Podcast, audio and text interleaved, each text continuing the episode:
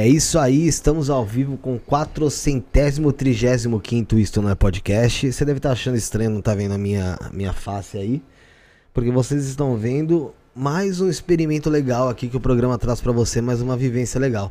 Você vê de um lado, acima, o Rafael, conhecendo seu primeiro rebaixamento com o Santos.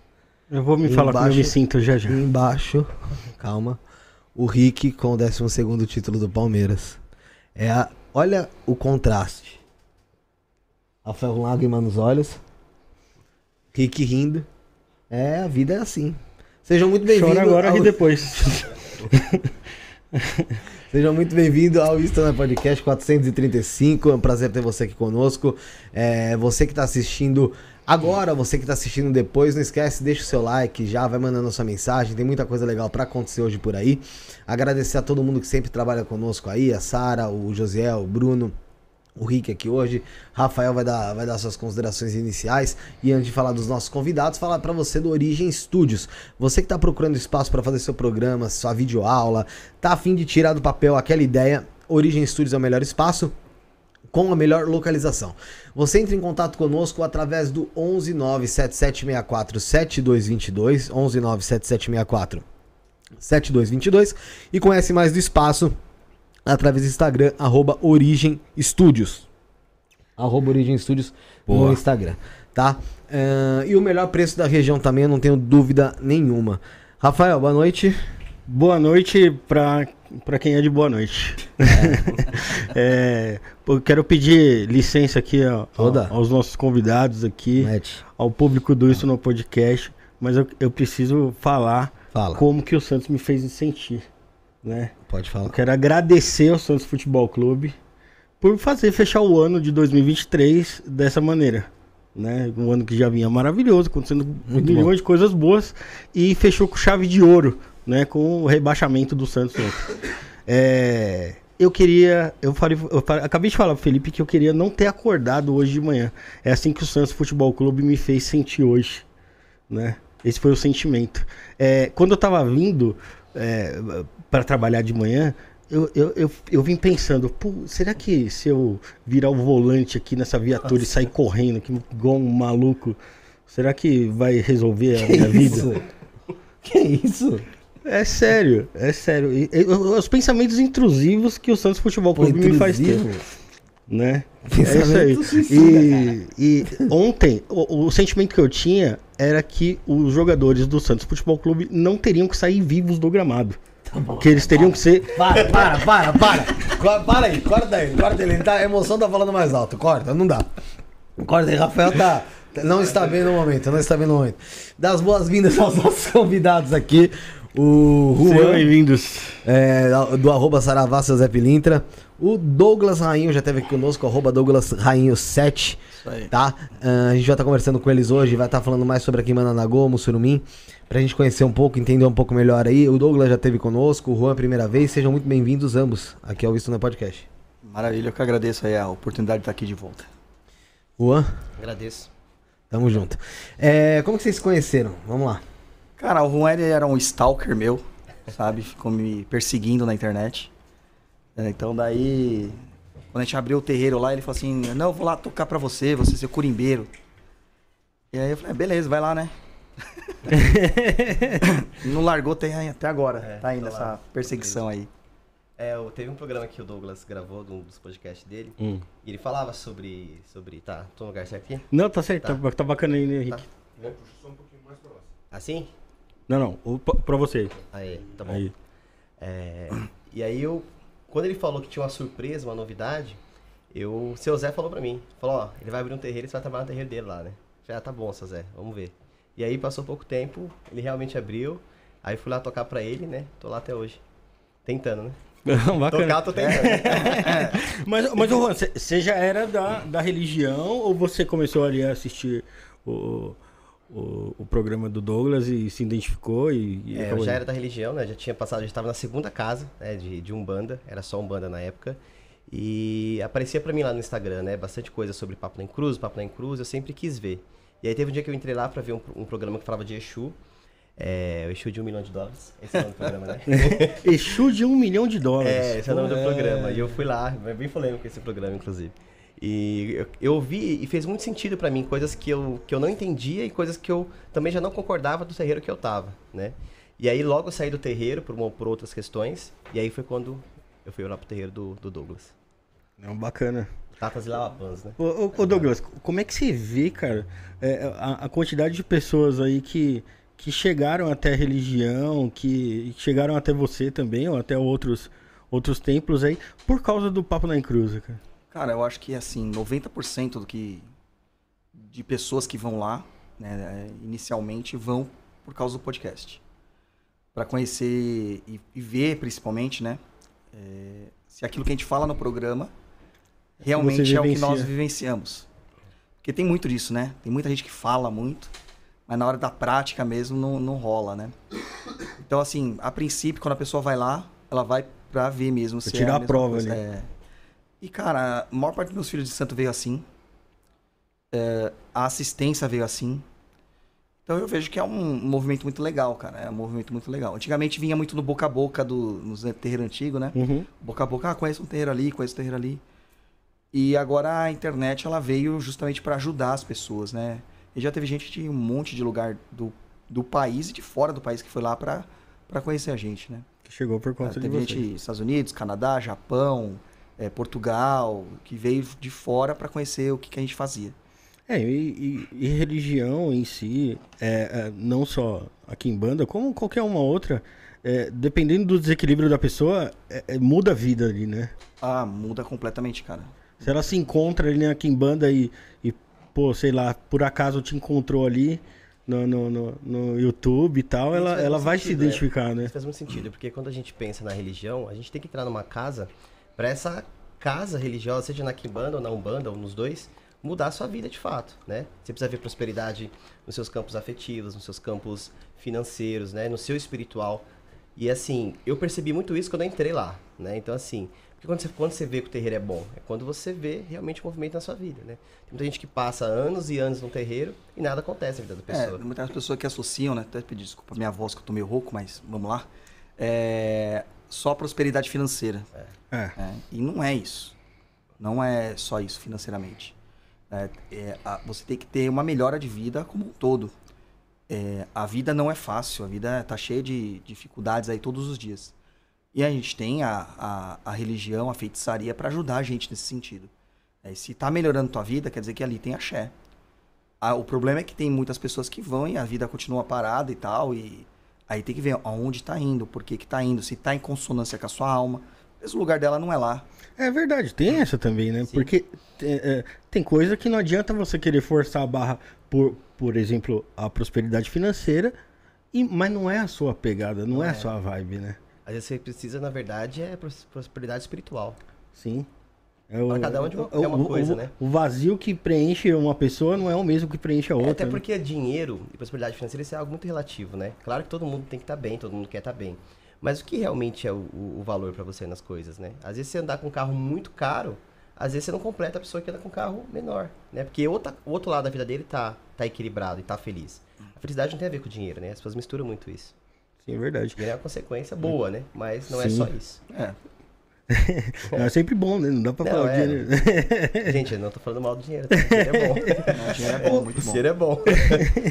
E Juan, é, cara, a gente tava conversando aqui antes e tal, e tava contando, tava, você tava contando como é que foi a sua chegada aí no, na- na- nas religiões aí de matriz africana e tal. Como é que, como é que foi sua jornada, cara? Conta pra gente aí. Bom, eu, eu nasci assim, desde muito pequeno, sempre tive na re- religiosidade, né? É, só que eu era de uma seita evangélica, né? E aí eu fiquei lá durante muitos anos da minha vida, né? Toda a minha juventude, minha adolescência ali. E chegou um dia que eu percebi que talvez eu estivesse sendo um pouco hipócrita do que eu vivia real e do que eu fazia ali, né? E aí foi onde eu resolvi mudar, né? Então eu saí, aí fiquei um tempo perdido, passei em várias igrejas, inclusive foi a época que eu estudei muita Bíblia, foi depois que eu saí da igreja, né? Porque ficou um vazio em mim muito grande, né? Eu sempre tive muito próximo da espiritualidade. E eu quando comecei a estudar muito a espiritualidade. E aí entrei, é, participei muito de um dos trabalhos na é, de visitar a católica, a igreja católica. E aí depois foi quando eu entrei no kardecismo. Aí fiquei ali durante um período, fiz um trabalho de é, desenvolvimento, né? E quando chegou o momento do desenvolvimento mediúnico mesmo, foi onde eu senti um outro vazio. Porque não tinha ali o trabalho de incorporação, não se falava em preto velho, não se falava em caboclo, principalmente Exu, então, né? Não dá nem pra, ser citado lá. E eu queria mais, né? E aí foi onde eu comecei a buscar Umbanda. E aí eu entrei numa casa de Umbanda, fiquei lá visitando, depois de um tempo comecei a trabalhar em corporação, aprendi um pouco da Curimba, né? Que até hoje a Curimba é um grande desafio, né? Sim. é, aprendi um pouco da Curimba, mas fiquei ali muito mais no parte da corporação, sentindo as entidades. Aí eu fui percebendo que os terreiros que eu estava, para mim eram bons, não eram ruins naquele período. Só que aquilo, a gente precisava de mais, né? Eu buscava mais, eu buscava outras coisas. E foi onde eu fui, acabei mudando de terreiro. Mas foi isso, entrei no kardecismo, depois fui para Umbanda, e aí hoje né? Graças a Exu, estamos na Kimbanda também. Graças a Exu e Tatas e Lapanzo, é, né? Tatas e Lapanzo. também. eu te livrei de uma boa. É, eu quase fui uma Kimbanda que talvez hoje, talvez eu estivesse nem aqui. É mesmo? Eu corri esse perigo aí, cara? É, corria porque eu sempre fui uma pessoa muito de raiz das coisas, né? E a Kimbanda que eu ia, na época eu não entendia dessa forma, né? É, inclusive conversei muito com, com Tatas e Lapanzo na época, porque eu tinha muita ansiedade em ir pra Kimbanda, né? E e eu nem entendi o que era de fato a Kimbanda, né? Esse pacto com o Exu, a gente acha que é algo muito simples, né? Mas é algo muito complexo, algo muito sério, né? Cara, você tem um Exu o tempo todo do seu lado. É um pacto de fato que você tem. Né? Ele está vivendo a sua vida, você está vivendo a vida dele. Então, imagina isso num lugar que não tem alicerce, não tem estrutura, não tem uma pessoa preparada para cuidar de você. É muito difícil. É muito perigoso, de fato. Interessante isso daí que você falou sobre o Exu. E aí até vou Fala com Tata Zelapanzo, é isso? Zilauapanzo. Zilauapanzo. O nome sempre é muito complicado, senão eu colocava é. até nas thumb e tal. Até falei pra ele, falei, é. pô, ia colocar lá, mas, mano, não vai caber, tá ligado? Todo é. nome... É... Quando ele fala que. Quando você diz que livrou ele de uma, de uma quimbanda tal, queria que você contasse um pouco dessa história, se ele autorizar, Pode lógico. Falar né? Falasse um Ele pouco é tata, da sua tata parte. pode tudo. Então, é Tata pode tudo. É, então, e queria que você também é, falasse um pouco sobre esse ponto que ele citou do Exu. É um pacto que você faz, o pacto que você é. tem com o Exu, e ele tá sempre ali do teu lado, tal. E aí entra o ponto do seguinte: a pessoa vai lá, faz um pacto dentro da Kimbanda com o Exu dela, seja lá qual for. Só que, porra, é, ela é um pouco indisciplinada, tá ligado? indisciplinada em que sentido? No sentido de ela não alimenta aquele show. Ela não, assim, não que ela não alimenta, mas ela não alimenta com a frequência correta, vamos se dizer dessa maneira. Uhum. Esse show vai continuar do lado dessa pessoa lá, protegendo, guardando, seja como o pessoal quiser chamar, mesmo não sendo ofertado algo a ele? Então, o que acontece no pacto é o seguinte: quando você se inicia, parte do Exu começa a fazer parte de você parte da essência do Exu, e parte sua começa a fazer parte da essência do próprio Exu. Sim. Então não tem como você separar essas duas coisas. Uhum. Se ele não está alimentando o Exu, ele não está se alimentando também. Então a vida dele vai ser uma desgraça. Né? Vai começar a dar tudo errado na vida do cara. Muitas pessoas elas estão tão acostumadas a viver na merda que elas não percebem isso. E acabam continuando chega um ponto que o próprio Exu dá cabo do cara. Mata? É. Acaba não diretamente, né? Mas você vai passar por tanta situação ruim que você não, vai ter mais nutrição espiritual e acaba, né? Pode ser por uma doença, pode ser por um acidente, pode ser porque o cara criou uma ideia errada. Entendeu? Várias situações assim. Porque o Santos caiu pra. É, então. É, é por isso que a gente fala que o pacto é sério por, por nesse sentido, porque você tá ali com o Exu o tempo todo. Se você não cuida dele, você não cuida de você mesmo. E a frequência de, de, de alimentação de um Exu, quando você tá pactuado com o Exu, ele é muito importante. Não é só, ah, vou dar um. Que a gente ouve falar, né? É. Vou dar um. pegar um bife aqui e jogar um sangue na, no padê dele no assentamento. Não é isso. Entendeu? É todo o ritual. E não basta só você chegar lá e se você não tiver a outorga da faca e cortar um bicho a esmo. Tem todo um processo. Tem encantamento, tem rezação, tem a, a, dedicação do animal, a sacralização do animal, até o Egé pingar ali na. Até a faca na consagrada. Até a faca consagrada. É, você não pode fazer um holocausto ali com. Puta, falei uma merda de uma palavra de bosta. Mas você não pode fazer um holocausto ali à toa, né? Tipo, não. sem. É que a, o holocausto é uma palavra que quer dizer sacrifício, né? É, mas é então, é justamente, é, não pode fazer o holocausto. Não. Eu tô falando que falei merda porque o YouTube às vezes entende como outra coisa. Tem é. palavras que ah, são entendidas só de uma forma, né? Ah, mas eu tô falando, não pode se fazer ali a torta à direita sem, sem você ter uma, Hum. um- uma liturgia ali pra, pra É, seguir, cara. a gente fala que não tem matança, né? Não existe matança, existe sacrifício. Claro que existem trabalhos que tem cunho negativo, que a gente precisa fazer, demandas e tal, defesas, às vezes estão demandando a gente, a gente tem que fazer alguns trabalhos que isso implica em eh, matar animais, né? Matar ent- eh, bichos, assim, um grande número, né? Mas tudo tem um propósito, isso não acontece todo dia. Não acontece. Sim. A, a maior parte da sacralização que acontece no animal, ela é muito realmente sagrada. É um- uma coisa que quem vê de fora não entende. Mas quando tá ali dentro, ela começa a ter uma outra percepção daquele processo. Entendi. É interessante, porque de fora, realmente, cara, eu vou, vou ser honesto aí. É, hoje em dia a gente tá acostumado aqui no programa, né, a falar disso. Mas a gente ainda vê no chat aí algumas pessoas que realmente são bem a- Avessas. avessas a a essa parada da, do sacrifício em si, né? E, e, cara, dá pra entender elas também, sabe? Não, claro que não. Porque, pô, tem ali, um, um- às vezes, um cuidado que a pessoa tem com o animal, é lógico. Tem muita gente que é hipócrita pra caralho. Ah, mas matou o boi, porra. O boi é o mesmo boi que você come, tá ligado? É, Sim, mas- então. Hum. É, é- é, mas, mas é aquilo, né? Que, que a, a- a gente vive num- num- numa, numa proteção ali que a gente acha que o- não tem bicho morto, né? Que a gente vai comprar o franguinho lá no supermercado e é um produto industrializado. Aquilo ali não é. Mas isso tem muito a ver com a cultura que a gente Não é, tem, é, né? muito né? isso. eu acho que uma pessoa, por exemplo, que não tá numa grande metrópole, que vive um dia a dia, que, que vê é, é, é, um bicho um bicho vivo e depois ele na sua mesa lá, eu acho que ela vai observar aquilo de forma diferente. Né? Eu mesmo, eu mesmo, pô, eu vou ser sincero, eu não tenho coragem de ver o, o negócio daí. Eu vejo, eu vejo um cabritinho ali, pra mim é igual um cachorrinho.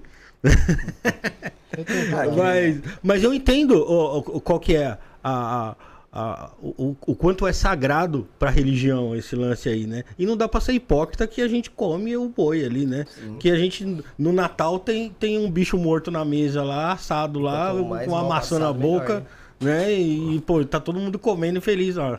É, mas isso é muito cultural mesmo, que nem assim. Eu tive contato com imolação de animal, é, com a- o corte do animal muito antes da religião, né? É, meu tio, eu com 7 anos de idade, ele matava galinha, matava porco na minha frente, é, quando a gente ia pro interior e tal. E eu participei dessas, dessas etapas, né? De crescimento que existia isso. Então, é, cara, com 14 anos eu tinha, eu tinha aprendido a matar porco, né? A gente matava pra comer. Mas ó, a gente aprende a matar o porco. Aprende a matar o porco. Então, quando a gente vai na quimbanda e tem que fazer a sacralização animal, você percebe que é até menos ofensivo, porque você simplesmente não está matando. né? Eu, eu tive até uma seguidora que veio essa semana falar comigo agora, que ela tinha parado de me seguir porque no oráculo dela caiu que tinha que fazer um sacrifício animal para ela. E ela ficou muito constrangida porque eu falei que muitas vezes o bicho ele se dá. E é realmente, a gente põe a faca, o bicho joga a cabeça assim, se corta sozinho. Cara, você vê isso mais de uma vez, assim. É muito, impressionante. cara. Então, o bicho, ele entende a, sacralidade do momento, né? E ela ficou super constrangida com essa minha fala, parou de me seguir, parou de ouvir o que eu falava. Aí a vida correu pra trás, deu tudo errado na vida dela, voltou agora. Ana, agora eu estou entendendo como as coisas são. Sim. Cara, é assim, é cultural. A gente tem que romper essas, essas questões culturais. E é muito Tem- sério tem- o sacrifício, porque assim, quando você fala assim, a gente vai imolar um animal pra um Exu, por exemplo, né? Ou pra um trabalho ou pra alimentar a entidade. Cara, o Exu não aceita o animal com com Defeito. com, defeito, com, com pata machucada, com asa, sem asa, com asa cortada. Né? A gente já, já ofereci, sem saber, pra um Exu com asa cortada, ele não quis aceitar. Falou, não quero um, um bicho desse. Tá dando bicho pela metade, por quê? Então, assim, é muito sério pra eles a questão do sacrifício. O todo o ritual, a gente não pode falar muito porque tem muito de um processo que, que é fundamento, né? Tem que É, viver a religião pra, é o segredo. Mas todo o processo, cara, desde a hora que você pega o animal até o, a finalização, que é você consagrar a entrega ali, é todo um processo ritualístico, tem cânticos, tem um puto um trabalho pra que seja sagrado mesmo. É que nem teve um comentário aqui do Marcos aqui na, na live. É, quem já viu um matador de boi? Pô, a, a Então- gente já viu como é que é um, um, um- um matadouro de boi, de, de, de aves também. Pô, o bicho fica desesperado ali. Porque sabe que vai morrer ali e é um negócio assustador. É, fica Né? confinado. A gente encanta os animais, né? Sim. ele é outro processo. É outro processo. O animal é encantado, o animal. Quando você vai realmente fazer o corte ali, ele já. Parece que já tá até emiquindo. É impressionante a diferença. A gente, Mas assim, existe é, aquela história do.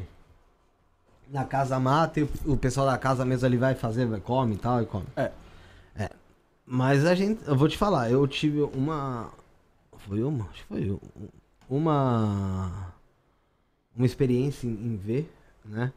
E no, no local onde eu vi ali, não teve esse negócio de comer, não. Eu lembro de tirarem, vamos supor, o, o, o, o acho que era um bode. Meu, jogarem de lado ali o, o resto dele e só deixar a cabeça ali no.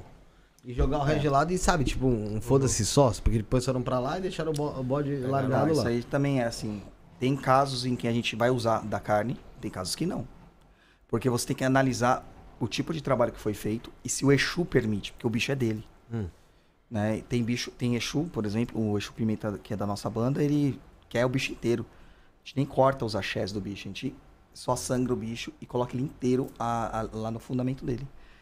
E ele quer aquele bicho completo pra ele. Ele não, não aceita dividir. Tem casos que a gente fez trabalhos de bode lá, a gente matou cinco bodes, né? É. E a gente comeu lá depois, porque foi permitido. A gente comeu lá bode de todo quanto é tipo de. de Qual que é o gosto da carne de bode? Cara, é gostoso. É mais adocicada, né? Mas é gostosa. Ah, é? Só que tem que saber preparar. Não é é uma carne que você né? pega e faz um churrasco, né? Você tem que deixar maturando, né? Ali um bom tempo. A gente comeu no outro dia, né? No outro dia. É, tem muitos casos que o, que o próprio Exu pede para que você pegue aquele que sobrou do bicho, faça um prato para ele.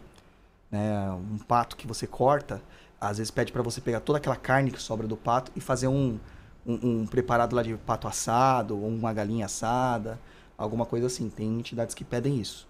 né? E um trabalho de demanda, por exemplo, trabalho negativo no- de uma forma geral, você não vai consumir aquele bicho, porque ele vai estar com uma energia que não é própria para o seu consumo um trabalho elevatório, uma alimentação de Exu, alguma coisa assim, aí alguns Exus permitem que você coma. Mas mesmo com a carcaça, existe respeito. É, Entendeu? é. A gente não só joga, porque a carcaça ela ainda tem muitos objetos ali dentro dela, né, muitos itens ali que são cheios de axé que nós usamos nas magias. Então quando a gente corta um bode, a gente se alimenta, a gente usa quase tudo bode. Osso, carne, é, órgãos, coração, é, os bagos do bode, né, a- os chifres, usa tudo ali para Pra um preparo, né? para fazer feitiço. O, nesse caso aí do. No caso que você tá falando do. Tem, tem Exu que quer o bicho inteiro, né? Como é que funciona essa alimentação desse, de- desse Exu? Você deixou ali o bicho e você retira depois de quanto tempo? Qual que é, a- é retira. autorização? Como é que é? Não retira, deixa ele decompor até ele se tornar parte do assentamento dele. Nesse Você deixa caso ele se específico, decompor ali. É, nesse caso específico. Agora, o restante, tudo tem que fazer limpeza. Tem uma confusão muito grande na, na internet, é que fala assim, Quimbandeira é porco, né? Quimbandeira é sujo e tal. Cara, na Quimbanda não tem sujeira. A Quimba, o, Exu, o Exu não aceita nada sujo. Então teve lá o sangue, o sangue vai sujar o chão. Sim. Tem que se limpar na hora, porque quem se alimenta de sangue no chão não é Exu, é Egum.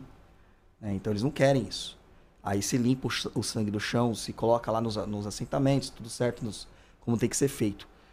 Se você não limpar, cara, depois do tempo predeterminado, de- aí depende do trabalho. O Exu fica furioso com você. O Exu ele quer zelo no assentamento dele. Ele quer zelo. Entendeu? Acho que essa coisa do, do Exu sujo vem até, é até um pouco histórico, né? O pessoal trata, algumas pessoas tratam o Exu como catiço, né? Como algo a, a, a- abaixo de qualquer outra energia, né? Na Kimbanda a gente não vê dessa forma. Exu Ah, é isso, isso acontece ge- geralmente dentro de, um- dentro Umbanda. Em algumas Umbandas. Sim. É que não quis citar, né? Mas sim. Não, mas Em é, várias não tem outro lugar pra. vai- ó, Ah, marginaliza mesmo, né? É, então, e, e isso acontece. Então, Algumas. É, essa, essa é a diferença, né? A gente trata com muito respeito. Exu, Exu é limpo, cara. Não porque sujo. aqui em Banda é Exu Pombagira, não é? Exu Pombagira. Então não, não tem muito o que fugir, né, nesse ponto. É, que dentro da Kimbanda você encontra é, espíritos, a gente fala que é Exu Pombogira, mas você encontra espíritos com roupagem de caboclo, você encontra espíritos com roupagem de pretos velhos, tem os eguns, que são as almas, você vai encontrar é, quiumbas, que são outras estruturas de espíritos, Os totêmicos também, né? tem os totêmicos que parecem animais, tem o, o Ogum de Kimbanda, na nossa tradição tem o Ogum de Kimbanda, que não é o orixá, não é o falangeiro, é um Exu que usa do nome Ogum. né? A gente tem o Omulu Rei, que vem a acepção do Omulu, mas também não é o, orixá, é um Exu. Então você tem essas estruturas dentro da Kimbanda também. Mas quando você fala assim, o que, que é isso? Tudo isso é Exu. Tudo isso é Exu. Mesmo que ele use uma roupa diferente, tudo é Exu. É, eu, eu- sempre tenho muita confusão na parte do. do como, que, eu- como existe uma. um- É lógico, talvez vocês com com eixo incorporado, com cambonando, ou, né, vendo até propriamente o que o, o, que o, o que escreveram ali na hora da incorporação. É, como é que no astral, no mundo astral, ocorre uma um desenvolvimento para a pessoa se tornar um Exu? É, é. Então, não ocorre bem no astral só, né? Começa a correr aqui. Começa aqui. Aqui. É, desde o advento da Kimbanda, quando você se torna um mestre de Kimbanda, quando você se inicia na Kimbanda, você está sendo preparado para isso. Uhum. Para se tornar um Exu em Pombogira. A meta do iniciado é se tornar um Exu em Pombogira. Aí quando você se torna um mestre de Kimbanda, você já está afirmado ali que você vai servir. Não tem mais como fugir. Né? E aí, se você fez tudo certo, você vai para a falange do seu Exu tutelar, você se torna um daqueles e você começa a servir daquela forma. E existe a- o começo da, da tradição lá do, no plano astral. Você começa a servir e aprender, até você ser designado para alguém, que é onde que você batiza o Exu, né? E coroa possivelmente numa iniciação, se tornando de fato um Exu. É, mas a alma daquela pessoa que morreu, ela, se- ela tá se divinizando para se tornar um Exu já em vida.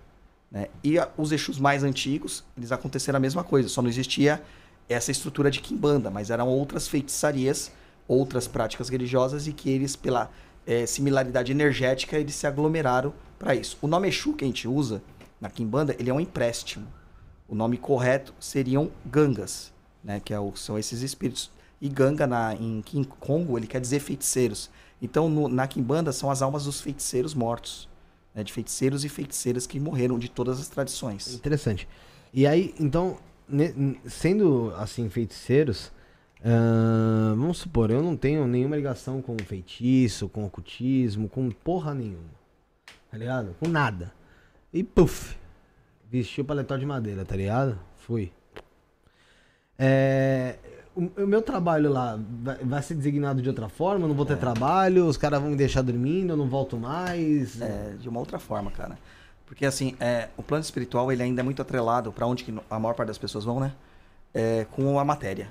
Então Sim. você vai para onde você tem a sua egrégora ali. A sua formada. crença, é a sua fé. crença. Você vai ser recebido por espíritos da sua crença, né? Aquela coisa que o espírita fala assim, não, quando você chega, o católico chega lá, ele vai ser recebido por um espírito de luz, um irmão, e vai se assustar porque né, nada daquilo que ele falou é verdade. Cara, não é bem assim. Até isso acontecer demora muito tempo. Você vai ser recebido pelas pessoas da sua egrégora até você se acostumar com aquela ideia. Daí depois eles vão ver que a espiritualidade é uma coisa só. Não existe separações.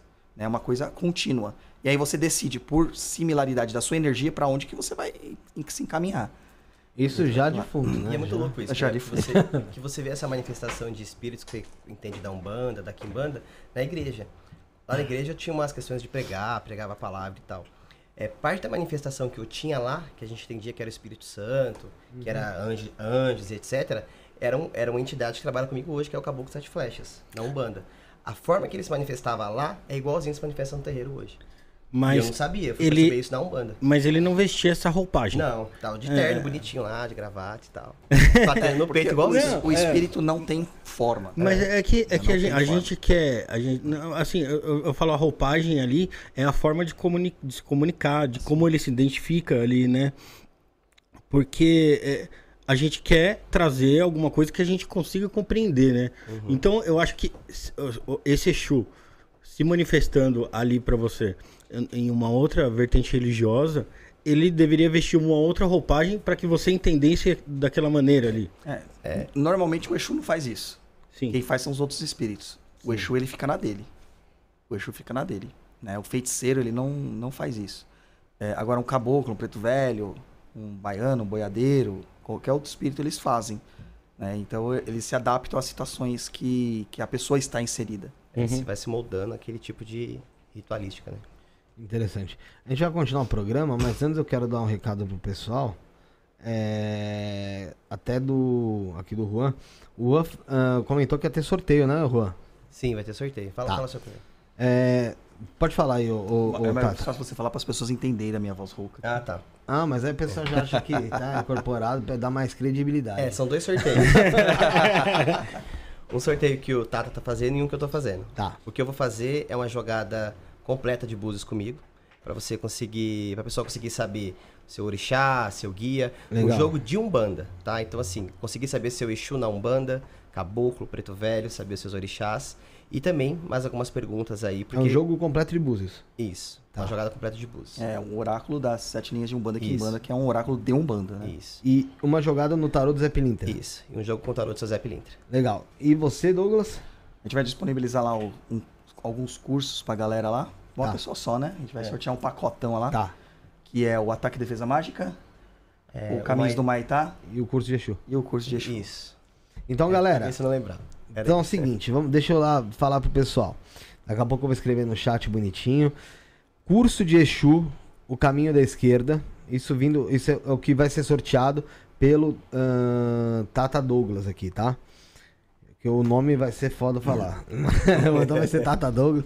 É, curso de Exu, caminho da esquerda, ataque e defesa mágica e, o cam- os, e os caminhos do, do Maitá, tá? Isso aí. Depois eu quero que você explique um pouco sobre cada curso, tá? É, e o Juan vai sortear duas coisas, que é um jogo de búzios completo, onde você vai conseguir saber a sua entidade, orixá, enfim, e, uma, e um jogo de tarô ahn, no deck de Zé Pilintra. Tá, gente? Então como é que eu faço pra participar? O mesmo jeito que vocês estão acostumados, gente. 11 97764 7222 é a chave Pix. 11 97764 7222.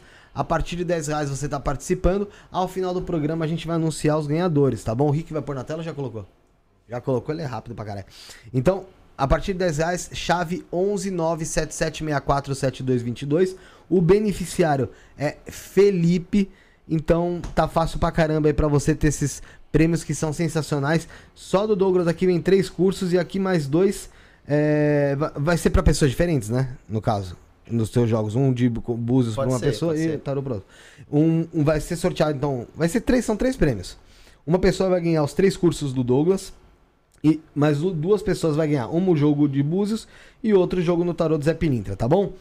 Então a gente vai falando mais sobre isso aí durante o programa. Pedir até pro Douglas explicar um pouco do, do curso de Exu, do ataque e defesa mágica e o, É. caminho, o caminhos do Maitá. O Ataque e Defesa Mágica é um curso voltado justamente para identificar energias negativas e você conseguir eh, lidar com essas energias. E a gente tem as- os três patamares ali, né? A identificação, anulação e devolução. Então você vai aprender a parar de ser um cordeirinho aí. Então eh, são práticas que qualquer pessoa pode fazer ali.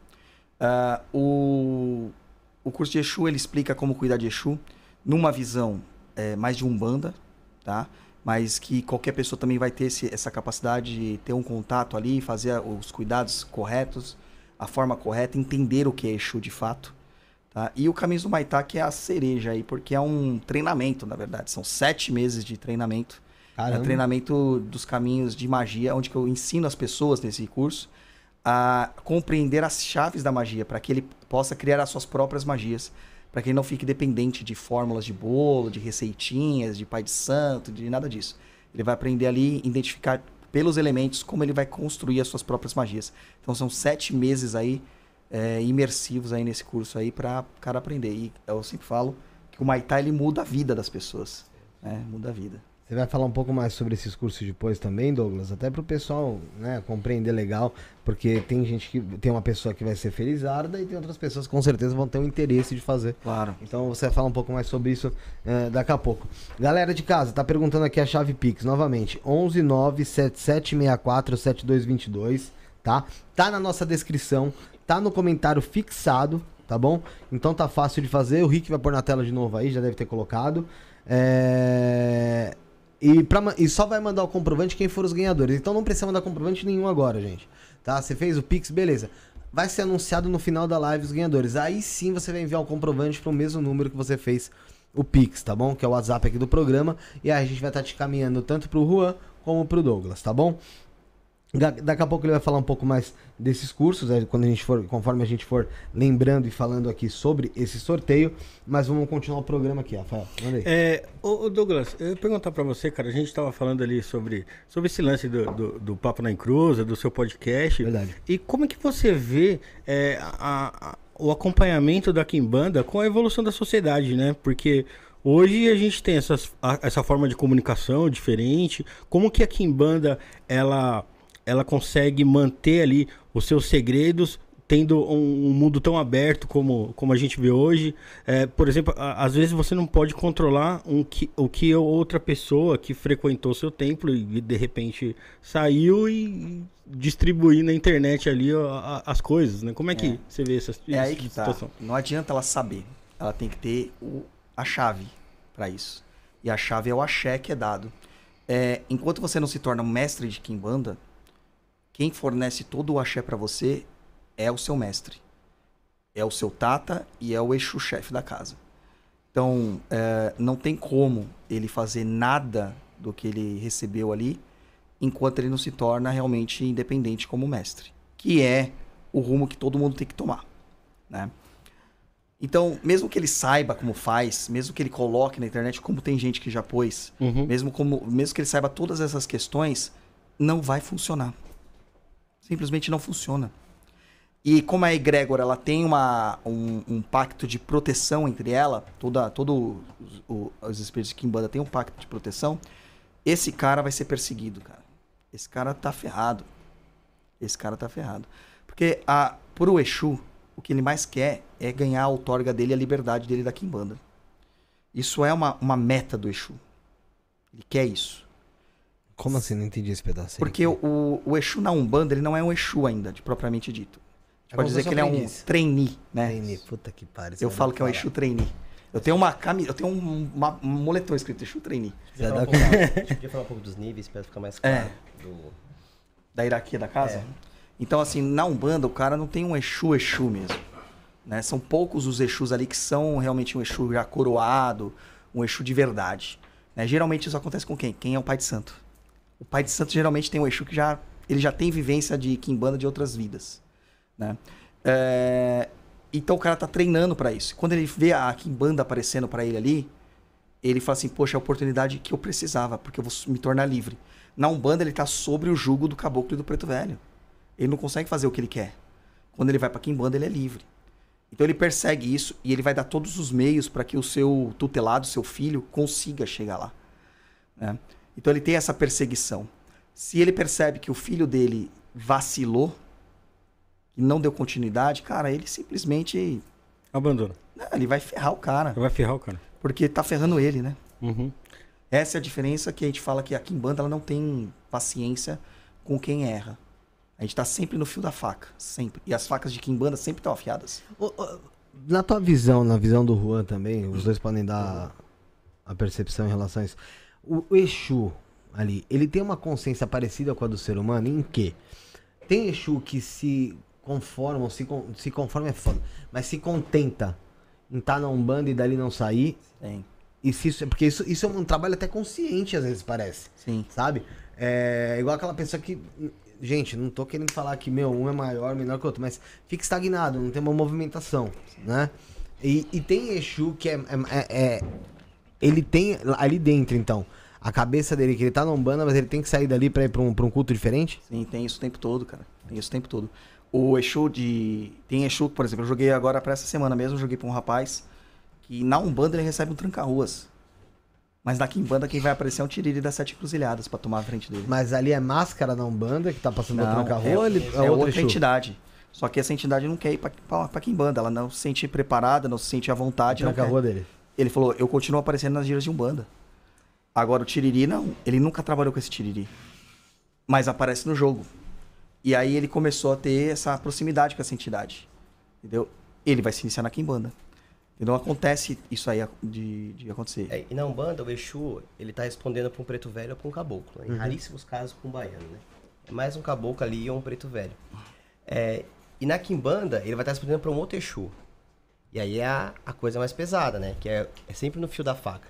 Então, assim como o médium, uma pessoa que se inicia na Kimbanda, tem uma grande responsabilidade na Kimbanda, em se desenvolver, em crescer, em evoluir, obrigado. é a mesma coisa que tem o Exu. Então, assim, a vida que ele leva na Umbanda é mais leve. Na Kimbanda, não. Inclusive, a Kimbanda é muito resolutiva e muito rápida por isso. Porque o Exu, ele tá livre e tem liberdade pra fazer as coisas mais rápido. A gente fala assim até que na Umbanda, a gente vive a Umbanda uma vez a cada semana, uma vez a cada 15 dias. Depende da, da gira, né? Na Kimbanda não, é 24 horas, 7 dias por semana. Tem, eu já fui acordado diversas vezes pelo meu Exu pra fazer macumba no meio da madrugada. Eu, em Galo Chito, a mesma coisa. Quantas vezes o seu Zé apareceu lá, o Mangueira mesmo, falou, cara, se veste e vai pro cemitério. Caramba, bicho. Então, assim, é, a gente tá Tem à, que ir. à disposição. Tem que tem É conversa. foda, é foda. É Aí- tipo vida de médico. Você tinha falado dos níveis, né? É. Mas isso existe mesmo. Tem Exu que não tá no nível de um Exu de Kimbanda. Não tá. Ele não consegue a energia dele estar dentro da Kimbanda. Não, não, é que assim, deixa eu deixar claro. Quando eu falei de nível, eu tinha dito assim, porque o pessoal pode achar que eu tô falando que, ai, a Kimbanda é melhor que a Umbanda. Eu tô colocando acima. Não, eu tô. É que- é- é é- que- diferente. A Kimbanda é melhor que a Umbanda para Exus e Pombogiras. Para Caboclos e Pretos Velhos, a Umbanda é melhor que a Kimbanda. É, cada um na sua. Não existe incorporação de caboclo, nada na Kimbanda? Caboclos quimbandeiros e Pretos Velhos quimbandeiros. Mas são Exus. Né? Quando a gente fala assim, É, tipo, o Exu Pimenta. falar. O Exu Pimenta é um caboclo. Ele é um indígena. Né? Então ele se apresenta como um indígena. Só que ele, ele é um Exu. Né? É, Pantera Negra, ah, Treme Terra, Arranca-Toco, tudo isso é caboclo. Né? E Preto Velho também. Né? E não precisa ser um nome espalhafatoso, assim, né? O meu Preto Velho de Quimbanda chama Pai Tarso de Angola. É, mas não parece muito preto velho, não. Não parece. Né? Mas é, é, ele- eles não vêm curvadinho e É. tal, não é isso. Eles vêm como Exu mesmo. Sim. Só que ele fala, eu sou um preto velho quimbandeiro. Ou quizumbeiro, né? Que também é outro nome que eles usam. É que tem a ver com a energia que ele trabalha também. Né? É, por exemplo, é, esse- e isso é uma coisa que a gente ouve bastante, que é Pombagira e Exu dentro do- da Kimbanda mesmo. E é interessante, né? Porque o do Copini, por exemplo, é Pantera Negra. E, É. Então não sei, seria um, ca- um, um, um caboclo, caboclo quimbandeiro, quimbandeiro. Que aí se torna um Exu. Sim, é um É, Exu. ele é um Exu que se veste de caboclo. Ele é um caboclo que se torna Exu também. Mesma É, então ele faz essas duas, tem essas duas facetas ali na Tanto que a verdade. gente tem caboclos que aparecem na Umbanda, que eles não são de Umbanda. A gente tem no nosso terreiro o Cobra Coral. E tem um outro caboclo, que é o Caboclo Urutu. O Cobra Coral, ele aparece como Cobra Coral mesmo, mas ele é quimbandeiro. Se você olhar no ponto dele, tem tridente. E o Urutu, ele, se, ele vem com outro nome, ele vem como Caboclo Jiboia, normalmente. Que é o, é o mesmo espírito. É o mesmo É espírito. interessante você falou, você olhar no ponto dele tem o tridente. Então quer dizer que todo ponto que eu for ver e tiver tridente é, um- é, é alguém que tem caminho na Kimbanda? Não, é um Exu ou Pombogira. Ah tá, então não tem. Não, Ter caminhos na Quimbanda é outra coisa. não eu, não- é, eu falei. Porque vira e mexe eu vejo uns carros aí com uns adesivos de. Tridente, tá ligado? É que os pontos, as assinaturas de Exus, até mesmo desses trainees, porque eles usam a assinatura da Falange, né? Sim. É, a assinatura da. Ele usa o a logomarca da empresa. Entendeu? Uhum. Então vai ter o tridente, né? Porque o chefe dele, o, o, o que manda nele, ele tem esse símbolo. E quem é que manda nessas falanges? Cada uma tem o seu mandatário, né? Então vamos lá, falange de Tiriri. É o próprio Tiriri. É, todos esses nomes, assim, o nome ele designa o dono daquilo lá. Então, o Tiriri ele pode ter vários Tiriris a, a seu dispor. Daí tem o Tiriri da Calunga, Tiriri das Almas, Tiriri do Cruzeiro, Tiriri das Sete Cruzilhadas, Tiriri Lonan, né? É, tiriri Bará. Tá, tem são vários. vários Tiriris. Mas aí tem. E, e- e tem a pessoa que é- só tem um Tiriri. Tem essa energia ancestral Tiriri. Entendeu? Tem a energia ancestral Tranca-Ruas. Que esse Exi- cara é da Kimbanda, com certeza. Sim, Mas dentro- a tua casa é a cova de Tiriri. Cova de Tiriri. É, existe uma história por trás desse Exu? Você já. já Cara, tem várias. desse, desse Exu, do Exu Tiriri em si? Tipo, da história é da- o da é vivência dele É, aqui, sim, né? cara, tem várias. O Exu Tiriri é o meu Exu, né? De trabalho. É por isso que eu falei dele pra você, porque, poxa. E é o meu Exu, meu Exu tutelar. Eu tenho, eu incorporo, eh, desde a época da Umbanda, dois Exus. Um Tranca-Rua das Almas e um Tiriri da Calunga. Sempre foram os dois que apareceram ali e sempre estiveram lá. Só que o Tiriri é muito mais presente. Tanto que eu sempre brinquei e falei assim, o Tiriri é meu obsessor de estimação, porque, cara, ele tá na minha orelha o tempo todo. Toda hora ele tá falando comigo, toda hora ele Antes tá pra falando... Kimbanda já tinha o pacto, né? É, antes da Kimbanda, acho que a gente já tinha um acordo ali. Então, assim, eu tenho a história da vivência dele humana. É que ele não, ele não gosta de falar para as pessoas, né? Uhum. Mas eu sei onde ele nasceu. Eu sei onde, quando ele morreu, eu sei mais ou menos a idade que ele teve quando morreu, o que, que ele fazia quando ele era vivo. Eu, A minha curiosidade em cima disso, porque assim, você mesmo falou que tem, é, é, são coisas pessoais do, do, do, do seu Exu. Mas qual foi a época de vivência? coisas. Cara, ele diz que ele faleceu, ele morreu há 320 anos. Tanto que ele pede pra gente comemorar a data de aniversário de morte dele todo ano, né? Faz acho que três ou quatro anos que a gente faz isso lá no terreiro. É todo 13 de agosto. Que ele fala que é o dia que ele morreu. 13 de agosto. E aí, ele falou 320 anos, né? A primeira vez ele falou menos, né? Quando a gente fez a primeira festa. E a gente fez a conta, né? Então dá 1.700 e alguma coisa. Caralho, A época dele. caralho. E aí você pega algumas coisas, você vê o sotaque que ele tem quando ele tá incorporado. E aí eu falo assim, cara, esse cara, ele provavelmente é de uma região do Nordeste. Sim, você já não. Né? Eu falei, ele da região nordeste. Até ele falar, ele fala, né? Pra mim, ele contou, não, eu sou da uma região que vocês hoje entendem como Pernambuco, eu tava nessa cidade, tal, aqui, acontecia isso, aquilo, né? Mas o Galochito sabe mais dele porque ele gosta de ficar conversando É, contigo. Não, fala aí, em terra- fala aí. ele já, não, ele já- é mais ou menos isso aí. Em terra ele já falou bastante coisa. Só que ele não gosta muito de falar muito, ele prefere não, não explicar. Tanto que uma entidade que trabalha comigo também é de lá. Só que ele falou que são cidades diferentes, épocas diferentes. Não, É, não Zé teve uma vivência E a junto. tua entidade não, não foi há quanto tempo que, que teve. Ah, não sei. É, falaram nem todos falam. É, nem todos falam. O seu Zé não falou. Porque, pô, eu fico pensando, faz 300 anos. 320 anos a sua. É. É um tempo do caralho. É. Tudo bem, perto do tempo cósmico, caralho, não é porra nenhuma, ok. Mas assim, é um tempo da porra. Será que, porra, daqui, sei lá, 200 e poucos anos, 300 anos, como é que será que vai estar essa, essa, essa consciência de Exu? Porque a gente hoje em dia tem. A gente teve um avanço é, tecnológico, um avanço industrial nos últimos, sei lá, 100, cento e poucos anos, que foi mais válido do que todo o resto Da história. que aconteceu da história. Entendeu? Então são Exus que vão supor, uma pessoa que morreu, vai. Porra, hum, 2010. dois- 2010 ainda. vai, vamos por aí. Morreu, morreu hoje. Foda-se. Morreu hoje. Aí daqui 300 anos vem como Exu. Como é que será que vai, vir essa, vai vir essa consciência? Vai vir uma consciência que, porra, pra ele a, tecnologia é algo normal, que ele vai, vai, vai- dominar. Co- Como é que vocês enxergam? Porque vocês já devem ter pensado nisso, Sim, óbvio. sim. Eles vão enxergar a tecnologia da época deles. Quer um exemplo? O Zé Pilintra. O Zé Pilintra trabalha comigo, ele é uma entidade que trabalhou com o mesmo espírito. Ele trabalhou com o meu bisavô. Quando ele estava perto de morrer ali, ele começou a trabalhar com a minha tia-avó. Aí ele trabalhou com ela mais de 30 anos. E com meu avô já tinha mais de 30 também. E isso numa estrutura de Umbanda, e Kimbanda, acho que nem se falava em Kimbanda. Uma estrutura que nem é a nossa hoje, mas ele continua sendo o mesmo Zé Pilintra. E hoje ele trabalhou, trabalha comigo já faz aí quase 10 anos. Essa mesma, esse mesmo espírito. Então Quando você, eu morrer, ele vai passar para talvez alguém da ancestralidade da nossa família. E aí vai ficar dentro daquela estrutura. então você já viu esse mesmo, é, é, esse mesmo Exu que, que você trabalha incorporado em outras pessoas? E eu não cheguei a ver, mas minha tia chegou a ver meu bisavô. Pô, por- porque deve ser uma, uma sensação foi muito estranha você ver, tipo, a, É. a- a mesma entidade em pessoas diferentes, a- né? Uma prima minha que me viu incorporado com ele falou que, que era, eu não cheguei a ver minha tia incorporada. Que o mesmo jeito que ele incorporava nela era igualzinho em mim. Era É, os mesmos são- trejeitos, a mesma coisa. São espíritos familiares que a gente fala isso. É. né? São espíritos familiares. E Douglas, Juan, é, o, o Exu tá lá, ele, então ele trabalha com você, aí depois passa pra frente, morreu você, vai, vai. Não tem nenhum momento que ele. Puta, Para. acabou meu trampo, porra. Não, não acaba. O trampo não acaba. O Não, que eles o trampo querem. acaba assim, digo, como Exu. Não, ele- o que eles querem é atingir o, a- o império deles, né? É, a- é a- o reinado que a gente fala, né? O domínio. Então, quando é, o Exu se torna mestre, quando eu me tornei mestre, o meu Exu se tornou mestre junto a mim. Uhum. Então, ele ganhou o reinado dele. Ele tem um reinado, ele tem um grupo de espíritos gigantescos que ele coordena. Então, a ideia é essa: ele fundar aquelas, aquele seu agrupamento, aquela sua família, e ele vai ser o manda-chuva. E ele vai gerar outras pessoas. E ele vai continuar. Mesmo que eu morrer, eu vou pra falange dele, provavelmente. E ele continua lá do, do astral sendo esse sustentador de tudo isso. E aí a gente volta naquele ponto que a gente falou do Exu tá aprendendo junto com a gente. Que nem no meu caso eu sou um sacerdote, não sou um tata ainda. Mas o Exu, Man- e o Exu Mangueira também é um sacerdote. Então com o que, que ele aprende? Com o Tiriri.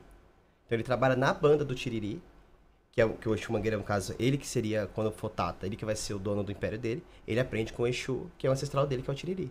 Trabalha nessa, nessa, nessa, nessa É, banda. todo mundo que entra na banda do Exu, ele acaba sendo um submisso àquele Exu chefe. Então, todos os Exus da cova de Tiri que se manifestam lá, e aí você falou incorporação. Incorporação é o que menos faz na Kimbanda. né? Não precisa da incorporação. É, todos eles, eles são súditos do Tiriri. Eles prestam serviço e subserviência a ele. Tanto que é muito engraçado ver os Exu em terra, cara. Porque tem Exu que é muito foda. Tem Exu que você fala assim, mano, ele é muito foda, o cara é muito foda. E ele chega lá e bate cabeça pro Tiriri. É legal. Mas, é, só, só pra concluir esse ponto, Rafael, mas assim, não existe um, um fim, cara? Porque. Eu, Era eu, isso? eu, eu tava pensando mais ou menos isso. Porque, porque é o seguinte, é, a gente vive aqui pagando conta, né? A gente tem poucas oportunidades de viver. A gente tem que trabalhar o tempo inteiro, a gente tem poucas oportunidades de- de Problema. estar com a família, do- em paz, tem pouca oportunidade de estar tá fazendo churrasco, de estar psiquiátrico, assistindo é. filme. A gente tem muito pouco tempo pra fazer essas coisas. Pô, e lá no mundo espiritual, acabou esse, esse BO. Pro Exu, é entretenimento. Então, mas ó, ele- eu, eu tava quero, pensando eu, quero- ó, nisso eu hoje, quero eu morrer, virar um Exu e ter meu império. Só vira o é microfone pra você um pouquinho, Mick. Eu Porque quero- eu vou ser sincero, quando eu morrer, eu não quero ficar trampando pra ter império nenhum, não. Quero É, ter- eu, quero, eu quero viver. Então, mas tem a ver com a sua alma, que sua Mas alma tem a ver com a Então, sua viado, alma. só- aí É. eu, tava pensando, eu tava pensando hoje isso, né? Eu falei assim, caraca, é, mano, que bosta, cara. Como eu tô com cabeça cheia, eu falei, mano, uma hora eu vou morrer, essa merda vai passar, né? Aí, porra, eu chego aqui, nem sei se vai passar mesmo. É, Ah, é que, na verdade, o cara, o, o Exu olha lá, ele não enxerga isso como um trabalho, cara. Pra ele é um, um propósito, né? E, cara, eles se divertem pra caramba. Eles se divertem. E eles têm um monte de funcionário, que nem o seu Zé que trabalha comigo, ele responde pro Exu Mangueira. A Maria Mama responde pro Exu Mangueira. Então eles têm o império deles. Eles vão galgando posições na, é. na firma. O Tiriri ele vem incorporar porque ele gosta de incorporar, ele gosta de estar aqui conversando com as pessoas. Mas quando ele vem, ele mais fuma, bebe, come do que faz trabalho. O trabalho mesmo acontece quando eu tô desincorporado. Ah, eu acho que se eu fosse virar um eixo também, é, mano, já que virei eixo, é, toda hora ia tá descendo aqui. É, mano, vamos, Ah, vamos, vamos comer, ideia, beber, vamos trocar ideia, ideia. né? Que é, que é característica do Exu. O Exu Meu Mangueira médio não tá fudido, que tá gordo igual um caralho. Porque, mano, já fui gordo, sou gordo, morri. Agora, filhote, desculpa, irmão. Posso comer sem engordar, quem vai engordar é tu. Foi embora. Só blá blá blá blá blá. Não tô nem aí. Mas é, é, é, Mas é, eu, eu acho que ficar vindo pra conversar o, outros. o, que, o que conflita um pouco pra mim no, no- no meu pensamento sobre isso é porque é, se a Kimbanda é, visa você quebrar esse ciclo de reencarnação, como a gente tava falando aqui antes do programa, é por que, que o Exu quer vir pra cá então? O cara, na verdade, é porque ele não quer perder tudo que ele sabe, ele não quer ter novas identidades, ele não quer ser obrigado a nada. né? Essa é a verdade. E dessa forma, ele se torna independente. A alma diviniza, né? ela se deifica. Então, é, a gente pode falar que o Exu se torna um deus ali.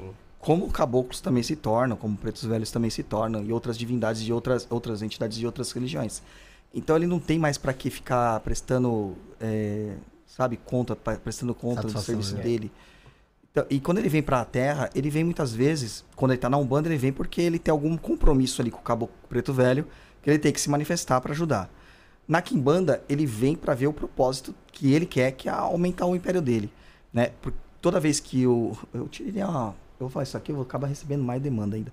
Mas toda vez que o Tiriri eh, recebe uma demanda, ele fala, manda mais.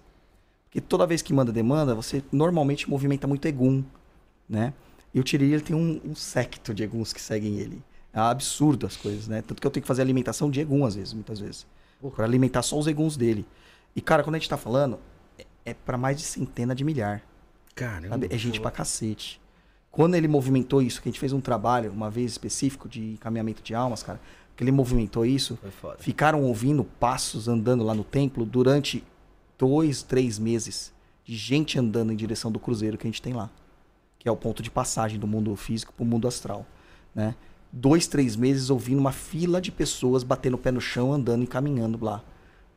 Como se estivesse numa fila indiana, sabe?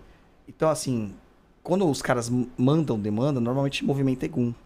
E, cara, ele adora, porque ele chega, esse Egum chega pra ele, ele dá o jeito dele lá e pega mais gente pra ele. Quanto mais ele aumenta a quantidade do exército dele, mais forte ele fica, né? É tipo Quem sofre sou eu, né? Que tem que ficar aguentando essas coisas. E aquilo que a gente falou da ancestralidade também, né? Eles têm uma. uma a Kimbanda e os Exus estão muito ligados à ancestralidade.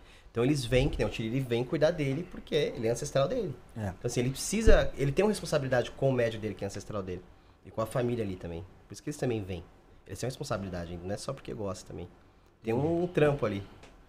Entendi. É, pro pessoal do chat que tá aí, gente, é, em relação ao pessoal que não- não- não- ainda não se manifestou, pessoal que tá vindo aí pelo, pelo Douglas, pessoal que tá vindo pelo Juan, pessoal que tá, tá aqui pelo Estando Podcast, comenta aí no chat de onde você tá vindo. É, e pra comentar, você tem que se inscrever no canal. Então inscreva-se no canal, ativa o sino de notificações para todos aí. Tá assistindo no celular, fecha a tela, abre de novo, depois você se inscreveu, você já tá apto a comentar. E pra sua pergunta ficar em destaque, o Superchat facilita muito isso. Como também você se- ser membro do canal, tá? Eu vou fazer uma pergunta aqui de um membro do canal, aqui o Positivo Walker, ele tinha feito lá atrás, lá na casa do chapéu aqui. Deixa eu pegar ela. Tava aqui em cima a pergunta do do Como é que é o nome? Positivo Walker. Mas É, falar nisso, ah, o, ele se pessoal, tornou membro hoje. o pessoal pode se tornar membro do canal aí que vai ter novidades, né, Felipe? Do, é, do plano My Love, lá de R$29,99. Daqui a pouco a gente vai passar pra vocês verem, tem muita coisa legal. Como também tem o sorteio que daqui a pouco eu vou falar de novo. O Positivo Walker mandou o seguinte: Meu nome é Matheus, tenho 28 anos, moro na Bahia. Desde sempre tenho uma assustadora intuição que já me informou situações que iam acontecer ou que acabaram de acontecer. Nunca tive religião. Eu só queria saber o que é isso. Eu queria falar sobre essas intuições com as pessoas, mas tenho medo de ser chamado de louco. Cara, isso aí é o que a gente chama de mediunidade intuitiva. Isso todo ser humano tem. Todo ser humano tem. Alguns em menor ou maior grau. né? Então, é, é realmente uma, um, um aviso da espiritualidade, que todo mundo tem alguém ali na sua cabeça ali, falando, cara, toma cuidado com isso. Não vai por esse caminho, faz dessa forma, tal. Então, isso aí, todo mundo tem esse acesso aí. É uma mediunidade intuitiva que a gente chama isso aí. Entendi. E todo Esse- espiritualista esses dias é meio louco mesmo, viu? Normal. É, todo Todo espiritualista é meio louco. é normal. Ah, É.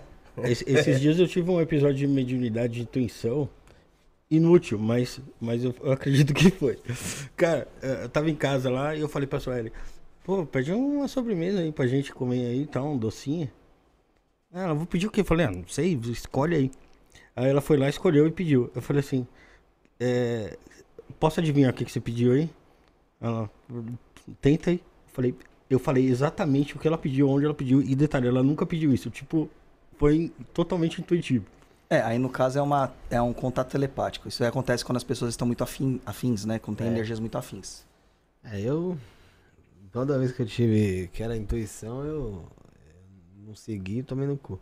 Quer dizer, também pode ser que também teve vezes que eu tive intuição e não aconteceu porra nenhuma. É, ligado? então eu sou meio. é, eu, sou, eu sou problemático. É, a Tatiana fez uma pergunta aqui, ó. Se alguém demandar contra a gente, se a pessoa tiver uma espiritua- espiritualidade forte, a demanda se desfaz sozinha? Não, cara, não se desfaz.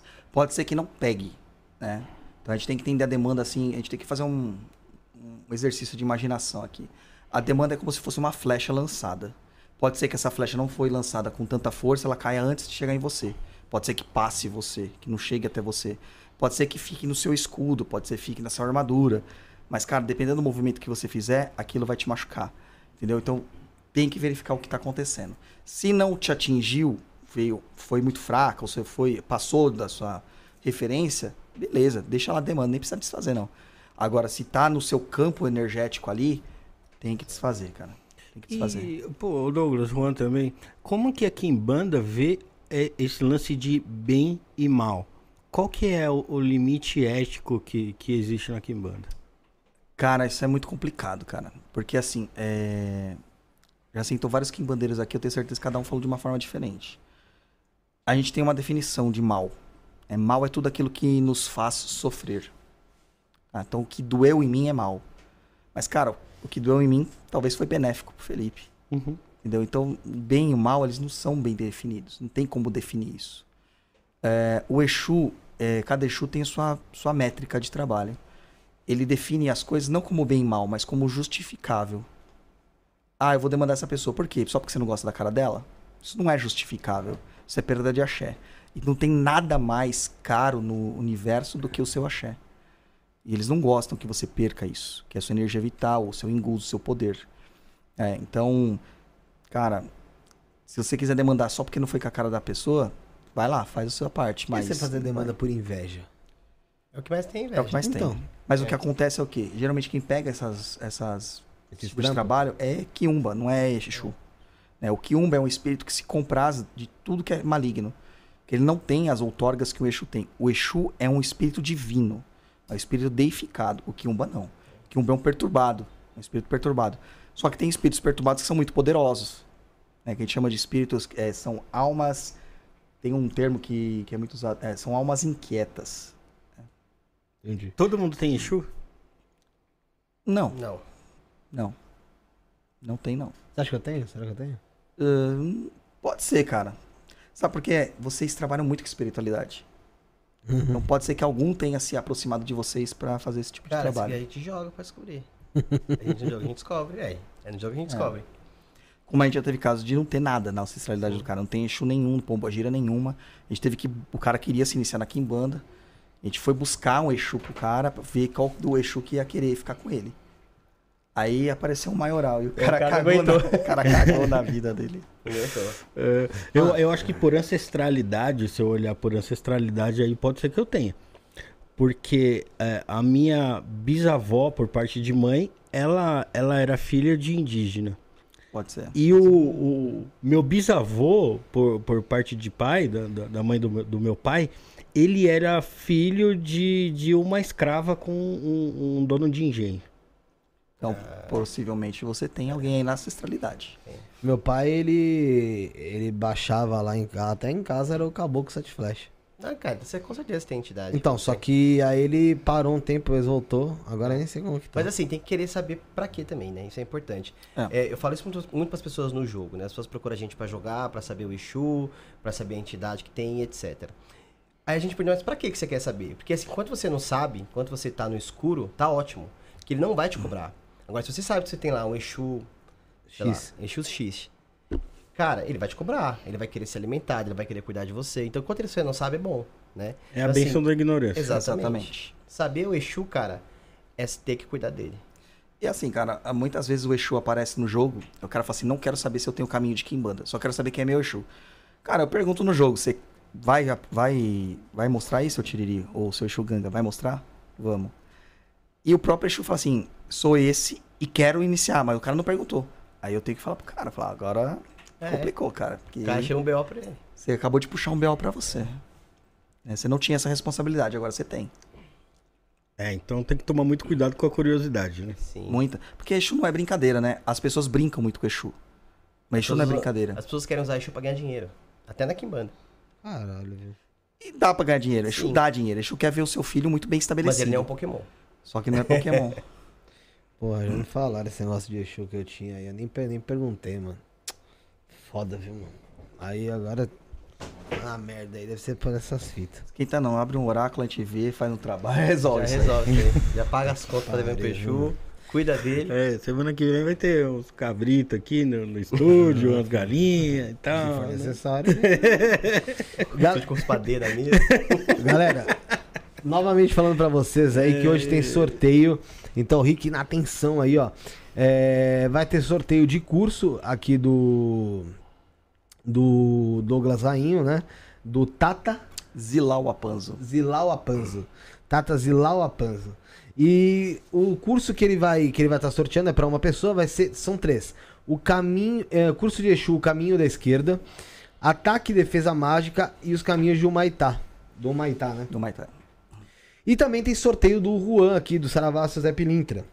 Engana Ele vai- em Galo Chito. Enganga? Engalo Chito. Engalo Chito? Isso. Enganga Engalo Chito. É isso. É, vai ser difícil eu te chamar assim, Engalo Chito. Esse é, um cachorrinho. Não, No Cheats. eu apertei num galo, eu pensei num galo, Um galo Cheetos. É, então, pode ser. Tá ligado? E tem Mas- esse meme também. Galo Cheetos. Mas eu não. Mas, pô. É, e sorteado pelo Enganga Engalo Chito, é isso? É isso. Aí, É, são dois pontos aí, vai ser dois, dois prêmios para duas pessoas diferentes, né? Ah, na verdade, um prêmio para cada pessoa. Um jogo completo de búzios com o Enganga Engalo Chito. E através dele você vai conseguir saber essas entidades, orixás, enfim. E um, uma- um jogo também no Tarô de Zé Pilintra com ele, o Juan, o Enganga Engalo Chito. Então, curso de Exu, caminho da esquerda, ataque e defesa mágica e os caminhos do Maitá pelo Douglas. E o sorteio do jogo de búzios e tarô pelo, ah, pelo Juan. Ah, como é que eu faço pra participar, gente? Pix 11977647222 é a chave 11977647222 chave Pix. A partir de 10 reais você vai estar concorrendo e você pode ganhar e são três prêmios. Lembrando que quanto mais você fizer, mais chances tem de ganhar, porque teu nome aparece mais vezes, enfim, você sabe muito bem como que é isso, tá? Então, é, três prêmios, chave Pix tá na tela, tá na nossa descrição, tá aqui no comentário fixado. Não perca tempo, aproveita, porque, meu, tem muita gente ganhando aqui os, os- o, o que a gente vem sorteando, os prêmios e tal, e depois dando feedback que tá adorando e tal, principalmente quando se trata de curso e jogo. Pessoal, poxa, pira e A- tem gente Vai que, que diz que vai. até muda a vida, viu, mano? Pra te Verdade. falar bem a verdade. É, tem, e eu- tem um. um- Pode falar, pode Eu falar. ia falar que tem uma pergunta aqui no chat aqui pro, pro Juan, que é uma pergunta pessoal aqui, ó. Ih, Mas ah, se ele quiser falar. pode. É. Pergunta ao Juan sobre a tatuagem que ele tem nas costas. Tem história aí de, de Exu nessa tatuagem? É, essa- eu fiz, uma- eu fiz um, um bafomé nas minhas costas, né? É um bodão. Fiz homenagem ao, ao meu Exu tutelar, Exu Mangueira. É só isso a história. Doeu bastante. que é o Exu que dói bastante. Mas foi uma tatuagem que eu fiz pro meu Exu. Em homenagem a ele. O Marco, Fechou as costas com, com o bafometezão, ó. É, a parte toda a asa, assim. Caramba, bicho. Legal. É, vocês veem como perigoso alguém que faz tatuagens do tipo. é, É. Sem, sem O meu ser do negócio? É perigoso. É. Mas eu fiz pro meu Exu assentado, já tenho um pacto com ele. Uhum. É assim, a tatuagem ela é uma magia de sangue, né? E tá sendo alimentada pelo seu sangue o tempo todo. Então tem que ter propósito. né? Tem que ter propósito. Por quê? eu já nem quero falar mais dessas coisas, caralho. O maluco fala, me lembra das paradas, pô. Cadê? Faz essas perguntas. Essa aqui, pô, mas era servidor, é. Caguei, pô. Caguei. Faz por cima alguma coisa e resolve. É só fazer por cima e resolve, mano? Aí, É, faz Ah, então por cima. É, tampa ela, É, conta sim, coisa. sim. Vou, um, vou pintar todo de preto aqui. Fala que é uma manchão que eu tenho. Fala que a pinta da Angélica veio parar. Trans- Transforma num bode que resolve. É. Aí, É, ó. tá, se- Então, se alguém cara perguntar, fala, fala, é do, é do Paris Saint-Germain. É do Paris Saint-Germain, é a Torre? Isso. O Marcos Ai, mandou aqui, ó. cara. Como faço pra canalizar? Apesar que é bom continuar na tua pergunta aí, que depois eu vou fazer essa. Então a tatuagem, ela é um algo que sim, se você não tiver o propósito, você se fudeu. É, cara, assim, muitas pessoas elas acham que é só arte, né? Que é, eu só acho, uma coisa. também. Mas não é, né? É, a tatuagem ela tem proposta ritualística desde do, do, da- do surgimento dela. E ela tá sendo alimentada pelo seu sangue. Né? Tempo fazer. inteiro, né? Tá saindo também. sangue, tá no seu sangue o tempo todo. É, né? Então, dependendo de alguns símbolos que você faz, Caveira. é. Depende Caveira do. tem- Mas depende do Aqui lugar. tem quatro, né? Cinco. Depende do caveira é um lugar, símbolo cara. bom. Depende do lugar. É, se você fizer na linha central do corpo, dá problema. Em algumas partes do rosto dá problema. Na nuca dá problema. Né? Agora, assim, braço geralmente não dá problema. Aí, tá? ó. Não, braço não dá problema. na mão, ali, ó. É. É, não, normalmente não dá. Só cortar. Depende do que coloca. Tem muita gente que faz tatuagem aqui e coloca símbolos de Exu, né? Pontos riscados É, e vi. tal.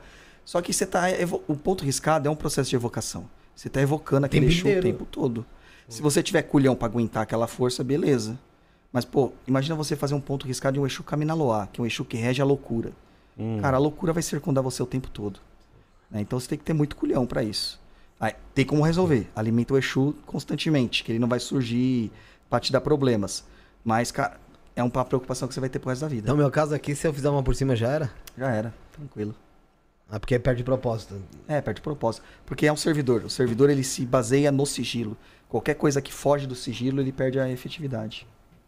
É, então eu vou... É, pode cortar também, tá? Se quiser, a gente mete a navalha aí. É, arranca o Já couro e cicatriza. É, acho que a navalha é a melhor no momento. Faca ou fogo? Porque tá faltando dinheiro pra tatuagem. não dá pra tirar no laser, que não vou nem fudendo ficar. É melhor faca.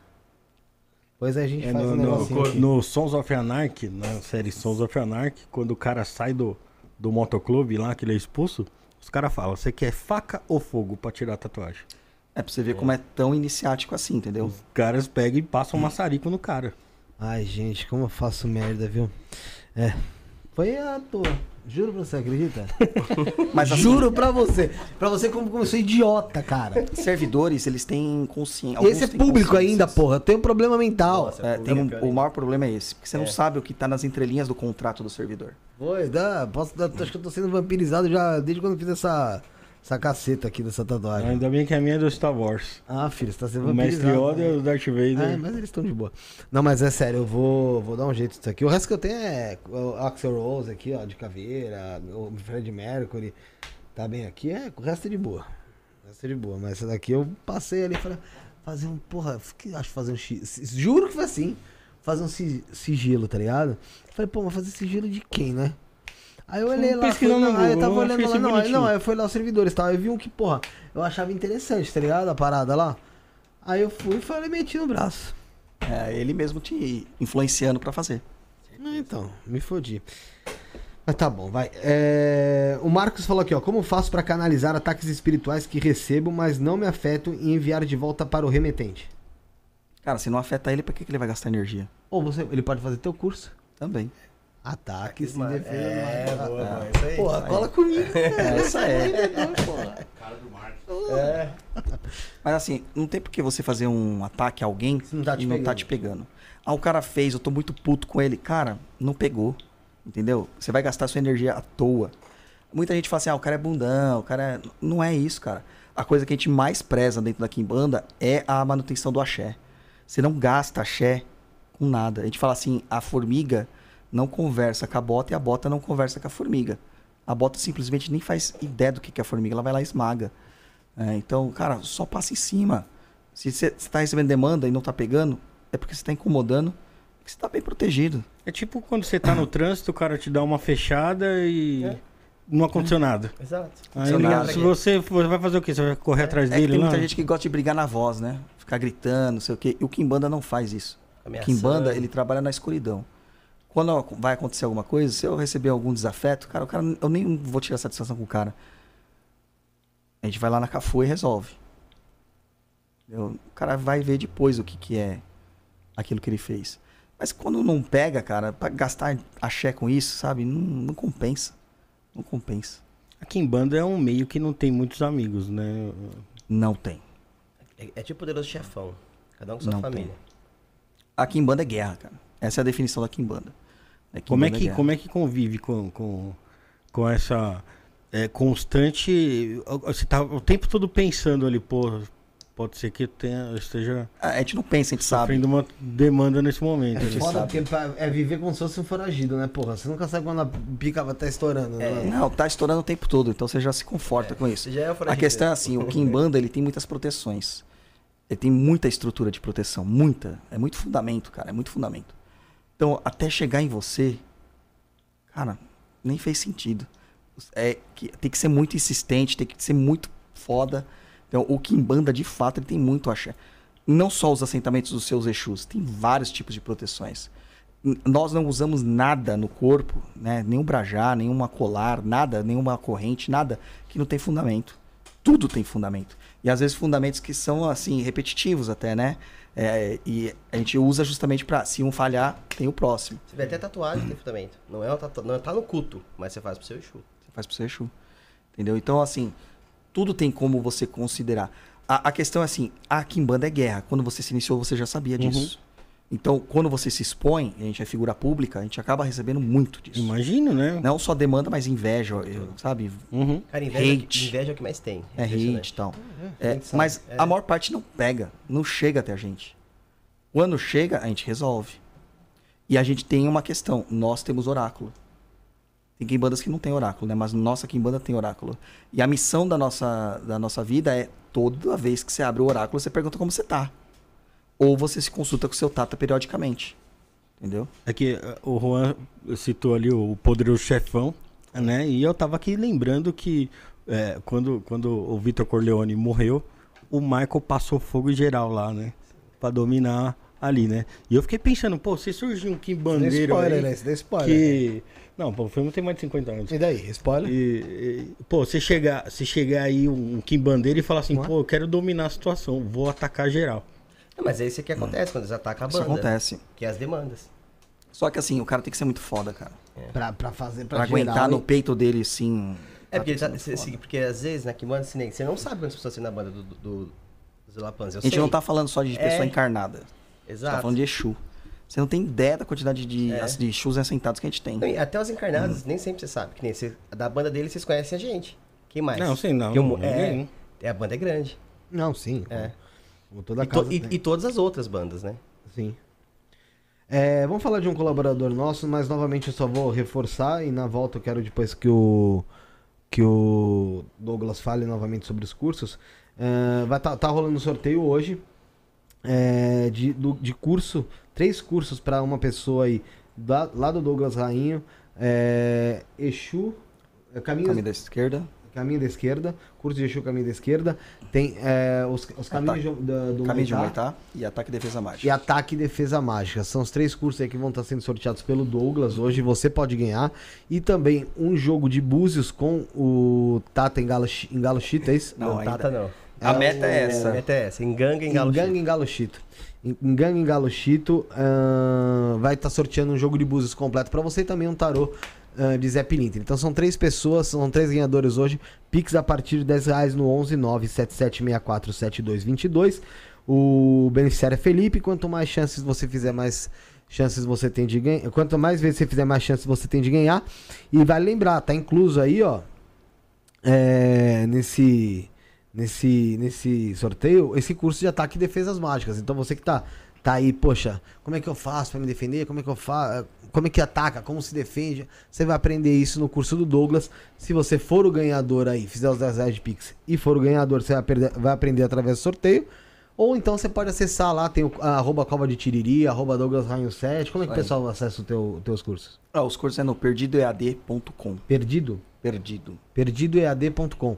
Então, perdidoead.com, lá também você tem acesso aos cursos do Douglas, onde você pode também estar ali adquirindo e fazendo, e, meu, é, ganhando mais ainda expertise na, na sua vida espiritual. Eu vou, eu vou Vamos falar aqui da- uma... Ah, mano. É, vamos falar da, da Vinache? Bora, Rick.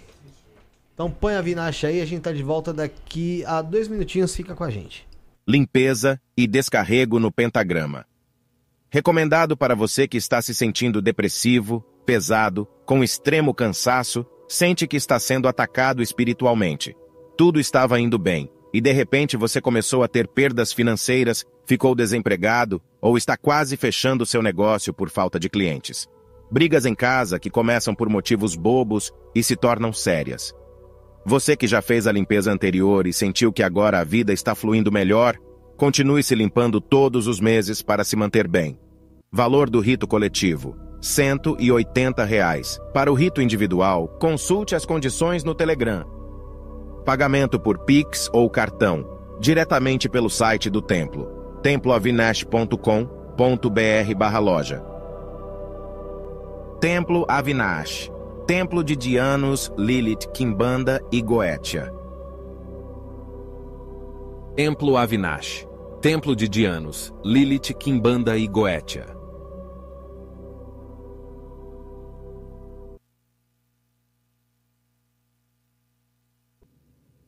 Rito Luciferiano Mensal. Há mais de quatro anos ocorre o ritual luciferiano mensal, sempre com muitos resultados positivos. A egrégora é evocada em prol da sua vida financeira. Seu nome ficará firmado por 30 dias, atraindo novas oportunidades, crescimento financeiro e profissional, quitação de dívidas, aquisição de bens e movimentos financeiros. Todos os meses recebemos muitos depoimentos de novos empregos, negócios e dinheiro inesperado. O rito é realizado todos os meses. Consulte a agenda no site. Valor: 150 reais. O pagamento pode ser realizado por Pix ou cartão, diretamente no site do templo, temploavinash.com.br barra loja. Obtenha a prosperidade que sempre desejou. Templo Avinash. Templo de Dianos, Lilith, Kimbanda e Goetia. É isso aí, você viu aí sobre o Templo Avinashi. Então, lá você encontra também rituais individuais, coletivos, oráculo, pactuação. Tudo isso você encontra lá no Templo Avinashi. Ela que tá saindo lá do Rio, tá vindo aqui para São Paulo. É... Tá chegando já, né? Acho que já chegou, viu? Se eu não me engano, já chegou. Mandar um beijo pra ela. Então, você que tiver interesse, temploavinash.com.br é o site, temploavinash.com.br. E também o Telegram, que é, eles atendem pelo Telegram 21967825911, 21967825911. Lembrando que todos os nossos colaboradores, pessoal que patrocina a gente, tá aqui na nossa descrição, tá bom, gente? E você que quiser ser um patrocinador do programa também, pode entrar em contato através do isto não é podcast@gmail.com ou WhatsApp 11977647222. Tenho certeza que você não vai se arrepender, tá? É, mandar um beijo pra Mestre Vinache, o Mestre Caveira e o Mago Kaique, um abraço pra eles, tamo junto. É, fala, Rafael. É, vou fazer uma pergunta aqui que o Eduardo me mandou, Eduardo aí, vou mandar um fraterno abraço aí pro Eduardo, que é santista como eu, também tá sofrendo maçom? aí, né? Não, não é maçom não. Eu acho que Tá não, bom. né? Eu também não sou. Graças a Deus. Você, você- Por que graças a Deus? É porque, graças a Deus, eu não sou maçom. Tá bom. Não quero ser maçom. Então tá bom, tá bom. É, ele perguntou aqui é, se, se você recebe uma demanda, é, o, o, o que, que você faz? Você só se protege ou você devolve? E quando você devolve, qual que é o custo que você tem? Qual que é o rebote disso, dessa devolução? Tudo tem fluxo e refluxo. Tudo. Nesse ponto a gente pode falar também um pouco do curso. Né? Sim, a gente pode falar. Esse ataque, ataque, Ataque, e defesa, mágica. No curso a gente ensina sobre essa questão, é, principalmente sobre identificar o, o- o ataque, quando há ataque, e como você vai fazer isso aí. Às vezes, o mais adequado é que você só anule aquilo que foi mandado para você. né? E outras vezes você tem que mandar de volta, porque a pessoa não para. Então, se veio uma vez, anulou, veio outra vez, anulou, terceira vez, você não aguenta mais, cara. Você demanda o cara. Pra ver se você incomodando ele, ele perde o foco ali do que. do, do seu alvo, né? Que é você. Entendeu? Então, assim, isso varia muito, isso varia muito. É situação pra situação mesmo, né? É aquilo que eu falei da, da, da formiga e da bota. Você nunca vai pegar uma pessoa que tá te mandando uma demandinha com vela de glitter, que teve um pessoal aí que fez isso comigo. Vela de glitter. É, pega uma velinha, meteu um glitter em Passa cima uma dela, um uma cola ali, ali, e começou a demandar aqui para as coisas acontecer, né? Mas, pô, o que, que vai acontecer com vela com glitter, caralho? Na cabeça dele, tudo, cara. Mas na, na realidade não acontece nada. né? Eu não entendi a porra do glitter. É, Juro. é, pessoa afetada, só, cara. um, só um acaso, né? Ó, esse, esse dia A eu- pessoa é uma pessoa assim que, que vive num mundo mágico, sabe? Aquele mundo cheio de cogumelos, unicórnios, Eu até fadas. cogumelo, tá ligado? Mas É. não vela com glitter, mano. Entendeu? Pô, então, hum, Glitter é sacanagem, né? É, pô. a pessoa emocionada. E aí eu lembro que quando fizeram isso aí, o Tiri colou em mim e falou assim: ah, tô fazendo um negocinho pra você. E na tela mental mostrou, né? A vela com glitter. Eu falei, caramba, mano, tá bom. Deixa Bonitinho. fazer, né? Bonito, né? Uma vela. Uma vela palito com glitter pra derrubar um mestre de Kimbanda. Top. Daí, beleza, continua uma vida assim- lá e eu tava ouvindo os podcasts e eu ouvi a pessoa falando que fez a magia pra uma determinada pessoa com uma vela e glitter. Eu falei, não é possível, né? É muita coincidência, cara. E aí eu sabia que aquela pessoa tinha um- uma certa né, Divergência, divergência comigo. Cara, mas é. Primeiro eu tenho curiosidade de saber que programa que alguém foi falar isso. Ah, isso não Era, posso era, falar. era, era, era, era podcast só de Spotify? Podcast só de Spotify. É o quê? Diário Mágico? Magicando? Quieto, deixa abaixo. Abaixo. Não vou falar, não. Porra, mas agora eu tô curioso. Não, porque, não, porque não, não, não- A sinceramente, gente nunca trouxe aqui, não? E eu acho que não. Acho que não. Quando eu lançar a próxima propaganda, você me fala que é pra ver se eu trouxe. você que tá fazendo magia com glitter, glitter, com vela manda glitter, mensagem aí, manda mensagem aí que a gente quer. Pra gente saber quem é. A gente, eu, quero, eu quero trazer, eu quero entender isso. Tem muito macumbeiro fazendo eh, magia com glitter. O cara vai lá na Eu não loja entendi de. O na fundamento do glitter, caralho. É, loja- eu- Não tem, cara. eu- Ele usa pra dar cor pra vela, entendeu? Pra dar um propósito pra vela, fazer um preta mágico. do carvão, caralho. É, tem várias coisas pra você ô, fazer. ô, ô, esse- esse, esse dia foi sacanagem. Eu cheguei na loja de tinta e falei assim: eu quero comprar uma tinta azul metálica pra pintar um motor lá. Pô, não veio uma, um azul cheio de glitter? Eu fui pintar o motor do cara, ela É, ficou deve tá cheio na de, moda, né? Sei lá. de, de- É, deve ser. Mas tem muito macumbeiro fazendo isso, que ele vai na loja de artigo religioso e vai lá, quer pó de prata, pó de É, ouro. isso não mesmo. é prata e Mas- ouro, mas isso sabe é que- só glitter. É sabe, só o que- sabe o que glitter. rola? O, que eu tenho percebido muito, assim, principalmente TikTok, é, Instagram, no próprio YouTube, é muita gente fazendo muitas coisas, assim, coloridas, muita coisa mostrando, É. muita coisa aparecendo, e as pessoas, como não entendem da macumba, não entendem do feitiço, cara, tô aqui mágico, pô, uma vela com glitter, É o, caralho. é o marketing das cores, É, né? e aí o pessoal vai naquilo, e isso engaja, cara. Marketing das cores. Então, se você fala pra uma que pessoa dói. que com É, uma é vela com glitter você derruba um mestre de Kimbanda, aí o cara se transformou no magão, né? É, então, ah, é demais, né? É, porque assim, realmente eu não vi, eu não vi fundamento na parada, tá ligado? Tipo, você. É, não tem. É. Mas Tem, tem muita coisa absurda que você já viu. Ah, não sei assim, se eu tô desse- viajando nessa, né? Desse tipo? Cara, É. acho que glitter não tem Caramba. fundamento pra nada, né? Não, até tem, pra dar uma corzinha ali, um brilho, né? Não, mas- Tem entidade de cabaré que gosta. Tem que entidade de cabaré que gosta. Sim, mas aí beleza. Mas não pra magia. É, Não pra magia. falando. feitiço ali, não. Ah, mas aí você faz como um agrado ali, pô. Você põe num. Por- Sei lá, aí, é, uma aí- flor. aí é a beleza É da a beleza, né? Pela É, beleza. sim, é beleza. Pela, pela coisa Mas não, mas estética. fundamento- Mas não no fundamento, numa vela. Até porque assim, o né? fundamento eu entendo como sendo tudo pro- pro- proveniente da natureza. É, Né, de certa forma. é, não só da natureza, como vela não é da natureza, né? Mas você Não, é, dá um propósito pra ela usando fogo.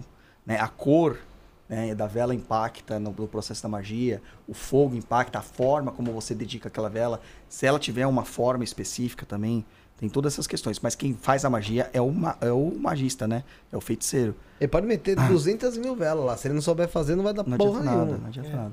Eu não lembro Você- quem foi que veio aqui, Felipe, que falou que usou uma roupa de uma pessoa assassinada porque era potente. Eu sei quem foi. Mas assim, é. Eu sei quem foi. Deixa abaixo. Deixa... Não, não é isso. É que tipo. É tipo. vou- A gente pode fazer essa pergunta, mas É, não vou. Não Mas tem propósito, viu? Então, exatamente por isso. É, então, não- mas assim, é, o, pô, você até me tirou do prumo, cara. De verdade agora. Depois eu te explico. O, esse negócio da, da vela com glitter já foi, foda-se. O negócio da, da- desse, do seu curso de ataques e defesas mágicas, né? É, que que você, que que a pessoa que for fazer esse curso, né? Seja ela sendo sorteada aqui do, pelo, pelo Pix, ou a pessoa que for entrar no perdidosead.com Perdidoead.com. Perdido, é perdido, gente, é no singular. Perdidoead.com. É, O que, que ela vai aprender? Cara, ela aprende, como eu falei, a primeira coisa é você identificar se você foi atacado. Mas né? Se você São sintomas que você tem ali que você vai perceber, né? Coisas ruins acontecendo, peso no ombro, cansaço, coisas quebrando, várias coisas que a gente explica. Você tem filtros que a gente explica pra fazer, que algumas pessoas chamam de ecosa, a gente chama de filtros mágicos. Que são estruturas que você vai montar lá, um, um clássico é o carvão com água, né? Uhum. que tem várias, mas tem- existem vários lá que eu dou para justamente é, ser um para-raio ali no momento, eu explico para as pessoas para que não pegue qualquer tipo de energia viciada ou energia negativa nela, né? Então às vezes ela não precisa nem fazer nada, aquilo lá vai solucionar, né? E também serve como um termômetro para você saber, dependendo da, da forma como ficar aquele preparo, para você saber se você está sendo demandado mais ou menos. Uhum. Quando demanda, e às vezes a gente sabe quem demandou, né? Mesmo não precisa ser um sacerdote para saber, você sabe quando a pessoa não gosta de você. Lá a gente ensina técnicas para que ela contra-ataque. Tanto que ela anule, para acabar com aquelas coisas que estão sendo enviadas contra ela, quanto técnicas que ela vai contra-atacar. E muito disso é de uma forma mais simples. Eu fiz o curso pensando mesmo em, em uma, uma pessoa que não tem uma vivência espiritual. Né? Que é- e ela precisa desse recurso mágico. E porque muitas vezes você vai até atrás de um, de um, de um sacerdote, né? É, um promulgado mestre, alguma coisa assim, e você cai em umas armadilhas muito grandes, cara. Os caras enganam você falando que você tem um monte de coisa. Cara, com o curso você consegue resolver grande parte desses problemas aí é, de ordem menor. Só vai ficar mesmo o que é de ordem grande pros, pros Kimbanda resolver. Entendi. E é para isso que a gente serve, né? A gente não serve pra ficar resolvendo é, briga de namorado, né? Você pode, você pode, peraí, você pode é, falar dessa do carvão? Contar pro pessoal? Sim, o carvão que é um clássico, né? Que tem na, na Umbanda, na Kimbanda, que você usa um copo de água. Você É um vai colocar. É um copo de água. Água. Qualquer água, pode ser da torneira mesmo. Um ou dois dedos de sal grosso. Tá? Tem que ser sal grosso porque o sal fino ele dilui e, e acaba é. muito rápido, né? E uma pedra de carvão vegetal, aquela carvão do churrasco. né? Não vai me fazer com pedra de narguile, cara. Já, já, já, já logo Putz, pensei nisso, ia falar. Porque, Não. Mas não, não fumo na guilha. Não. Já fumei muito, mas nossa, peguei um negócio na guilha, velho. É, mas eu já pensei, pô, aquelas redondinhas cabem direitinho no copo. Não, tem que né, ser o carvão mesmo, aquele que é vegetal, de eucalipto ou de pinos, né? Que normalmente faz. Você deixa lá. Deixa atrás da sua porta, deixa atrás do. do- do- ou deixa numa área de mais movimento da tua casa, geralmente a sala, né? Ou a cozinha, que são os dois Pô, eu lembrei de um carvão que eu vi pra vender uma, vez na internet, que era o carvão em forma de, de caveira. Pô, imagina, né, que... Essa aí. É, só- essa é igual o glitter, Era é só pra dar um. Só pra dar um. Mas assim, Era só pra dar uma- como a pessoa identifica através desse copo que ela tá tomando no rabo? Então, né? pelo tempo que o, a- o carvão tem que descer. A gente sabe que todos esses, esses elementos eles têm uma saturação natural do elemento. Mas se aquele carvão ele desce, ele afunda muito rápido, cara, certeza que tem muita energia negativa próxima de você. Caralho, hein? Normalmente é sete dias que a gente pede, a gente pede para trocar. Cada sete dias se troca. Né? Se em sete dias ele tá ali, ou ele desceu um pouquinho, ou ele até afundou mesmo no próximo dos sete dias, beleza, coisa da vida, alguém que te odeia. Normalmente a gente tem um monte de gente que odeia a gente, tem inveja, mal olhado, essas coisas. Mas, cara, pôs lá, em dois dias caiu, não dá. É, eu vou evitar fazer por enquanto. é, pra não botar mais coisas na minha cabeça. É, eu tenho medo de chegar perto da água e minha mão afundar junto, assim, ó. Não, eu tô brincando. É, É, porque, é porque, pega fogo na água. mas é porque é aquilo ali, né? Você tem que descobrir Explode. como é que resolve o negócio também, né? Não é só, Então, é, só saber dois dias, ruim. baixou o carvão, procura fazer um jogo. Vai. O, então, você concorre também a esse curso, esse curso aí do, do Douglas, gente. Ataques e defesas mágicas, além do caminho, de- além do curso de Exu, caminho da, caminhos da esquerda, é isso? Isso. E O Caminhos do Emeitá. caminhos do Maitá. É, o pessoal tava elogiando bastante aqui o caminhos do Maitá também. É, o Caminhos do Maitá é fantástico, cara. Tanto que é, o Rafa perguntou sobre se eu já vi muita coisa louca, né? E às vezes eu, quando eu vejo uma coisa louca na internet, o TikTok é o celeiro dos loucos. Aí eu pego lá e mando para esses grupos que eu tenho de do Maitá, né? E eu falo assim, eu quero que vocês dissequem essa magia, me falem o que funciona e o que não funciona e por que que não funciona. Cara, a galera, tipo, abre a cabeça de uma forma, então ela não vai ser enganada por qualquer vela com glitter. Entendeu? Né, é, cria um, um senso crítico ali, um negócio É. que você vai analisar ali, né? E o, também, assim, ela o tá- sentido do- do- dos fundamentos. né? Ela tá numa necessidade de fazer um trabalho, ela precisa abrir os caminhos dela ali rápido e não tem nada perto da casa dela. Ela vai saber o que, que tem na dispensa dela, o que, que tem na geladeira, o que, que tem lá na- no armarinho da macumba. E aí, com esse conhecimento que ela tem de formar o feitiço, ela consegue pegar esses elementos associados, fazer o feitiço ali para resolver. Sem ter necessidade de ficar é, planejando esse ritual gigantesco. É uma emergência, né? É uma emergência. Juan, você trabalha com o Zé Pilintra. Então tem uma, tem uma pergunta, uma afirmação aqui. Eu queria que você pudesse até dar um conselho pra essa pessoa. Porque o Zé Pilintra é um malandro, né? E aquele da rua, do. É, da malandragem, do Da pessoal Lira. malandragem, é. Da Lira. E agora tem uma pergunta da Lira aqui pra você. O Fábio Lourival, ele fala o seguinte: sou um viciado em jogos online, apostas esportivas, cassinos online. Perdi tudo para o jogo. Agora estou endividado nos bancos e só penso em suicídio. Acho que são espirituais, ob- são espi- obsessores espirituais. Me ajudem. O que, que você tem pra falar sobre? Tem que cuidar melhor do malandro. Hã? Tem que cuidar melhor do malandro. É assim, ó, é, entidades de lira, não sei se todas as entidades de lira, mas pelo menos as entidades que são os malandros, Zé Pilintras, cara, eles, são, eles têm um ego muito grande, né? E eles trabalham muito ligado a toda essa energia sexual, a toda essa energia do jogo, a toda essa energia de tudo que é, que é troca, né? Essa energia de ganhar as coisas. Então, assim, se você trabalha com essa energia e sabe que isso pode te ajudar, você tem que cuidar muito bem do malandro que isso ele vai movimentar sua vida pro lado positivo. Inclusive vai te proteger de não acontecer essas coisas erradas. Agora, se você tá no negativo, É, o malandro, ele é, ele é malandro. É, você tem que entender que malandro é Exu, gente. É, todo malandro é Exu. Então, assim, Exu tem a moral própria. Tem uma, uma adoração enorme por malandros hoje, né? E eles não entendem o que o malandro é de fato. Então acho que o malandro é aquele cara só que é o esperto, que toma vantagem em tudo. Gosta de beber É. uma, pá, brincar. É, não é também. Mas não, sim, mas tô falando, não é só isso. Não é Não, só se isso. Não é só isso. Quando você vai entender a história de um camisa preta, que são pessoas que viveram, que você consegue traçar, porque são espíritos mais jovens, né? Ali na, na Lapa, Carioca. Você vai ver o, o Malandro Miguel, esses caras, você vê que a vida dos caras não era fácil, mano. Os caras tinham. A maior parte dos malandros, eles eram guarda-costas de bicheiro, né?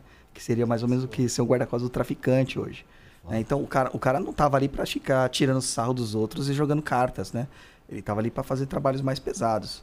Né? Quando ele morre, não muda essa estrutura dele. Ele continua sabendo isso. São- eram muitos, muitos eram mestres capoeiras, né? E quando a gente fala capoeira, não é a capoeira de hoje, que é uma arte, que é bonita e tal. Era uma capoeira que era uma capoeira de defesa, né? Contra a opressão que existia do Estado contra essas pessoas marginalizadas. né? E tem um lance que rola muito com o Zé Pilintra, assim, né? Que é diferente dos outros malandros. A paixão. né? E o que alimenta ele é essa paixão. Então, assim, o ego dele é muito grande, né? Como nós somos egos, os Exus também têm. Só que cada Exu tem dentro do seu reino, ali dentro do seu trabalho. E Zé Pilintra, a paixão faz ele crescer demais, né? Por isso que ele é tão grande, né? Porque tudo que você fala de seu Zé, as pessoas alimentam seu Zé. Ah, é um Exu que veste terno e usa branco. Não é um Exu que vem com pé de bode. Assim como o preto, preto velho também, cara. Exatamente. É, mas né? seu Zé é mais, cara, porque não tem uma casa de Umbanda que não tem uma imagem de seu Zé na Exatamente. porta. Sabe? Não tem um terreiro de Umbanda que não tem pelo menos é uma imagem de engraçado, Zé. a- a- pela, pela, es- a- vos- pô, vocês são muito mais experientes, eu não tenho experiência nenhuma. Mas assim, dentro do, do- das conversas aqui, conforme a gente vai visualizando, até o comentário do pessoal, eu vejo como a- o, mais, o mais afeiçoado às pessoas o preto velho, mano. Ah, sim. É. O pessoal entende. tem mais, tipo. É que as pessoas procuram a religião por um, para, pra ter aquele afago, aquela É. coisa do coisa boa, aquela E coisa o preto calma. velho traz, ele, vai Ele trazer. traz- isso. É a energia que ele trabalha. É, mas também se, se você abrir lá uma gira de preto velho e abrir uma gira de Exu na mesma semana, você pode ter certeza que a de preto velho vai estar vazia. É, de É, gente, eu já ouvi né? falar muito isso também. A gira, é, eles chamam de gira de direita, gira de esquerda. A pessoal gira só quer ir na gira de é esquerda. igual porque o da de Henrique, esquerda o fazer- Henrique, aqui ó. Posso É, pedir qualquer só coisa vai que de quiser. Pede É. amarração, pede coisas de amor, Só vai em pede gira de dinheiro. esquerda, não gosta de gira de direita. Aí eu falo pra ele, porra, mano, você tem que ir na. Os dois... Aí ele fica, é, não. É aqui em bandeira esse cara, mano. Então. Só gosta de ficar na gira de esquerda, porra. Você é aqui bandeira, Rick? Ainda não. Ainda não, aí, ó. Tá Mas assim, só pra fechar a história do Zé. Pilintra. Zé Pilintra é muito bom. Todos os malandros são, desde que você saiba lidar com essa energia e cuidar dessa energia É, tem direito. Tem lidar. que entender, tem que entender. Não pode achar que você tem controle sobre o malandro. Você não tem. E, e, poxa, é- você falou que ele tem essa vontade própria. Né? Todo eixo tem, não é só o Tem, malandro tem não. essa, essa moralidade própria dele ali de julgar as situações. Sim. Quando essa situação vai, vai de conflito com o que você pensa, como é que fica? Aí, aí você procura um... Aí o Tata sofre. É, aí você procura um tato, um sacerdote, você tem que acertar essa energia. Se você tá na Kimbanda, você tem um tata te auxiliando, né? Que nem no meu caso. Eu tenho um Zé Pilintra muito forte. A, a entidade hoje, além do Xumangueira, que é um tutelar muito forte pra mim, é Zé Pilintra. Eu tenho tatuagem, seu Zé. Cara, eu tenho várias firmezas, seu Zé. É uma energia muito forte pra mim. E eu aprendi a lidar com essa energia junto com o tata. Quando, Sozinho, não. quando o Engalogito foi entrar na Kimbanda, ele teve uma experiência assim catártica. Total. De chorar real. De chorar mesmo, de, De ficar mal, de é. ficar mal. Porque é, ele tem uma ligação com o César Zé Pilintra muito grande. É um espírito familiar. E quando foi jogado lá, não deu o Zé Pilintra, deu o Mangueira. E pra ele, são espíritos completamente diferentes. Completamente distintos. Pra ele foi muito difícil ele tentar ele ter que se desapegar do Zé Pilintra. Eu, eu cheguei a pensar se eu realmente queria ou não. E assim, e o, o- É. o Tiriri, ele adora o Zé Pilintra. Ele tem um trato com o Zé Pilintra ótimo, assim, eles, eles são muito brincalhão entre eles. É, o Mangueira já é um espírito mais sério, né? Então é diferente. Pensa um Exu diferente. que vive no meio do mato, no pé de uma árvore, só lidar com o elemental, só com coisa da natureza, vive sozinho. É um Esse cara isolado, né? socialização. É, aí você pega o Zé Pilintra. Que é, o É, pô, o cara do malandro, do, do, do, boteco ali. Do, do- Então é Exatamente. difícil. Mas é um processo de conhecimento também, de maturidade espiritual. Entendeu? Entender que a entidade não é sua. Que ela tá lá cumprindo um propósito. Hoje o Zé Pilintra, ele faz parte da coroa dele. Tá lá na coroa dele, assen- vai ser assentado na coroa dele. Mas ele, é, para ele entender que não era o espírito principal da coroa dele, e isso acontece com várias pessoas, tá? É que ele tá aqui. Sim, é muito É, foi muito difícil. E assim, a- com a chumangueira tomando a conta, eu parei de beber, eu parei de fumar. Tudo coisas vícios que eu tinha. Muito forte. De beber não É. tanto. Era mais de fumar, fumava o tempo todo, compulsivo, né? Porque o seu Zé se alimenta disso. Não Uhum. dá pra achar que Exu não se alimenta do que a gente faz. Por isso que a gente tem assentamento. Ou então, Fábio, você que tava fazendo uma pergunta, depois ele até mandou aí. Desce o chat aí que eu tô aqui em cima no chat pra não perder pergunta. Mas ele até mandou de. Ele até mandou algo aí, ó. Vê aí, ó. Fábio Lourival. Ele não atualizou aqui agora. atualizou. Mas ele mandou alguma, ele mandou alguma coisa aí como podiam ajudar ele. Procura aí, ó. Tem Instagram aí, ó. Juan, meu link com o Zé Pilintra, meu pai, como faço pra cuidar do meu Zé? É isso aqui? É, não, aqui ele fala aqui, ó. Qual entidade pode me ajudar? Ah, tá aqui. Ah. Qual entidade pode me ajudar? Perdi tudo no jogo Cassinos Online. Jogo do Tigrinho aí, ó. cuidado. Não, manda ele chamar lá na Estou página do- endividado, falido. Ixi.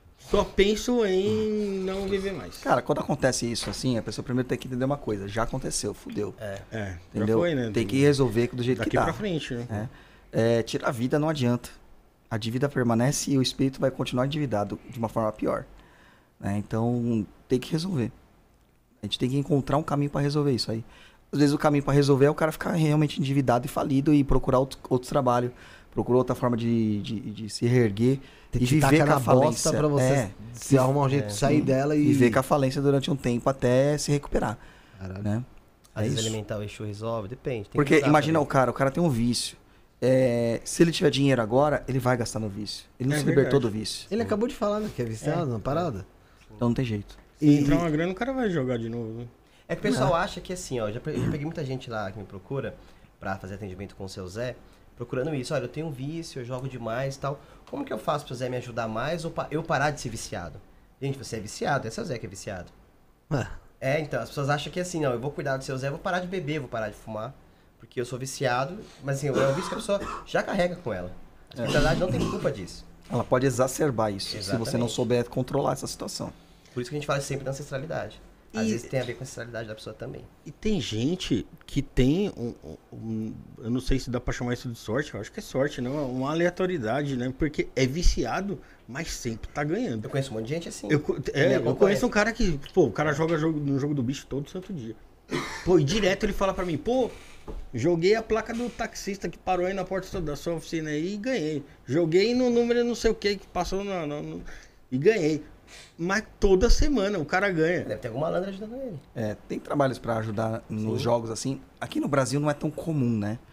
É isso aí você vê mais nos Estados Unidos, né? O pessoal do Rodu faz muito isso. Aqui no Brasil não é tão comum, até porque a nossa loteria ela é muito muito diferente das outras, né? Ela tem uma estrutura muito diferente. O jogo do bicho é uma coisa que dá pra você ter sorte, jogo de cartas, jogo de dados, e tal. E os malandros trabalham nesse sentido, de dar é, no bilhar, tal, essas coisas de apostas. Eles trabalham pra fazer isso aí. É, mas tudo tem um preço também, né? É, eu ia falar disso. Eu fiz um ritual com o seu Zé recentemente e muitas pessoas que estavam nesses jogos online, que é a novidade aí, né? Jogar online e tal, os joguinhos de que ganha e tal. Nas roletas. Muita gente. Mas, não, joguinhos que perde. É, e tal. perde. É, é, então, muita gente entrou no ritual, pagou o ritual e começou a ganhar. Mas por quê? Porque o pessoal chega assim, ah, vai lá no terreiro, fala assim, Zé, me ajuda aí a ganhar alguma coisa. Não dá nada pro seu Zé. Cara, ele não vai te ajudar. Simples assim. Se É, você não é troca, troca, né? é, cara. Ainda mais se você quer ganhar, com o seu Zé te ajudando, ele vai ganhar o quê com isso? É simples assim. E é promessa? simples. Existe promessa. Você promete Tem. algo pro, pro Exu ali. Então, vai. uma pessoa tá Se devendo dois ganhar- de ouro. Então, Então, mas porque esse é o problema também. Se você não cumprir sua promessa, Sim. você tá fudido. Tem Tudo- algumas pessoas que estão devendo tiriri. O Tiriri fala o seguinte, é, ele fala assim, é, todo axé que é dado pode ser ti- retirado. Quantos caloteiros de promessa aí? Cara, tem, tem, tem filho de santo que promete coisa e não leva, sabe? Cara, tem, tem vários. Mas você não cobra. Do- dos filhos? É, vamos supor, o, o Rua chegou lá, poxa, não sei o que, prometeu lá pro, pro Exu que vai, porra, dar um bode pra ele. Se conseguir X. Não, Consegue X e não. Aí você, você não. E eu não cobro, quem vai cobrar é o Exu. É. Ele vai cobrar da pior, ele não vai chegar pra você e falar assim, você tá me devendo. Cara, Não, se ele vai só começar a se- tirar as coisas de Se você. ele só se afastar, já é foda. Essa é a verdade. Teve uma pessoa lá que prometeu dois anéis de ouro pra ele. É, o Tiriri adora anel, né? Prometeu dois anéis de ouro pra ele. E, cara, a Pra pessoa... pôr no assentamento. Não, pra ele, de Ele dar, se ele pra ele. arranjasse um emprego pra ela, tal, não sei o que e tal. Daí ele falou assim, tá, o que você vai me dar em troca? Ele não pede o que ele quer. A pessoa falou, te dou, ah, eu vou te dar um anel, não sei o que. É porque a pessoa sabia que eu, que eu tinha visto um anel, tal, que ele tinha enchido meu saco, tinha contado essa história. É... E a pessoa falou, te dá um anel, então. Ele falou assim, tem certeza que é isso que você vai dar? Ele ainda falou pra ela. E ela falou assim, tem, eu vou até te dar dois anéis, se você me Eu tava conseguir. cambonando isso aí. cara. Aí cagou. Aí a pessoa cagou. E a né? pessoa conseguiu o que ela queria, conseguiu um emprego, conseguiu tudo e depois cagou em tudo, foi embora e Cê- é, tem pessoas que acompanham a vida dela e vê que não, não vai? Não vai, sempre engasgada, sempre engasgada. A pessoa vive, mas a pessoa vive engasgada. Tá devendo, né? Teve um cara agora de, en- entrou em contato essa semana comigo, até que eu falei pro Juan. Né, o cara precisava de fazer um. fechar um contrato lá, um contrato de um valor milionário. E ele tava muito inseguro. E eu tirei e falou pra ele, não, vou te ajudar, tá fechado, fica tranquilo. E ele veio, e ele- o cara sumiu. Eu falei assim, pô, o cara toda semana tava mandando mensagem e tal. Sumiu, ficou uns seis meses sumido. Mandou mensagem, marcou o jogo e tal. E falou assim, não, eu não sumi, é porque eu tava com muito trabalho, porque eu consegui o que ele falou. Então, isso me sobrecarregou de trabalho. Eu queria, tô entrando em contato pra saber como que eu vou pagar a dívida. E ele pediu um bode pra ele, né? Só um bode. Cara, não dá 0,01% do que ele conseguiu pro cara. Não, É, é, cara. muito menos, né?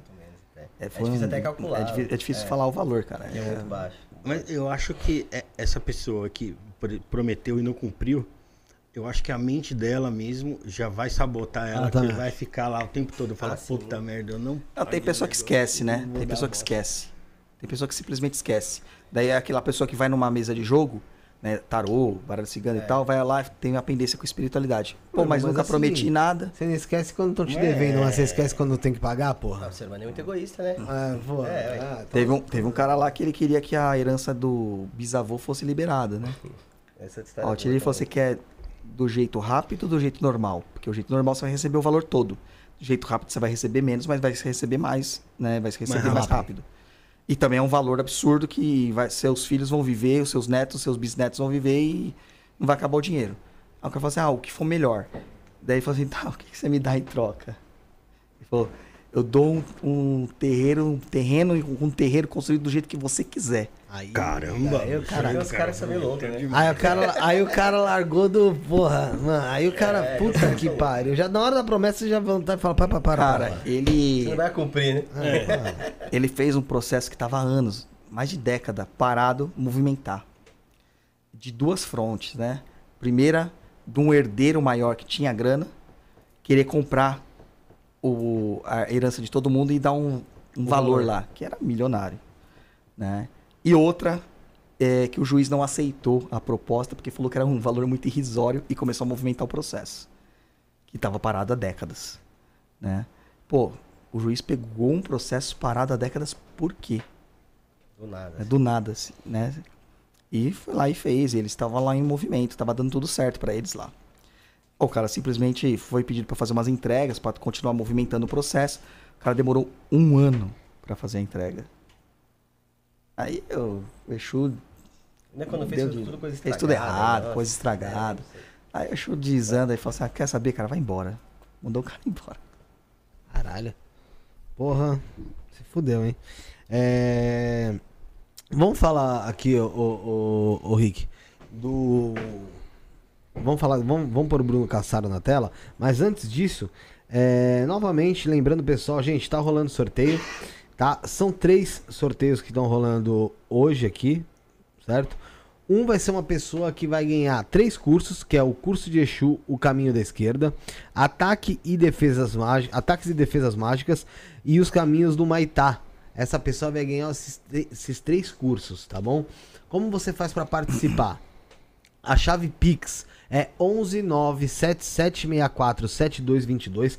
Anota aí na sua tela, anota onde você tiver que anotar. 11977647222. O beneficiário é Felipe. A partir de 10 reais você já vai estar concorrendo a estar ganhando ahn, esses três cursos, tá? Que o Douglas, o Tata Zila, Zilau Afonso. Zilau, Zilau Apanzo disponibilizou ah, pra gente estar sorteando aqui, tá? São três cursos, então você pode ganhar fazendo 10 reais de Pix. Lógico, quanto mais vezes você fizer, mais chances você tem de ganhar. E Enganga Engalo Chito, é isso? Isso aí, pegou, tá vendo? Tá? Enganga Engalo Chito aqui está sorteando também um jogo de búzios completo, o, o Enganga. E explica pra gente, esse jogo de búzios, ele vai mostrar a entidade que a pessoa carrega ali com ela, Isso, é um, é um jogo que é do oráculo de Umbanda e Kimbanda. O oráculo de Umbanda. Isso, a pessoa vai conseguir saber o orixá dela, saber preto velho, caboclo, de repente se tiver algum baiano, Uhum. boiadeiro, Exu e Pombagira. Só que assim, Exu e Pombagira aí é na Umbanda, não é na Kimbanda. Porque só pode revelar um Exu e Pombagira que a pessoa tem caminho na Kimbanda, um Tata. Entendi. Mas aí dá pra saber na Umbanda Na e a gente Umbanda dá. ensina a cuidar também, como faz cuidar do Exu e tudo mais. E aí tem outras perguntas também que a pessoa pode fazer Sim. ali, né? Um jogo de búzios completo, então, com Enganga, Engalo, Chito e também uma- um jogo de tarô ahn, no baralho de Zé Pilintra com o Enganga, tá? Então tudo isso você concorre fazendo Pix a partir de 10 reais na chave 11977647222, tá na descrição, tá no comentário fixado, é fácil de fazer, o beneficiário é Felipe, tá bom? É, Vamos pôr o Caçaro, o Bruno Caçaro, nosso querido amigo, que vai ter novidade. Você que é membro do canal, você que ainda não é, presta atenção nisso daí que na volta eu vou comentar mais com vocês. E se você quer aprender tarô de verdade, do básico até a sua primeira leitura, eu te convido a fazer esse curso. É um curso que vai ser dado aqui para os membros do canal. Então, se você não é membro, se torna membro neste programa aqui, ó, de membros, que está aqui embaixo aparecendo. E se você não faz parte deste programa de membro, você tem a oportunidade de fazer o upgrade do seu programa de membro para você também fazer parte do nosso curso de tarô. O nosso curso de tarô tem material didático, grupo de WhatsApp, aulas ao vivo e aulas gravadas, aonde você vai aprender tarô através de um dos melhores cursos do Brasil. Vamos lá, galera. São mais de 15 mil alunos que passaram pelas minhas mãos e a grande maioria deles saíram lendo tarô. Então, eu espero que você também consiga aprender as maravilhas dessas cartas fazendo leituras para autoconhecimento, processos divinatórios e também atendimento a outras pessoas. Vem comigo, se inscreve agora no programa de membros, torne-se um membro nesta categoria que está aparecendo aqui embaixo e você vai com certeza aproveitar muito essas aulas. Vem com a gente. Isto é Tarô, o novo curso dentro do canal. Isto não é podcast. Até lá! É, voltamos aqui, a gente acabou de ver o vídeo aí do Bruno Cassaro. Vocês vão ter novidades para quem quer ser membro do canal. Lá no membro My Love, a partir de 29, quer dizer, a partir não, no valor de R$ 29,90, pô, você vai ter acesso a esse conteúdo bacana, show de bola aí em breve. Fala aí, Felipe. Voltou? Voltou? Voltou. Pô, cara, achei que tinha dado tempo. né? Voltou faz tempo? Voltou faz tempo, não? Limpou? Limpei nada, mano. Bem sujo mesmo, cara. Bem cagado. Tô brincando, tô brincando, brincando. Brincadeira, brincadeira. Bom, galera, é o seguinte, você viu aí realmente, como o Rafael tava falando, o Bruno Cassaro conversando, é um curso que vale aí 1.200 reais e você pode ter ele. Na verdade, você vai ter ele se você assinar aí o membro My Love do canal, tá? Ao lado do botão inscreva-se tem o Seja Membro. Você assinando o membro My Love, você tem acesso aos conteúdos exclusivos do canal e também a esse curso de tarô que vai começar nessa próxima segunda-feira agora com o Bruno Cassaro, tá, gente? Então, R$ 29,99 é um valor irrisório para você estar aprendendo aí sobre tarô. Vão ser aulas semanais, de uma, duas aulas por semana. Bem legal para você, para você consumir mais conteúdo, consumir mais informação e, logicamente, como eu disse, ganhar aí uma exper- expertise na sua espiritualidade, sem dúvida nenhuma, tá bom? Então, seja membro My Love aí, aqui embaixo, do lado do inscreva-se, seja membro, membro My Love, você vai estar fazendo esse curso, tá legal? É, vamos continuar aqui ah, com o papo, Rafael? É, vamos, vamos sim. O pessoal mandou superchats aqui, ó. Mano, então vem. É, eu- o Arthur Lima, que mandou superchat, Fala. falou: Viva a unidade popular e viva a Quimbanda. Opa, um salve aí pra unidade popular, força camaradas aí. E viva a Quimbanda, ele mandou. É, e também teve o- a Ex Santos que mandou um superchat, mas não mandou o recado aqui. Irmandade Tranca Rua falou aqui, ó, boa noite, como faço pra anunciar no podcast? Chama lá no WhatsApp, 1197764 7222, 1197764 7222 é nosso WhatsApp, tá bom, gente? É... Tem o pessoal mandando aqui também, é logicamente, superchat, agradecer aqui ah, o Alex Santos, o Arthur Lima, e tinha mais coisa pra falar aqui? É, o Bruno Cassaro, que tá falando agora, falou aqui, ó. Felipe, pergunta a ele se veio o Mangueira porque era a energia que ele precisava pra se elevar. Sem sombra de dúvida. Não só me levar, como me estruturar, né? É o meu ancestral direto aí, né? Principal ancestral pra cuidar da minha espiritualidade. É um Exu Mangueira que eu vou virar quando eu morrer. Se der tudo certo. É, esperamos, estamos trabalhando para isso, A né? busca é essa. E, e, e como é que, como é, que é, é feita pra. Como é que, por exemplo, o Juan. Ele é o engano Galo Chito na tua casa. Isso. Ele vira tata? Quando? Como? Por quê? É, Como é que a é? meta é o- a maestria, que é quando se torna tata ou mamito, né? Mamito mulher, tata homem. Então ele tem um processos que ele tem que passar, é, maturidades espirituais que ele precisa adquirir e fundamentos que ele vai adquirindo com o passar do tempo. É, ele já chegou num, num- num fundamento que é o do sacerdócio e daqui para diante só tem a maestria, né? Tem que recolher algumas obrigações ainda, mas tem a maestria. Algumas pessoas não querem a maestria. E tudo bem, né? Porque a maestria te coloca ali a ser um chefe de terreiro, chefe de, de falange ali, né? Mas Pra tem uma responsabilidade grande, né? muito. Tem pessoa que só quer ali a quimbanda para se sustentar, para fazer a sua fortaleci- seu fortalecimento, ou até mesmo para atender pessoas. Aí você pode permanecer sacerdote. Mas a meta dele é se tornar tata. Mas aí que tá, é a meta dele, legal. E quando não é a meta dele, mas o Exu tem essa meta, existe? Não, a Não? meta do seu Exu tá sempre conjugada com você. Sempre. E não é só meta, né? Você tá, gra- tá gravado isso na sua alma também, né? É uma questão É. de destino, né? Você Entendi. tem essa missão de fazer isso. Por isso que a gente fala, tem muita gente que coloca o termo tata e mameto antes do nome, mas poucos são de fato. Porque você tem que ver se no destino dela, de, é real, Tem, né? essa, tem isso. É, a, Ki- a Kimbanda é, é muito individualizada, né? Muito individualista, né? Tato? É, eu não acho que ela é individualista. Ela é individual. Né? Porque a Kimbanda ela também forma em famílias. Uma família não tem como ser individualista, né? Mas é, existe um papel social na Kimbanda? Não. Não, ninguém Zero, se né? preocupa por isso. né? Não existe essa preocupação na Kimbanda. O feiticeiro não é aquele, é uma coisa que é muito polêmica isso, eu devo avisar antes, tá? É, assim, Porque- não, não de caridade, né? Não, não, papel papel social como social um mesmo, todo, é. né?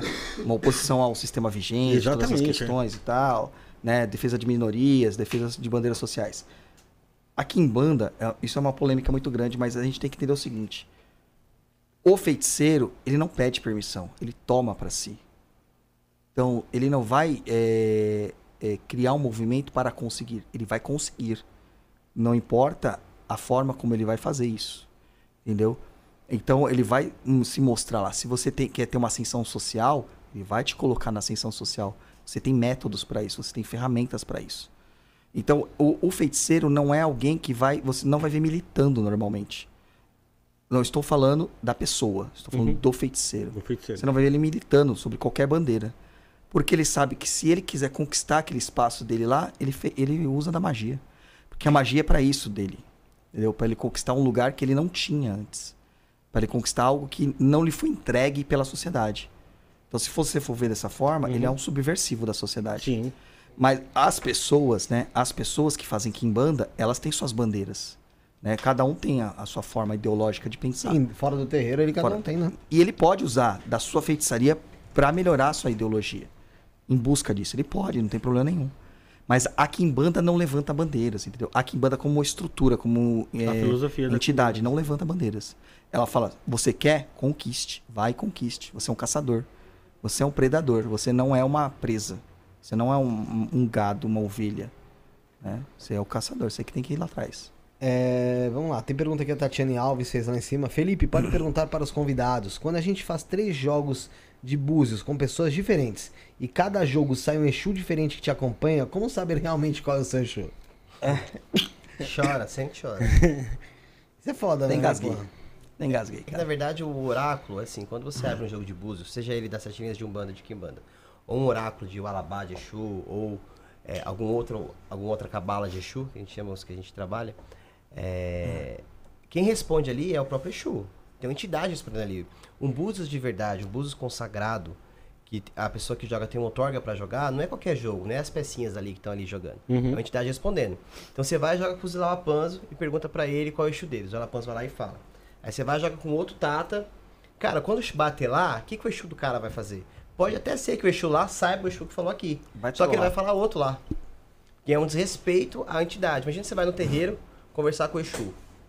E aí você vai lá e começa a testar o Exu. A entidade Uhum. nenhuma gosta disso. Só que o Exu fala mais na cara que normalmente que as outras entidades, né? Mas é Cara, foda. ele vai te trollar. Mas é foda É, também, né, Juan? Porque é o porque- seguinte, poxa, vamos supor, e se a pessoa encontrou dois marmoteiros e um certo? É, é, se ela não pegou, não teve É. confiança, ela falou assim, pô, eu fiz aqui na fé, mas agora É, mas- eu- mas isso- desse jogo isso- eu não, não, não tive confiança nesse lance. Então, mas aqui. aí ela vai ter que fazer uma escolha uma hora. Porque é o seguinte, ela vai jogar com 10 marmoteiros. Como que ela vai saber que de fato algum não era marmoteiro? Vamos começar a Normalmente isso acontece, então não tem confirmação. É, Normalmente isso acontece quando ela ouve o que ela quer. isso. É. entendeu? Vamos pegar o exemplo do Juan, supondo que ele não tivesse nenhuma estrutura tal. Uhum. Ele ia procurar jogos até que confirmasse o Zé Pilintra na frente dele. Exatamente. Entendeu? Não tem isso. Eu preferi chorar. O, o- o processo, o processo de você encontrar um oraculista, ele parte também. É, é já um filtro. Entendeu? Eu falo assim: nunca marque um jogo comigo porque você me viu no lugar. Procura saber quem eu sou, pergunta se alguém que você conhece já jogou comigo. E os meus jogos vêm só por indicação, praticamente. A maior parte é assim: é gente que indica, que já jogou e tudo mais. Procura saber do minha vida sacerdotal. Procura saber do- dos trabalhos que eu tenho. Pergunta para os meus iniciados. Porque a gente tem na página da Cova do Tiriria, tem lá todos os meus iniciados, os graus que eles ocupam. Pergunta para eles como eu sou. Né? Aí sim você marca um oráculo pra gente jogar. Pra você ter confiança no que eu vou te falar. Não adianta você só me dar seu dinheiro, eu abrir o jogo e não servir, não ter propósito pra você. Entendeu? É, eu sei que tem muitos marmoteiros, como falam, né? Por aí. Tem muita gente assim. Mas, cara, isso tem tudo. Tem até profissão. Tem médico que não tem diploma, tem dentista que não tem diploma. Tem- você tem que Tem, jo- saber. tem jogador que consultar. é jogador, né, Rafa? Tem. Lucas Braga, por exemplo. É, você tem que procurar, Vai isso faz um parte Senai. do processo. Agora, você chega lá e o cara. de- assim, coisas muito simples pra você identificar que o cara não é um bom oraculista. Fala, é, dá prazos específicos, oráculo nenhum faz isso. Faz adivinhações, oráculo não adivinha nada. Oráculo orienta, ele não adivinha. Oráculo é sempre orientador das suas vidas. Nunca é um adivinho. Ele vai falar sobre mortes ou catástrofes muito grandes que vão acontecer na sua vida. É, tudo isso já demonstra que não é uma- um bom oraculista que está ali. Não que o oráculo não possa fazer isso, ele pode, mas não é a função dele específica, né, principal. Então a função é ele te realinhar com a tua vida para você entender o que está acontecendo. Se tiver trabalho para fazer, fazer. Né? Mas muitas vezes as, as coisas resolvem só de você ter conhecimento do problema. Só de você ter reconhecimento do problema. É, vai lá, lá. Douglas, você falou ali que a Kimbanda ela não, não levanta bandeiras, mas, por exemplo, como é que a Kimbanda vê a questão de gênero? Como que a Kimbanda é, é, vê, por exemplo, uma pessoa que é trans e, e vai lá e se identifica como uma mameto e não como um tata, apesar de ser biologicamente masculina, ter nascido assim? Tá vendo? Eu sou médium mesmo, tá? A gente tava falando disso esses dias. É... Cara, a gente não vê, não se importa com isso. Não tá nem aí pra isso. A Kimbanda não se importa. Se a pessoa chega. A gente tem na nossa família, né? é, trans. E tem pessoas é, homossexuais, tem bissexuais, tem, tem de tudo, cara. É, simplesmente é o que a pessoa se identifica. Se ela, ela se entende como uma mulher, ela vai ser tratada como uma mulher. É que realmente faz diferença. Ah, se eu, se eu sou de direita, se eu sou de esquerda. Faz diferença? Pra gente não faz o que diferença importa nenhuma. pra gente é o feitiço. Se o oráculo bateu lá e disse que ela tem caminho, e o Exu dela falou, eu quero ser iniciado, cara, ele sabe que vai ser iniciado e a pessoa vai se identificar como uma mameto sendo biologicamente um homem, Uhum. tá? Beleza. Só que nós temos sim algumas travas, alguns problemas às vezes, que precisam ser resolvidos antes, que é da aceitação pessoal, né? É, às vezes a pessoa ela está confusa, às vezes a pessoa ela está, ela passou por muitas dificuldades na vida para entender a, a sua questão de gênero, né? Então precisa ser resolvida essas coisas para estar bem sedimentado isso, para depois a gente partir para as iniciações e afins. Uma coisa que eu vejo bastante é a pessoa carregar uma bandeira, mas não acreditar na bandeira que ela carrega. É. E ela fala que sim. Mas você começa a conversar com ela, você joga pra ela, você começa a vivenciar o dia dela, você fala, E cara, você realmente usa, carrega essa bandeira? E na Kimbanda a gente É. aceita qualquer pessoa. A pessoa pode ser de direita, pode ser de esquerda, pode ser corintiana, pode ser palmeirense. Né? Não gosto muito dos palmeirenses, mas a gente pode colocar Pode lá ser também. santista. Pode ser até Estamos ser precisando lá, pelo amor de Deus. né? Aí a pessoa pode ser trans, a pessoa pode ser homossexual, a pessoa pode ser hétero, pode ser bissexual, a pessoa pode ser assexuada. Isso não importa. Porque É que você só vai encontrar o Santos aí na quinta letra. É, vai É ser na difícil. banda, no B. Brincadeirinha, pô, piadinha. Piadinha, piadinha de humor mesmo, de brincadeira. Olha lá. É, ó, um palmeirense pra me falando um negócio desse aí, Aí né? Os caras que é experiente no negócio lá, ele não caiu pela terceira vez porque nós salvamos vocês, viu? Não essa safadeza aí não, viu, Rick? É, Um é- abraço pro Thiago Ribeiro, né? é possível jogar oráculo pra saber se um parente falecido está bem ou se é necessário alguma providência, Matheus? Sim. Isso é um trabalho que a gente faz muito, cara. É clássico pra gente. Trabalho que faz muito. Porque um parente falecido, ele é a sua ancestralidade direta. Né? E o oráculo, é, a cabala de Exu, ela fala com Exus. E os Exus têm acesso a isso. O Alabá de Exu, que é o oráculo da Kimbanda Mossorumi, ele fala com espíritos, não importa que espírito seja. E ele vai verificar lá se o espírito tá bem, se tá mal, se não tá, o que tem que fazer, o que não tem que fazer. E a gente providencia o trabalho. A gente falou um pouquinho disso antes de começar, né?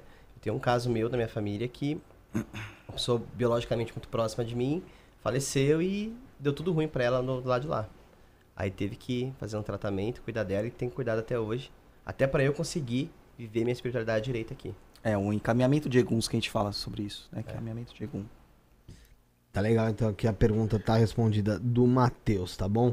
É, o pessoal no chat tá lá em cima, tava te zoando, ó, foi em relação ao Santos, mas eu espero que você não leve essas coisas pro Eu coração. não vou subir o chat. Não, não sobe, não sobe. não vou subir. sobe, não tá? não. É, vou me poupar aqui. Só no final de 2024. Aí, aí. Tá resolver com ele, irmão, pode ir lá que eu seguro a onda aqui. Vamos lá. Vamos resolver isso no feitiço, viu, Rick? Tata, qual a ligação do Kim Bandeiro com o chapéu? Percebi que o senhor ultimamente vem usando e já vi outros feiticeiros usando também. É, isso é uma coisa, uma característica da nossa família, né? A nossa, eu falo assim que a gente tirou umas tendências aí. Eu e o Tata Camuchinzila, a gente é os mais expostos é, dos Tatas da internet, né? Claro que tem os outros, né? Tem o Tata Malembo, tem o Tata Quirumbo, que eles, eles apresentam um, também algumas é, movimentações na internet, mas a- eu e o Tata Camuchinzila, eu acho que somos os que têm mais visibilidade. E acabou gerando algumas tendências, e algumas outras famílias adotaram isso também, né? Então, o chapéu ele é uma outorga do mestre. Na nossa família, só o mestre de Kimbanda Como usa se fosse a chapéu. coroa. É a coroa do Exu. O chapéu é a coroa do Exu. Né? É o chapéu, o anel, né? o brajá de... Esse brajá aqui, que é o brajá de mestre. né? Tudo isso é só o mestre que usa. Então, são... Até mandar, um, Outorgas. mandar um, abraço aí pro Camon Xzilla e convidar ele aqui publicamente, ó. Você tá convidado a participar disso no podcast aí. Quando você estiver em São Paulo, tiver pra vir, alguma previsão, alguma coisa. Tem o. Tem o nosso Instagram, a gente já conversou com você lá. Ele e- vai poder falar bastante de Goiás, ele vem. Ah, então. Se, for falar...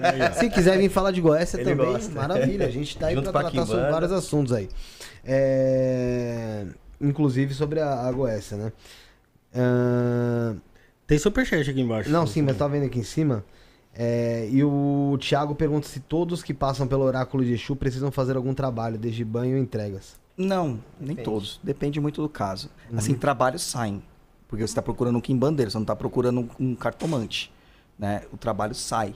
Mas é, normalmente são trabalhos mais é, tranquilos, né? Alimentação de Exu. A, a, a, maior parte das pessoas que acaba saindo ali é apaziguamento de ancestralidade. É resolver alguma pendência da ancestralidade. Tá? Mas, cara, eu faço muitos oráculos por semana e E cuidar dos Exus também, isso é, é, bastante. cuidados com Exus. E não é todos que saem, não. Todos que não. E o Gafanhoto Queiroz tem uma pergunta que complementa justamente sobre o cuidado. Se a pessoa fica no hospital por dias ou é presa e não tiver como alimentar o Exu, como fica isso? É, N- Nesse ponto em relação à- prisão, o próprio Copini, quando veio aqui, falou como ele, que ele fazia das tripas coração para conseguir alimentar ali o Exu dele dentro da, da- do sistema carcerário. E, mas nesse caso, vamos supor, uma pessoa no hospital mesmo, ou que não tenha. A- vai, não tem o culhão que o Copini teve ali dentro do, do, da- do presídio pra pra fazer esse tipo de, de trabalho. Porque a gente sabe que, meu, até dentro do- dos presidiários ali tem muito preconceito e, porra, Sim. existe o sofrimento com relação a isso. É. Como é que ela faz pra alimentar esse Exu? Cara, no caso, do- que nem o Rafael falou, ah, é muito individual. Não é. Entendeu? Eu, se eu não consigo alimentar os meus Exus, eu tenho sacerdotes que trabalham pra mim que fazem isso. Pode fazer pra Se você. eu não puder fazer, eu peço pro Ingalochita, ele vai lá e corta. Ou o Maualá, que é o outro sacerdote da banda, vai lá e corta. Entendeu? Não tem problema nenhum quanto a isso. Na prisão, cara, é, o que o Copini coloca é na vivência dele, da quimbanda dele. Sim. Normalmente, é, o Exu não aceita a forma como ele colocou lá os nossos Exus, né? Da- da- dos ramos tradicionais de Kimbanda que a gente fala, que é Malay, Mussurumim e Nagô. Né? Aquilo lá é na Kimbanda dele, na prática dele, é uma coisa muito diferente. E também vai ter alguém para fazer o corte para ele. Até porque na- na- nessa época dele lá, se eu não me engano, ele era da VJ. Não era isso? Era da VJ. Era da VJ, então não tem uma ligação, acho que ainda direta, direta mesmo, com a parte de Kimbanda em si. Né? Acho que depois dali ele, ele, ele foi trabalhar mais a questão de Kimbanda, mas, eu- mas ele, ele alimentava as entidades dele dentro, da, dentro do sistema carcerário, como ele conseguia fazer. Ele adaptava da forma Ele adaptou que da consegue, forma que ele conseguia. Né? Tá? Mas assim, por exemplo, as nossas entidades, na Kimbanda Nagô, nós temos assentamentos. Uhum. Assentamentos que são estruturas grandes, não são pequenas. É um vaso do tranca-ruas, meu tranca-ruas é gigante, não dá pra ficar andando com ele por aí. A panela do Tiriri pesa, que é uma- um absurdo, né? É uma panela pequena, mas pesa que é um absurdo que tem lá dentro. Você só vai alimentar o seu Exu lá. Não tem como você alimentar fora. Eu não vou levar meu assentamento pra prisão, não vão deixar eu levar meu assentamento Não, pra não prisão. vão deixar. Como que você vai alimentar seu Exu? Então, você tem que ter alguém que, te alim- que alimente ele fora. Né? Tem seus sacerdotes que vão continuar fazendo isso. Até porque o axé do mestre, dos Exus do mestre, também é a árvore geradora do axé dos discípulos, né? Entendi. Não, citei o, o Copini porque falou, falou aqui sobre prisão e ele já fa- como falou isso ao vivo aqui, que ficou no. no te- conheceu a seita, a seita satânica, né? Na época. Sim, SS. É. Ah, e aí fez parte dela do tempo que ele teve recluso ali dentro do Carandiru. Carandiru. É, e aí ele tinha, esse, tinha esses, esses, essas práticas lá, como, como vocês estão falando, talvez não seja da Kimbanda de vocês, e aí é normal. Não, é a Porque prática acho que nem era Kimbanda quando ele fazia lá. Como eu falei, da Seita Satânica, era da VJ, então. Mas ele tinha. Ele oferendava como dava. maneira, como toda dava. Tem a sua estrutura. E realmente toda é, Kimbanda tem sua é, fica estrutura. diferente mesmo. Eu quero, eu quero entender um pouco sobre essa, essa, essa diferença, ou que. Ou, ou como- das outras Kimbandas, a Nagô, a Mussurumim, Ah. a Malay, qual- quais, quais são as diferenças? Então, cara, as quimbandas elas vão surgindo, né, de um que a gente chama do tronco tradicional de quimbandas, né? É, por experiência de algumas, alguns agrupamentos de pessoas. Então a gente fala assim que a quimbanda malay, ela começou a ser praticada por um grupo de médiums lá, e que gerou uma- um método de trabalho. E aí se deu esse nome, essa linha de trabalho que banda Malay. Todo mundo que trabalhar do jeito que a gente trabalha vai ser Malay. E aí cria essa estrutura de iniciação. A Nagô e a Mussurumim é a mesma coisa. Tanto que tem, eh, cada uma dessas quimbandas, elas têm um Exu regente, que é o Exu maioral da banda. Da Quimbanda Nagô, a gente tem o Exu Gererê. Uhum. Na Quimbanda Mussurumim, nós temos o Exu Rei Kaminaloá. que São dois totalmente diferentes, de estruturas diferentes. Esse caminho Aloá foi aquele que você falou que. É, o, é o, é o- rege a loucura, né? As questões mentais e tudo mais. É, o que que acontece? Na Kimbanda Nagô e na Mussurumim, que a gente pode falar que são a- as que a gente pratica, é, a forma de, de trabalho de cada uma delas é muito diferente. Método de assentar o Exu, a forma como assenta o Exu. Na Mussurumim praticamente é tudo vaso. Na Nagô não, pode ser panela, caldeirão, vaso, e tem ferro, e tem um monte de elemento, sabe? É muito grande. né? Na Mussurumim você assenta geralmente em legiões, você não assenta de um- uma entidade, você assenta legiões, né? E tem estruturas diferentes, você não tem garfos, você tem bonecos, você não tem muito uso de elementos de, é, muito pesados, né? Você tem muitas ervas e tal. Então são estruturas diferentes de trabalhos. Então cada quimbanda tem a sua estrutura diferente de trabalho, cada quimbanda tem seus fundamentos diferentes. Pra gente é muito interessante da Nagô e da, e- e da nossa família, porque é, se abre os dois lados pra gente. A Kimbanda Nagô, ela trabalha muito com as questões de enraizamento, telúricas, muito da terra. E a Kimbanda Mussurumim, ela trabalha muito com as questões é, é, eólicas, etéricas. Então é como se a gente estivesse pegando as duas, os dois lados, né? Tanto o lado muito sutil da mente, tanto que a maior parte das magias de Kimbanda Mussurumim são de mente, são da mente, quanto da Kimbanda Nagô, que é a parte de estrutura, né? A parte da fundamento, que é a parte de de sólida ali. Então, é- é, as quimbandas, as- é, essas quimbandas tradicionais, elas diferem nessas ferramentas. né? E aí tem as outras quimbandas, que a gente fala que são quimbandas de outros ramos, né? É, de outras ondas. Quimbandas luciferianas, quimbandas Congo, quimbandas Angola, Congo Angola, né? quimbandas Xambá, tem várias outras quimbandas aí. Mas é o quê? É um grupo de pessoas que, de- que, que encontrou um método de trabalho com o Exu e que criou uma tradição em cima daquilo. E aí passou para os demais.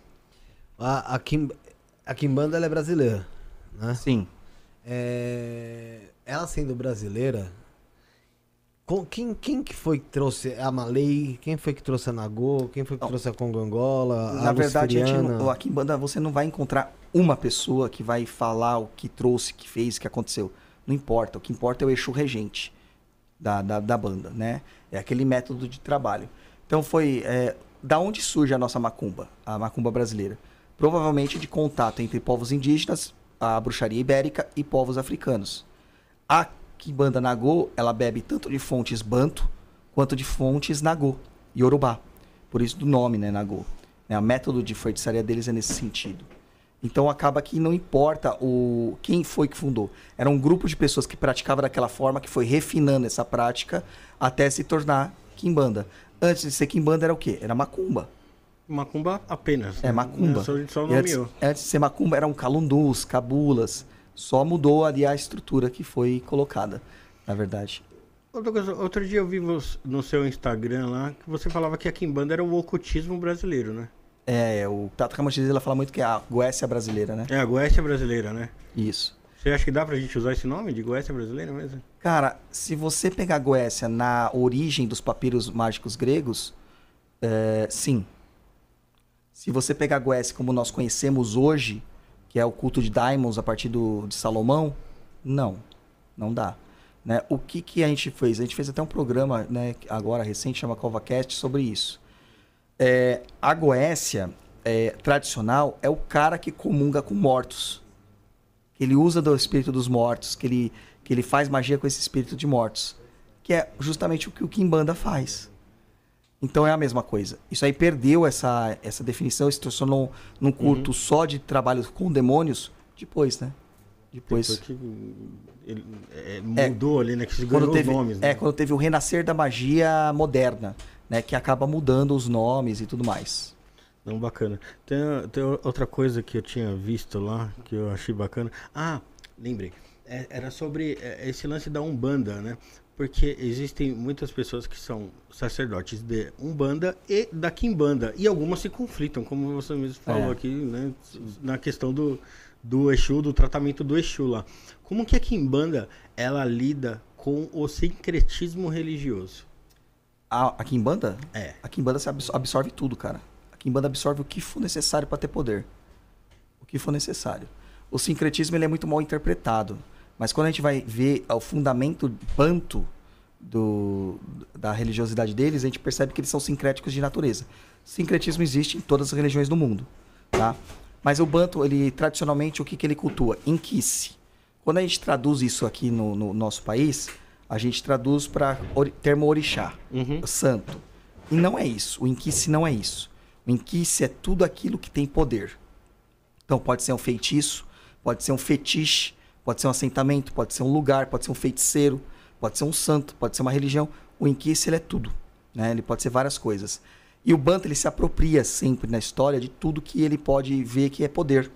Então, quando o português esteve lá em contato com o pessoal de- do Congo, do Reino do Congo, é, por que, que o Manicongo, o rei do Congo, quis se transformar em católico? Porque era um axé a mais. Eles estavam trazendo novas tecnologias e isso ia ajudar ele. Entendeu? Então, tudo é visto nesse quantitativo de axé. Então, o sincretismo pra gente, cara, é normal. Ele é Então normal. a gente pode ver é, um, um quimbandeiro que, que ele lida muito bem ali com São Jorge, por exemplo. ali. Sim. Cara, tem até Exu que, que gosta É, disso. Techo. Techo. Tem Exu que, que, que lida com, com- Que se diz católico. Que se diz católico? É, que gosta dessa, desse sincretismo todo, gosta da energia católica. Isso é, porque assim, o Exu, ele é um espírito que morreu. Ele Uhum. levou pra lá a sua história. Ele tem a sua vivência aqui também, né? Alguns mais velhos, outros mais novos. E quando ele vai pra lá, ele leva aquilo que ele gosta. E a facilidade que ele tem com a magia, a forma que ele trabalha. Então, tem Exu que reza terço. Tem Exu que reza terço. Tem Exu que reza terço. É, mas é aquilo que você falou, né? Conforme você tá pegado aqui na matéria, o que você faz aqui, Exatamente. você vai levar pra lá. É até a curiosidade de um ateu. E o ateu? Ele, porra nenhuma. Morreu, acabou. Ele morreu, acabou mesmo também? Então, ele vai para pro campo dele, né? Então, assim, lá ele vai descobrir alguma coisa. Nem que seja o nada. É Mas a gente consciência falou. dele não morre. Não. A consciência. É que assim, quando você morre, a sua consciência ela vai se despertando conforme aquilo que você entende, o grau que você pode alcançar, né? Ninguém lembra de uma vez de tudo. Entende? Eu acho que nem o Quimandeiro, quando morre, já lembra de uma vez de tudo. se fosse uma pancadona e você Isso, desnorteado. lembrando um pouco das suas, da- das suas vidas, né? Quanto tempo será que demora criando. pra uma pessoa despertar lá no plano espiritual? Ah, sei lá. Eu acho que tem. Eu acho que depende muito da pessoa. Eu acho que depende muito da caminhada da pessoa. A gente que busca um caminho de, de, de Exu, eu espero que seja mais rápido. Quanto mais tempo dormindo, mais tempo você descansando lá, né, porra? É. O tempo também é muito relativo, né? O que É, a gente entende lá de não tempo tem aqui, tempo, né? Eles dizem que Exu não dorme, né? Exu, entidade nenhuma dorme. Então, se você for analisar o tempo deles em relação ao nosso tempo, só aí você ganha 14, 16 horas no dia a mais que a gente. É só que... que- se você analisar com base no nosso tempo. Na nossa percepção de Exatamente, tempo, e a né? deles é outra. Pode ser que pra eles 100 anos seja um piscar de olhos, né? Já vi entidade em terra dizer que um minuto pra eles não é. É muito tempo lá. Um minuto é muito tempo? É, passa muito mais É, tempo então lá. é o contrário. Fudeu legal, viu, viado? É embaçado. Fudeu legal. Esse, esse do, do Douglas, 320 anos, meu irmão. Exatamente. Vai saber o que realmente é. Mas sabe se foi 320. 700 mesmo? Mas Exatamente. o cara morreu. Não, a, a- a- o período que ele viveu, sim. Porque É. ele viveu como terra aqui. Mas do lado de lá. Mas do lado de lá, é. o, o, A é o- percepção o- de tempo é o- outra. O que que, o que que pode se absorver em um dia lá e o que que pode se absorver em um dia aqui de informação, né? Do- O Exatamente. que que a gente realmente vive. É. é um, Quando um fala que Exu não dorme, meu guardião não dorme e tal, não é totalmente errado isso. É que eles não dormem mesmo. Ele é vencedor deles lá É, é porque é, aqui é, biológico esse lance de, de dormir, A questão né? é só a forma que usam, né? né? Toma rebite. É, também. Né? É, Exatamente. é, pode ser que ele fique de saco cheio em algum momento, né? Ah, eles ficam bastante com a gente. Até os nossos Exus ficam. É, fala assim, pô, que você tá, você, você tá, você tá enchendo o saco Ó, você demais. quer um exemplo aí. claro comigo? Quando eu iniciei na Kimbanda, não era nem sacerdote ainda. O Exu Mogueira se incomodava demais de eu fumar. Muito, porque ele é um cara. Cara, ele é naturista, no meio do mato, nada disso ele faz. Né? Ele faz em terra. Mas eu ser um, um- um veículo pra ele que fuma, atrapalha a mediunidade dele comigo. Então ele me ensinou um trabalho pra parar de fumar. Eu parei de fumar com macumba. Caramba. De beber também. É, os Exus não gostam de médiums que têm vícios. É. Uhum. É, porque o Exu ele é um mestre da vida e da morte. Então mestres não têm mestres. É, Ninguém manda neles. Como que eu vou ajudar esse rapaz, Zé Pilintra, Você tá eu... escravo do cigarro ali, né? Exatamente. Vamos falar de, de mais um, um colaborador nosso, vamos falar do baralho, mas ah, antes da gente falar do, do baralho, Rick, eu vou novamente falar pro pessoal de casa que tá rolando sorteio, né? E pra quem quer saber do que, que é o sorteio, é o seguinte: vão ser três prêmios, tá, gente? Que a gente vai estar sorteando hoje aqui. E desses três prêmios são três cursos é, do, do, do Douglas, do Tata Douglas, né? Um jogo de búzios completo com Enganga Engalo Chito. É, e um jogo de tarô ah, no deck de Zé Pilintra também com Enganga Engalo Chito, tá? Que tá aqui conosco. Então você vai, você vai poder estar ganhando esses três cursos do Douglas, que é o curso de Exu, Caminho da Esquerda, Ataque e Defesa Mágica e os caminhos do Maitá. Esses são os, du- os cursos que uma pessoa vai ganhar. Então, começa a fazer o Pix aí, 11 97764 7222. Quanto mais você fizer, mais chance você tem de ganhar, tá? É, só precisa mandar o comprovante quando for sorteado, se você for sorteado. E também para participar ah, do jogo de búzios completo com o Juan e também ah, um jogo de tarô no deck de Zé Pilintra com o Juan também, tá bom, gente? Então são três prêmios, a chave, a chave é 119 7764 7222. O beneficiário é Felipe, então dá tempo aí de você fazer aí agora também. Ainda dá um tempinho pra você fazer e vai fazendo que você tem, vai ter mais chances de ganhar, tá bom? É, vamos falar sobre o sobre o baralho, o, Henrique? Bora? Então vamos lá, falar sobre o baralho, sobre o pessoal dos mistérios, caminhos de luz, solta aí. Apresentamos a você um universo mágico e poderoso, os mistérios de Madame Lenormand. Em uma época em que o esoterismo era dominado por homens, ela se destacou por suas previsões precisas e sua habilidade ímpar na leitura de cartas. Com 36 cartas plastificadas e efeito pintura a óleo, cada uma representando o poder feminino, os mistérios de Madame Lenormand é uma verdadeira celebração da sabedoria e beleza das mulheres. O design moderno e amplo de cada carta é uma obra de arte que captura a essência e a força de cada mulher representada. Não perca a oportunidade de se conectar com a sua espiritualidade e descobrir os mistérios que Madame Lenormand tem a revelar. É isso aí, você viu aí sobre o novo baralho do pessoal dos mistérios, que é o de Madame Lenormand. É, esse aqui, ó. Aqui na minha mão aqui o baralho de Madame Lenormand.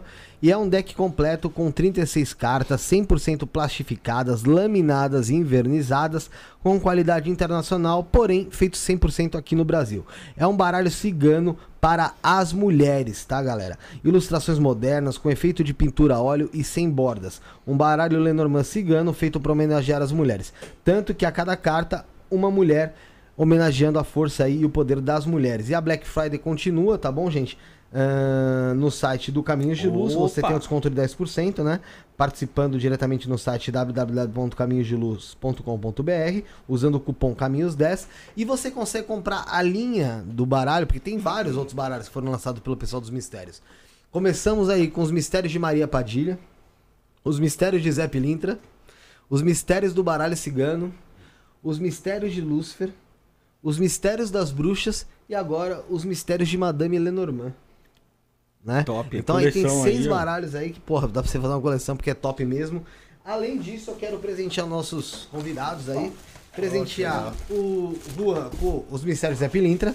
Ah, que legal, chefe. E a- aqui o, o Douglas com os mistérios do baralho cigano. Muito obrigado. Gratidão. Também, o pessoal dos mistérios aí, é, também presenteando vocês. Pessoal, meu, gente boa demais do Caminhos de Luz, o Edson, Legal. Arlete, um grande abraço pra eles. E você entra no site lojaosmistérios.com.br, tá, gente? É, hoje é esse o site loja, o- lojaosmistérios.com.br pra estar comprando esses decks aí também que eu acabei de citar aqui. Tem aí o Zé Pilintra que a gente deu agora pro Juan, o baralho cigano que a gente deu pro Douglas. Então, assim, entra lá porque vale a pena. O, preço tá sensacional. Pode abrir o baralho aí, ô, ô Juan. Eu vou te falar. é, você me fala aí no baralho, você que trabalha com, com tarô e tal, olha aí o que, o que você acha do, do baralho. Pode falar aí a qualidade. Também aí, Douglas. Ele que me ensinou a jogar baralho, sabia? É? Imaginei. Não foi nesse padrão aqui, mas. Ah. A qualidade aí da, Bonito. das cartas, da. E, e eu posso usar, material. né? Pode? Pode, claro. Pode? É. é. É. Aí, Tá gente, aí com baralho você. novo. Muito bom. É um baralho aí sensacional e você pode ver até pra, pra você que vai, conforme você vai embaralhando, jogando ele aí, Sim. é um baralho sensacional, tá? É ótimo. As cartas é ótimo mesmo. Então, tá aí pra vocês aí o baralho. Ahn, tem os baralhos na loja osmistérios.com.br, entra lá, sensacional, tá bom? É, um abraço aí pro Edson, tá aqui no chat, aqui ó, a Alisson Hell falando aqui que é todos, aí ó, lojasmistérios.com.br, tá bom? Ahn, vamos lá, vamos continuar aqui o nosso papo. Tem Tá. superchat aí, Felipe. Tem superchat, então lê. Tem, tem superchat aqui, ó. O primeiro foi do Wesley Rodrigues Rezende. Poderia dividir alguma experiência com o Exu Viramundo e Maria Mulambo do Cabaré? Um abraço, muito obrigado por dividir seu conhecimento. Saravá Quimbanda. Teve o Arthur Lima que também mandou aqui. A Quimbanda é uma arte de guerra. Admiro demais. Venceremos, camarada. É Isso aí. É, é, vocês têm alguma experiência para trazer pra gente sobre Exu Viramundo e a Maria Mulambo? Não, não, é assim, o pessoal quer muito saber sobre entidades muito específicas, né? É. É, o Viramundo é um Exu mesmo de Kimbanda. Normalmente ele aparece, claramente aparece na Umbanda. E tem gente que confunde Viramundo com Giramundo. Tem o Giramundo, que É, gira é o o mundo. Vira E o mesmo. Vira que. A gente fala assim que o Vira é o que transforma tudo de cabeça pra baixo, né? É, mas, cara, é um Exu que tá sumido, cara. A gente quase não vê mais aparecendo na, na cabeça das pessoas. Maria Mulambo do Cabaré, especificamente, eu não tenho experiência. O Galo Chito tem experiência com a Maria Mulambo, mas ela é Da lixeira. da lixeira do cemitério, né? É diferente. Ah, e o que, que você pode contar pra gente da, da personalidade, de como trabalha essa, É que, essa é Maria que aí vai Mulambo? muito daquilo como, como você trabalha com aquela entidade, né? Maria Mulamba é uma entidade assentada minha. Ela trabalha muito, no meu caso, com as questões emocionais, trabalha muito com demanda. Ela gosta de muito de atacar.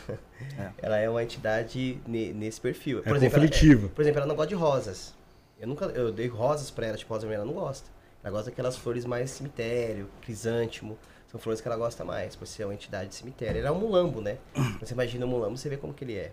né? Então não é aquela entidade florzinha igual seria a Maria Padilha do Cabaré, por exemplo. É uma entidade mais séria, entidade que bebe cachaça, por exemplo. Uma charuto. Uma charuto, bebe rum. É, e essas entidades de cemitério, geralmente, elas são mais é, demandadoras mesmo, né? Uhum. Elas não vão trabalhar tanto com coisas muito bonitinhas, né? Você vai pedir uma amarração amorosa com uma entidade de cemitério, provavelmente ela não vai fazer. Não vai fazer. né? Não vai fazer. E isso que a Mulambo fez, ela transformou muita coisa. Fiz um trabalho com Mulambo de amor, que a pessoa deixou a pessoa que ela queria, mas veio um grande amor pra ela depois. Ela falou, pô, deu tudo errado aqui o trabalho. Eu falei, não, espera, calma, confia na Mulambo. Se ela falou que ia fazer o trabalho, vai resolver. E apareceu uma outra pessoa, ela falou, nossa, eu perdi tanto tempo com aquela pessoa, porque que ela reciclou. Ela reciclou aquele amor. Ela viu que o sentimento que a pessoa precisava não era aquele. Uhum. Ela trouxe alguém que realmente servia pra ela. Bacana. É, uma coisa que, que eu acho que. Só um ponto, Rafael. É, no, tá falando do baralho, o pessoal também pode acessar através do osmistérios.com.br, tá? Tem a Opa. loja, Os- mas acessa pelo osmistérios.com.br também. Vai lá. Boa. Eu, eu ia falar pra vocês sobre o lance na Kimbanda que eu vejo muito é a a autoestima, né? Eu trabalho muito com autoestima. É, a, a Kimbanda não, não aceita, tipo, baixa autoestima? Não, não tem que bandeira que pode ser coitadinho. É porque ele, o feiticeiro ele se enxerga como uma pessoa é, imponente. Ele tem ali na mão dele é, a faca que decide vida e morte. Ele não pode ser uma pessoa emocionalmente abalada. Tá? Isso não quer dizer que a pessoa não pode ter depressão, que ela não pode ter ansiedade, que ela não pode ter qualquer tipo de situação assim. Ela pode. Tem uma vulnerabilidade. só que- Tem, mas é- mas, mas é- você- será que é o fato de mostrar aquela. não mostrar essa Não, vulnerabilidade? não é nem não mostrar, é que você compreender que isso é uma, uma situação que precisa ser combatida e resolvida. E não se cair numa situação de autocompaixão, que é o que acontece muito. Né? É, a gente vê as pessoas que têm dificuldades, elas simplesmente se colocam assim, ah, coitado de mim, não mereço a gente isso. vê muito isso na Umbanda, né? Na Umbanda. Bastante, tem bastante na Umbanda. É. Bastante médico, assim. Você não vai encontrar coitadismo na Kimbanda. Né? Até porque senão não abre caminho para a pessoa se iniciar, porque ela tem que ser forte, ela tem que estar fortalecida. E assim, quanto mais você vai entrando aqui, manda mais problema vem, velho. Fica mais Pô. pesado. É, você tem que saber lidar. é, você tem que se fortalecer cada vez Tem mais. que saber lidar. Então, assim, não tem problema da pessoa ter uma depressão e tal. Ela vai entender que o processo de cura dela também parte da, da Kimbanda. Não só, ela precisa também dos remédios, da terapia, mas a Kimbanda vai dar estrutura para ela Vai também. dar nisso. estrutura pra ela passar por isso. Só que É, ela não pode ter aquela autopiedade dela mesma, né? Eu sou um coitado sendo vítima do mundo. Não pode. Não existe isso na Kimbanda. Ela vai falar, eu sou só mais um com esse tipo de problema e vou que enfrentar manda ele isso precisa se curar. Ele Cara, curar é. o outro, né? Ele vai olhar a faca dele e vai falar assim: Eu tenho uma faca. O que, que eu preciso fazer pra melhorar? Entendeu? Ele não vai pensar assim: ah, o que, o que o outro pode fazer pra me melhorar? Não. Ele vai correr atrás da melhora. Ele vai procurar a melhora. Por que, que muitos Exus vêm com a mão estranha? A mão meio. A gente fala que o espírito não tem forma, né? Qual o nome disso aqui? É meio. Garra. meio ela vem meio estranha. garra. A gente fala que o espírito não tem forma. O espírito se for... ele se manifesta da forma como ele quiser. Aham. É, justamente essas manifestações são manifestações é, ligadas ao diabolismo, à demonologia, né? à, à parte demonológica mesmo. Muitos Exus, eles. Isso os umbandistas adoram quando a gente fala, né? É, eles vêm mesmo misturados com aspectos demoníacos. Casco de bode, rabo, chifre e as garras. Entendeu? Então você vai ver isso aí. Essa potência é, é a teatralidade da, da, da religião. Depois você vai ver que ele vai se ajustando, né? Ele vai melhorando, tal, ele vai se aprumando, tal. É só a chegada dele que é uma manifestação característica. O tiriri vem, né? Com as mãos em garra e com os pés de bode. Eu, as minhas panturrilhas fica malhada depois. É, Então, eu já ouvi falar que era pelo tamanho, né? Também. essa- Só, só, só pelo tamanho, na verdade. Não, não é só pelo tamanho, não. É, é a teatralidade que eles exercem em cima da falange. O Exu ele vai cumprir um papel ali, né? Então ele vai pegar o arquétipo que você está acostumado e vai, vai manifestar. Então o Zé Pelintra, por que, que o Zé Pelintra vem dançando? Né? Porque a gente espera que o malandro dance. Né? Que traga essa felicidade, essa coisa toda, estala o dedo. É, é o que a pessoa espera que ele vai, vai manifestar. Então é uma forma ali de, de marcar emblematicamente ali aquela manifestação. Douglas, você tem podcast também, né? É Tem. o Papo Nem Cruz. Tenho. É, como tá sendo pra você lidar agora com. Porra, lidar com, com essa vida da, da Kimbanda que vai aumentando, né? Os seus iniciados, filhos e tal. E com o pro- o programa, velho. Cara, eu levo de boa, na verdade, sabe? Levo de boa. Você faz quantas vezes? Quantas vezes? Faço uma vez a, a- o programa em si, o Papo Nem Cruz, uma vez a cada 15 dias e o, o outro programa que é a leitura de e-mails, né, que é o Tá Perdido, intercala nesses 15 dias. Então toda semana tem programa. Né? Mas eu levo de boa, é muito tranquilo pra mim. Só no Spotify que tá? Não, tá no YouTube, Spotify, Deezer, iTunes, tá em tudo. Papo Nem Cruza. Papo na Cruz. É, o Papo na Cruz, na verdade, ele é, é um lugar muito legal pra gente é, debater ideias. Eu falo que é um laboratório muito bom é, para entender. A, a Kimbanda, ela vai aparecer lá no Papo da Cruz. Tanto que o papo mesmo, ele, ele mudou, né? O Juan é ouvinte antigo, ele percebe isso. Ele mudou junto comigo, desde Ah, o vai- surgimento, vai né? mudando. E quando a Kimbanda chegou, claro que muitos temas de Kimbanda começaram a entrar no, no programa. E mesmo quando a gente fala de Umbanda, ou de outras religiões, ou de outras práticas mágicas, o pessoal pergunta, né? E compara. Mas eu, eu lido de uma boa, assim, cara. Eu sei que a, aquela sexta-feira sagrada tem que estar lá e tem que fazer o Papo na Cruz. E agora sendo sincero com a gente, tá? Porque você é um podcaster, a gente também tem um podcast. O Papo Nem Cruz tem quantos anos? Seis anos. Tem seis anos, a gente tem só dois. Né? Dois anos e alguma coisa. É... Pro mundo ocultista, onde a Kimbanda também se inclui. Sim. Como que você avalia nosso trabalho, sinceramente? Cara, a, a gente tá conversando até antes, né, aqui. Eu acho que, assim, a, o programa de vocês é um programa que traz muitas pessoas. Uhum. para debater ideias diferentes. Eu nem acho que é papel de vocês é, fazer juízo de valor ou criticar as pessoas, ou ah, isso tá errado, isso tá certo, isso tá... Isso é do ouvinte que tem que criar discernimento. Então eu acho que é um trabalho muito legal, que dá voz pra caramba. Pra mim, a primeira vez que eu vim aqui foi excelente. Muita gente conheceu o meu trabalho que não conhecia. Né? Até hoje vem gente que fala assim, ah, te vi lá no Isto é, não, não é podcast e tal. Então, assim, eu acho que é um trabalho muito bem feito, muito bem conceituado. Né? Ele se propõe, aquilo que ele se propõe, que é apresentar múltiplas formas de pensar, ele se apresenta muito bem, cara. Muito bem. Vocês lidam muito bem com os convidados também. Vocês, vocês embarcam nas doideiras dos convidados, né? É. Então, Pô, lógico que Eu- a gente já tomou chá de cogumelo aqui, pô. eu, como ouvinte, só ouço vocês e o Papo Nem Cruz. É? Vai falar Pô, de da hora, mano. Obrigado. Agradeço. Tem um mano. outro que eu ouço também, mas que não é de macumba. Ah, ah, o Flow, inteligência, qual Não, é? o do Mano Brown. Do Mano Brau? Ah, Mano a Mano? Mano a Mano. Mano a Mano. Ele deve É... estar triste hoje, né? É mesmo, Tá, é verdade, estamos Mano Brau tristes. Ele, ele devia estar feliz que ganhou o título do melhor homem do ano Só aí. por, só por ser o Mano Brau, o pessoal dos jogadores do Santos tinha que ficar ligado aí, mano. É, eu acho que o Mano Brown deveria voltar às origens. Que inferno, cara. Tira o microfone. Porra! é... No rap. Porque eu sei. É, vai voltar, vai voltar. como eu. Saiu bem, saiu bem. Co- Eu, eu pergunto isso pra você, porque, poxa, você vivencia o mundo da Kimbanda, do ocultismo, o mundo do podcast, o mundo É. da espiritualidade. Então, pô, é. Às vezes, porra, as pessoas vêm aqui, elogiam o trabalho e tal. E a gente fica muito feliz, lógico. Mas, quando a gente. Eu tô falando de um, com outro podcaster, cara. Sabe? Uma É uma pessoa que leva que tem, outras pessoas né? também pra conversar e sabe como isso é trabalhoso e como às vezes, mano. Sim, sim. Tá ligado? Então, é, é, pra nós é importante a, a- a sua opinião. Você tá seis anos, cara. Você é tipo o triplo da gente.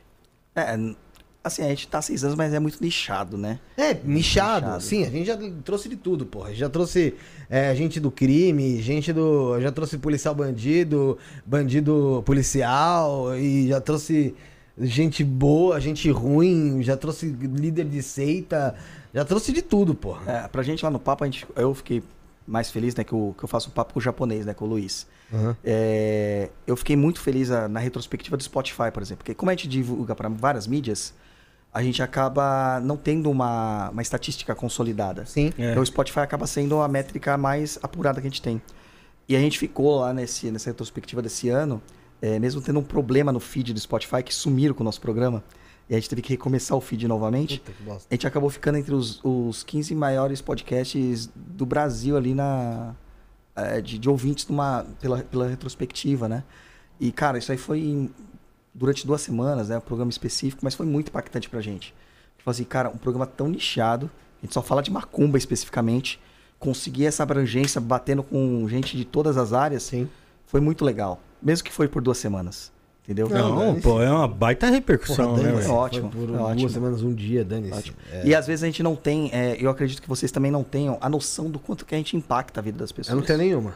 Eu sou. Eu, Cara, o vocês pessoal. demais. É. Força. Nenhuma. A gente. a- o o Galo Cheiro já participou assim, de eu ser encontrado na rua, Sim. sabe? E as pessoas me pararem e eu falar, cara, tipo. Não é o Tata Enganga Siloapanzo, é o Douglas Rainha do Papo Cara, eu mandei mensagem pra você, eu falei pra você, cara, sou muito fã do trabalho de vocês. E eu não falei pra porque eu que- porque eu ia vir aqui. É porque é real. Não, eu também Cara, eu fico comigo 3, 4 separado. horas ouvindo vocês. É foda. É, é. esse- cara, quem ouve é porque gosta. É, sim, sim. É, real. É foda. É, não, é.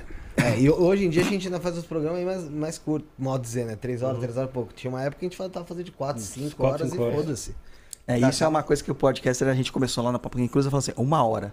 Quando a gente foi ver, tava 3 horas e 40. É foda, é, foda, não tem não como. dá pra controlar Não tem muito como você controlar isso assim. E assim.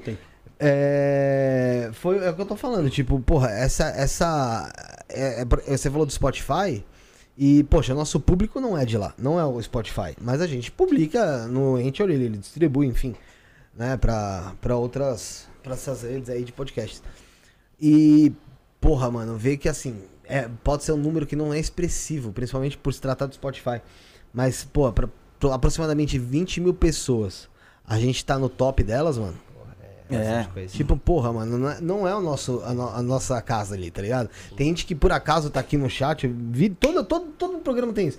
Nossa, eu via vocês no Spotify, primeira vez que vejo ao vivo, Sim, tem tá isso. ligado? É, no papo é a mesma coisa, como a gente é ao vivo também, muitas vezes a pessoa, a pessoa aparece lá e fala assim, nossa, consegui pegar vocês pela primeira vez ao É, vivo, ouço vocês há seis anos. Sempre tem alguma co- alguém falando isso. É porque né? às vezes a agenda não bate. Não né? bate. Esse É. papo mesmo, eu só eu fui começar a ouvir ao vivo faz pouco tempo, porque eu nunca con- consegui É, e o papo, online o foco do papo nunca nem foi um- o ao vivo. O ao vivo foi um recurso que a gente desenvolveu lá quando surgiu, porque eu não tinha saco de editar podcast. né? Então a gente gravava no YouTube do jeito que dava pra não ficar, ah não, isso não ficou legal, corta, volta. Não, isso não ficou legal, corta, volta. No ao vivo é do jeito que tá. né? e foi um jeito pra fazer e aí ficou.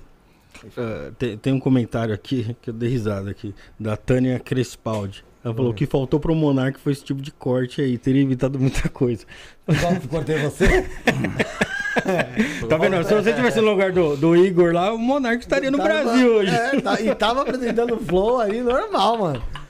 Mas ali, mano, era muita distância na mesa, às vezes acho que o cara chegava e falava, cala a boca, tá ligado? Pô, mas... É, mas, mas é, é, não, é uma emoção, é diferente, né? Ah, Ali- sim, lógico, você não tá falando que vai. que vai. é, Tá assim. É, Eu falei que deveria, não que eu vou. né? o, o- Como é que vocês fazem ali pra lidar com. Com filho de santo problemático, cara? A espada de São Jorge na cabeça. Porque eu sei que dentro da Kimbanda o bagulho é louco mesmo. É. Então, assim, como é que você faz? Filho de santo? Porque na Umbanda tem, no Candomblé tem, tem aquele filho de santo que, cara, é. Meu, você. precisa- que te brilha o olho no filho, no filho da puta. Esse que é o problema. Você fala que esse cara tem potencial. Tá ligado? É, eu trago que- esses problemáticos pro podcast junto comigo. trago. Então você fala, esse cara tem potencial, tá ligado?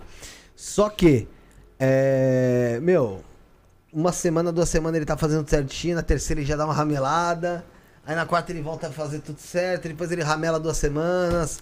É, cara, a missão do mestre de Kimbanda é educar, né?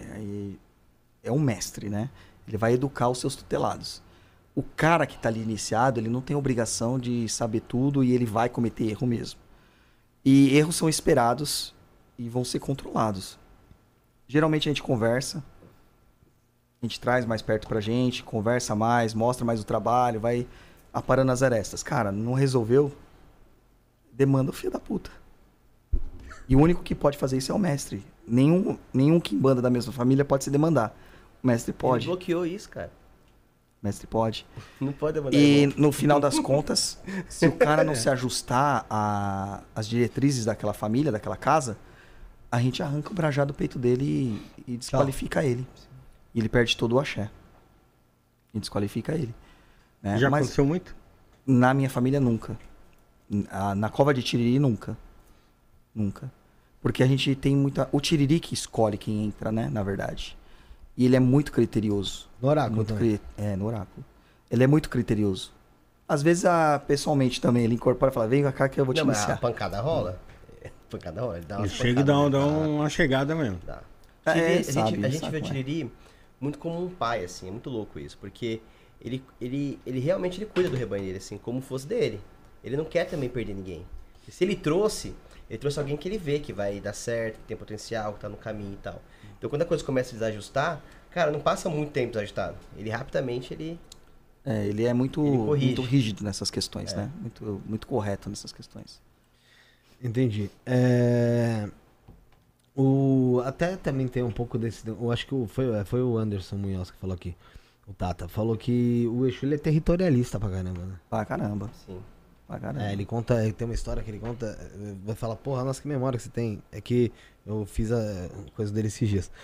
Ele fala que, no, que o, o Exu dele foi se aproximando, se não me engano, da casa umbanda dele ali.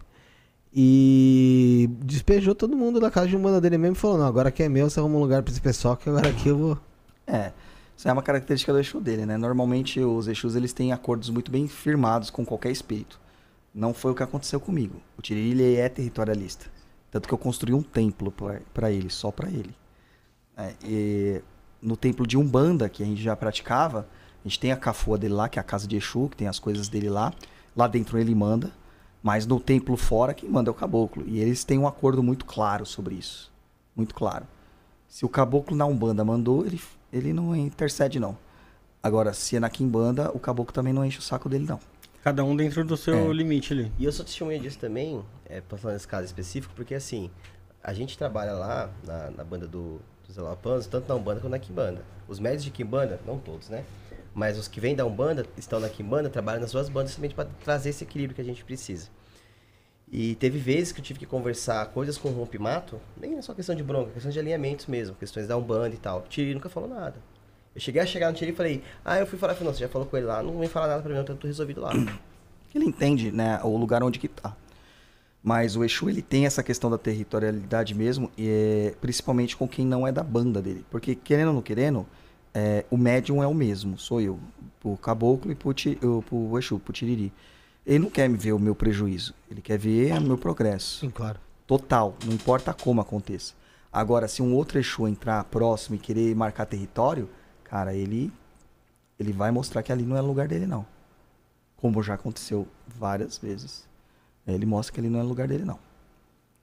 Entendi. E como é que é essa reação? Cara, geralmente é, é pesada, né? É pesada. Se não é feito de uma forma de feitiçaria, que alguma- acaba acontecendo, né? Ele a- acaba incorporando, se a pessoa tá perto, ele fala na cara da pessoa, chama a pessoa pra pau, pro pau mesmo, pra treta. É, eu já cheguei, quando eu trabalhava inteiro de Umbanda, por ser, isso não quer dizer que o cara é, por ser de Kimbanda, ele se tornou territorialista, não é a natureza do Exu.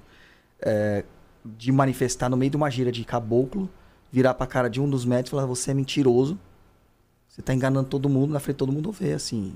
E eu ali, Foda, né? O que eu vou fazer aqui? Pô, o Exu tá falando, né? E ele fala mesmo, ele não tem vergonha, não. Ele não tem vergonha nenhuma. Mas geralmente o que acontece, ele demanda o cara. Né? Mata umas galinhas, abre as tripas das galinhas lá nos galinheiros dos caras, pega fogo nos terreiros dos caras, pega fogo no carro dos caras.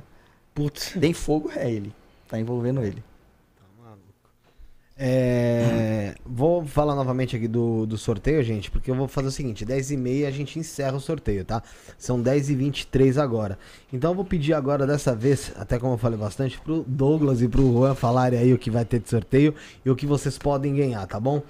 Vai lá, ô, Douglas, começando por você com os cursos. É, os cursos Perdido EAD que você vai receber aí é o Ataque e Defesa Mágica, que te ajuda a não ser um cordeirinho na vida. Aí você vai receber também o Caminhos do Maitá, que vai te dar um treinamento em, em feitiçaria. Você vai aprender várias técnicas de feitiçaria, entender como que a feitiçaria funciona é, de fato, né?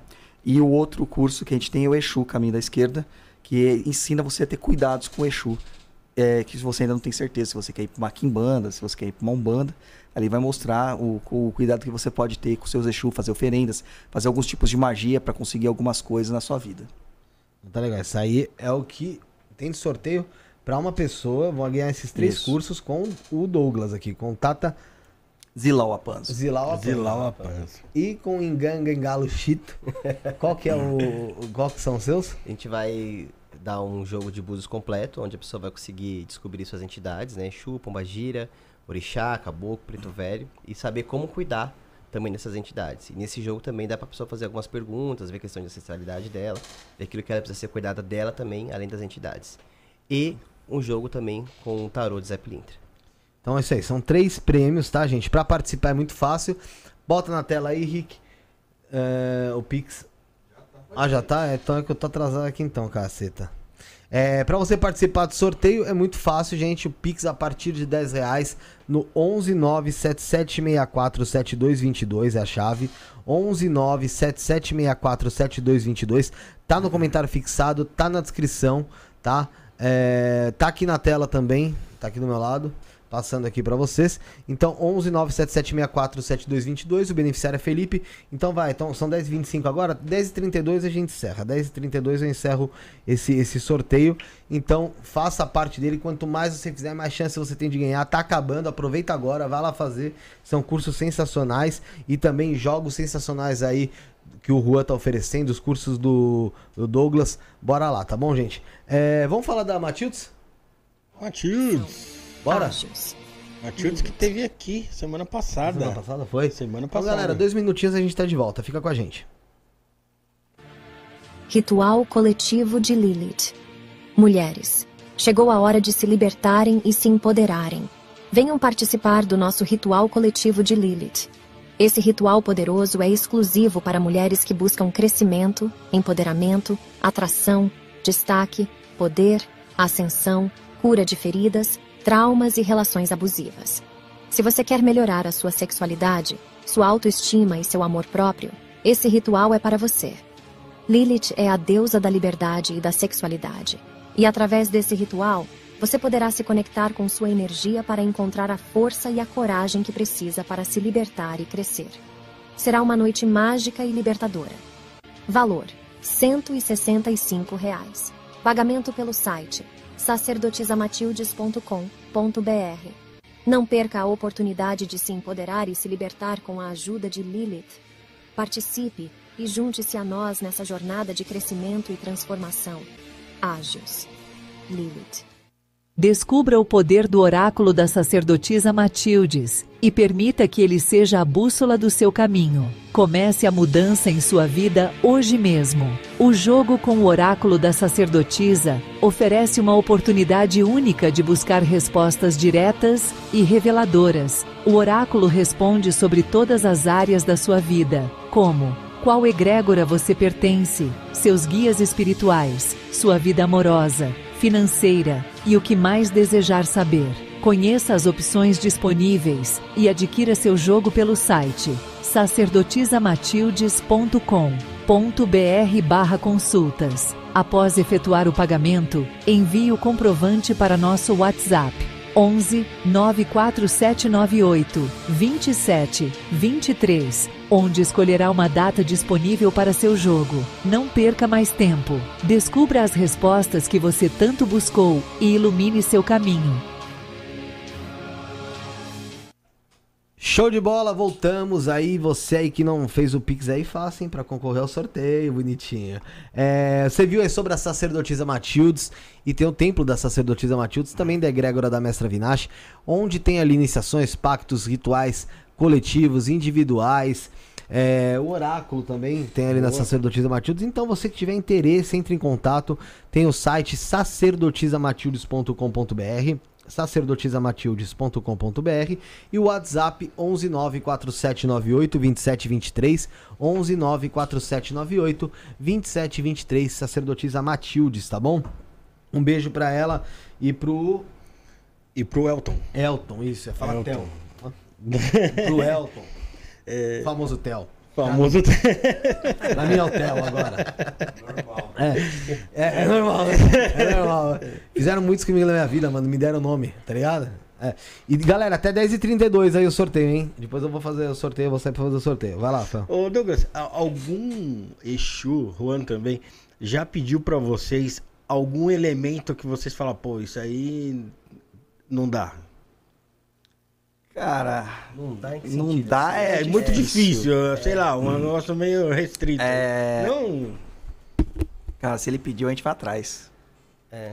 Eu viajei 540 quilômetros pra pegar uma bendita de uma lasca de um cruzeiro de madeira de um cemitério específico que tinha que ser daquele jeito, cara. putz, 540 É, e fui lá só pra isso. Eu fui lá só pra isso. E aí fiz amizade com, com, com um coveiro lá, né? Que já era seguidor meu, já me sentia. Né? E aí falei, cara, vou precisar muito da sua ajuda, cara. E aí fomos pra lá. Ele fechou o cemitério, fomos lá e eu fui lá fazer os rituais e peguei a lasca do cruzeiro, tive que entrar em cova, entrar em tumba. Foi bem legal. Então, assim, se o Exu pede, a gente consegue, cara. A gente vai lá e faz. Não tem, tem nada assim, não. Eles pedem umas coisas, às vezes, bem bizarras, cara. É que gente- muitas coisas a gente nem pode falar porque é tudo segredo, porque isso vai tudo em assentamento, né? Uhum. E se E você tem coisa souber- também que dá problema com. Dá Ah, problema com a justiça. Então, mas eu sei o que dá problema com a justiça. Você tá falando de ossos humanos. É, pô. Isso não é fundamento de Kimbanda Nagô. Na Agô não entra isso. Não entra. E nem- Não, e na a gente fala Malay, que é osso de Surumim? fato, né? Na Mossurumim também não. Né, na Malay eu não posso falar porque eu não sou iniciado na Malay, né? Não sou mestre de Malay, então não tenho ideia de o que acontece lá. Mas conhece. Mas é, eu não tenho é, sabedoria para falar sobre Entendi. isso, né? Mas na, na Kimbanda Nagô e na Kimbanda Mussurumim não se usa ossos humanos. Pra nada. Não, não. Existe um fundamento de mestre muito específico lá, mas hum, normalmente isso aí é só feito por um caso muito específico. Então, na, na maior parte das vezes, você não vai encontrar isso aí. Não vai encontrar. tá? Entendi. Tanto que a, a gente tem até uma piada né, interna lá. A gente tava jogando lá, o nosso Tata Kamoshizila tava jogando pra um, um dos meus iniciados. E tinha pra fazer um, um assentamento lá de, de cruzeiro dele. E lá ele escreveu lá que tinha um osso de fato. Aí ele, cara, viu pra mim, né? O Tata, o que, que é osso de fato? Eu falei assim, cara, de fato deve ser osso de gente, né? Mas eu tô falando, é muito estranho, porque isso não é fundamento da Kimbanda Nagô. E fica nisso, a gente esqueceu de perguntar pro Tata, não sei o que, demorou pra perguntar pro Tata Kamushinzila. E foi, e o cara falou assim, cara, arranjei o cara lá que falou que arranja os ossos pra mim, não sei o que, já tenho tudo esquematizado, não sei o que, vou lá buscar. Falei, calma, eu não falei com o cara ainda, deixa eu conversar. Aí fui e falei com o Tata Kamushinzila, ele falou assim, não, era osso de gato, eu escrevi errado. né, o corretor mudou, né, alguma coisa assim, era osso de gato, não osso de fato. Né? Olha, por um erro de, de escrita, podia ter feito uma merda. É. É, Mas no, no caso eu preferia que fosse um osso de de, fato. gente. De, de- eu pre- eu preferia também que fosse uma osso de fato Mas caso é, é que aí quando você mexe com osso de fato, você tá mexendo com. Com, todo, com toda. Tem um a energia da É, e o pessoa. assentamento de Kimbanda, ele não é pra você colocar força de Egum, você vai colocar um corpo pro Exu se manifestar. Então vão ter elementos que o Exu utiliza pra sua manifestação, pro seu poder, pra sua magia. Então, o que que agregaria ele ter um Egum, que geralmente é um espírito que tá ali vagando, perdido, sem, sem Eles nada. têm acesso fácil né? o tempo todo. Para isso a gente tem outros fundamentos, que a gente tem o cruzeiro de almas, do, o verdadeiro cruzeiro de almas, né? Que tem metros de, tamanho, né? um- não é uma panelinha. que é o, o assentamento de Egum da gente, né? Ali tem muitos Eguns que conversam. Mas não tem por que colocar osso. Eu vou soltar a pergunta pra eu fazer o sorteio lá fora e, vou... e aí vocês respondem, podem trabalhar em cima dela. Você citou esse negócio do osso e aí o Juan falou sobre o fato de você estar trazendo ali um, um egum, né, no caso. E a gente sabe que tem sim muitas quimbandas, trabalhos de ocultismo, feitiçaria, enfim, que mexem sim com, com Pedaços. pedaços de, de cadáver, né? De- diversos pontos, né? É, você pega, vamos supor, uma pessoa que não. Era uma pessoa com- comum aí, um- mais um como nós, por aí. Como nós não, porque vocês são da Kimbanda, então tem uma, uma relação com a espiritualidade mais, mais, a- mais estreita ali. Mas assim, uma pessoa comum, trabalhava, tinha sua família, bateu as botas, morreu. Lá, morreu bem, morreu. Porra, você precisa de um osso de gente, vamos supor, ou alguma coisa ali de uma, de uma pessoa. Você vai no cemitério lá, o cara abre a cova, pega lá e leva. Né? E aquilo ele vai trabalhar com aquele egum, com aquele morto, com aquele espírito. Eu já fiz essa pergunta aqui uma vez. Não é sequestro espiritual? É, cara, você tá é, pegando aquela alma ali e impedindo que ela tenha o progresso dela, o descanso dela, ou que ela siga o procedimento dela, né? É, normalmente tem pessoas que chamam isso de infumbi, né? Que você pega um, um espírito e você aprisiona ele e transforma ele num escravo. Então acontece, e você usa isso pelo elemento material dele, né? Vai pegar um osso, vai pegar um pedaço de roupa que o cara usava, o objeto que foi enterrado com ele, né? E acaba fazendo essas situações. E a, a- dá pra pessoa se proteger desse tipo de situação ou só se cremar o cara mesmo? É, então, aí a gente tem uma complicação, né? Porque a cremação não é bem vista na Kimbanda. Porque você tem que ser enterrado. Pra sua alma ali, ela conseguir comungar com a terra e ali voltar pra terra e fazer todo o processo que a gente entende da Kimbanda, né? Então, cara, é meter um monte de um monte de fundamento na hora de enterrar o Kimbanda. Porque o Kimbanda ele não tem um enterro normal. É que, mas é, é aquilo, né? Vai saber se a família do Kimbanda não é da Kimbanda e fala assim, ó, vou simplesmente Não, mas assim, jogar não- o mas cara aqui assim- no buraco e mas acabou. assim ele é um Kimbanda, né? A gente Ele é um espera que Kimbanda. quando o cara morra, É. ele continue sendo um Kimbanda, ele vira um Exu, ele cria esse caminho. Se você pegar o osso do Exu Mangueira, que se acharem as ossadas dele por aí, que eu acho Uhum. que deve existir mais pelo tempo dele, cara, você não vai conseguir aprisionar ele, porque ele já é um Exu. É. Agora, de um morto que a gente chama que é morto sem descanso, né? É, você aprisiona. Você aprisiona. Pô, então deve ter caso pra caramba desse lance de Tem aprisionamento. e aparece muito na mesa pra gente É. desfazer. Aparece. Aí você tem que desconectar o veículo material do, do espírito, né? E assim, é possível, mesmo sem você conseguir pegar o osso ali, você consegue fazer isso. É. Então só pegar o osso, às vezes não resolve. Eu sei que vai. tem uma É. polêmica muito grande que o pessoal fala assim: ah, você consegue escravizar espíritos, né? Geralmente Exu e Pombogira, né? Prender esses espíritos e tal. Cara, tem técnicas pra isso. E nem precisa de osso. É, não, Não. tem técnicas pra isso. É, é claro que não é qualquer Exu que você vai fazer. E tem toda uma batalha espiritual pra isso acontecer. Você não vai fazer isso com um boneco. né? Você não vai fazer isso com uma oferenda. É, tem muitas coisas pra fazer. E não é de uma vez, não é de um dia, um mês. Demora muito tempo. É um processo mesmo. né?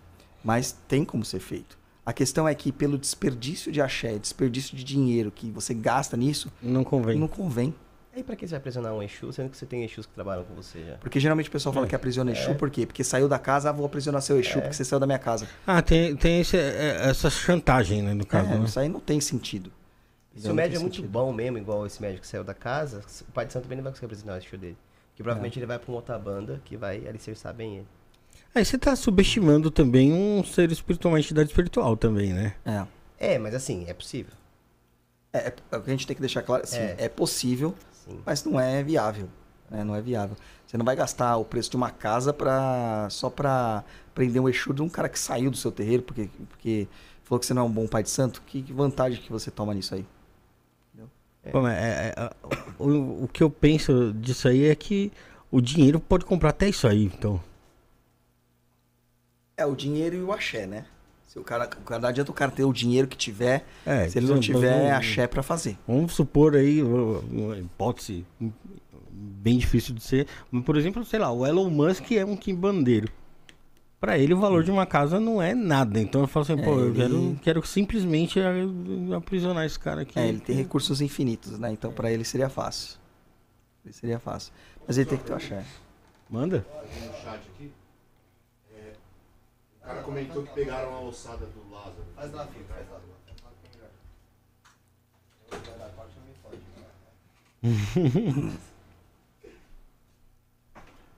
É, comentaram no chat sobre a ossada do Lázaro. Ah, roubaram a cabeça dele lá no, É. do, do- do- do cemitério. Um, um- o que acarreta, por exemplo, a ossada de um cidadão como esse? Por tudo o que ele fez e pela forma também como ele foi morto. É, ele Porque é um... foi, foi violência pra um caralho ali, né? mano? Isso fica marcado no espírito e, e, por consequência, fica marcado na matéria, né?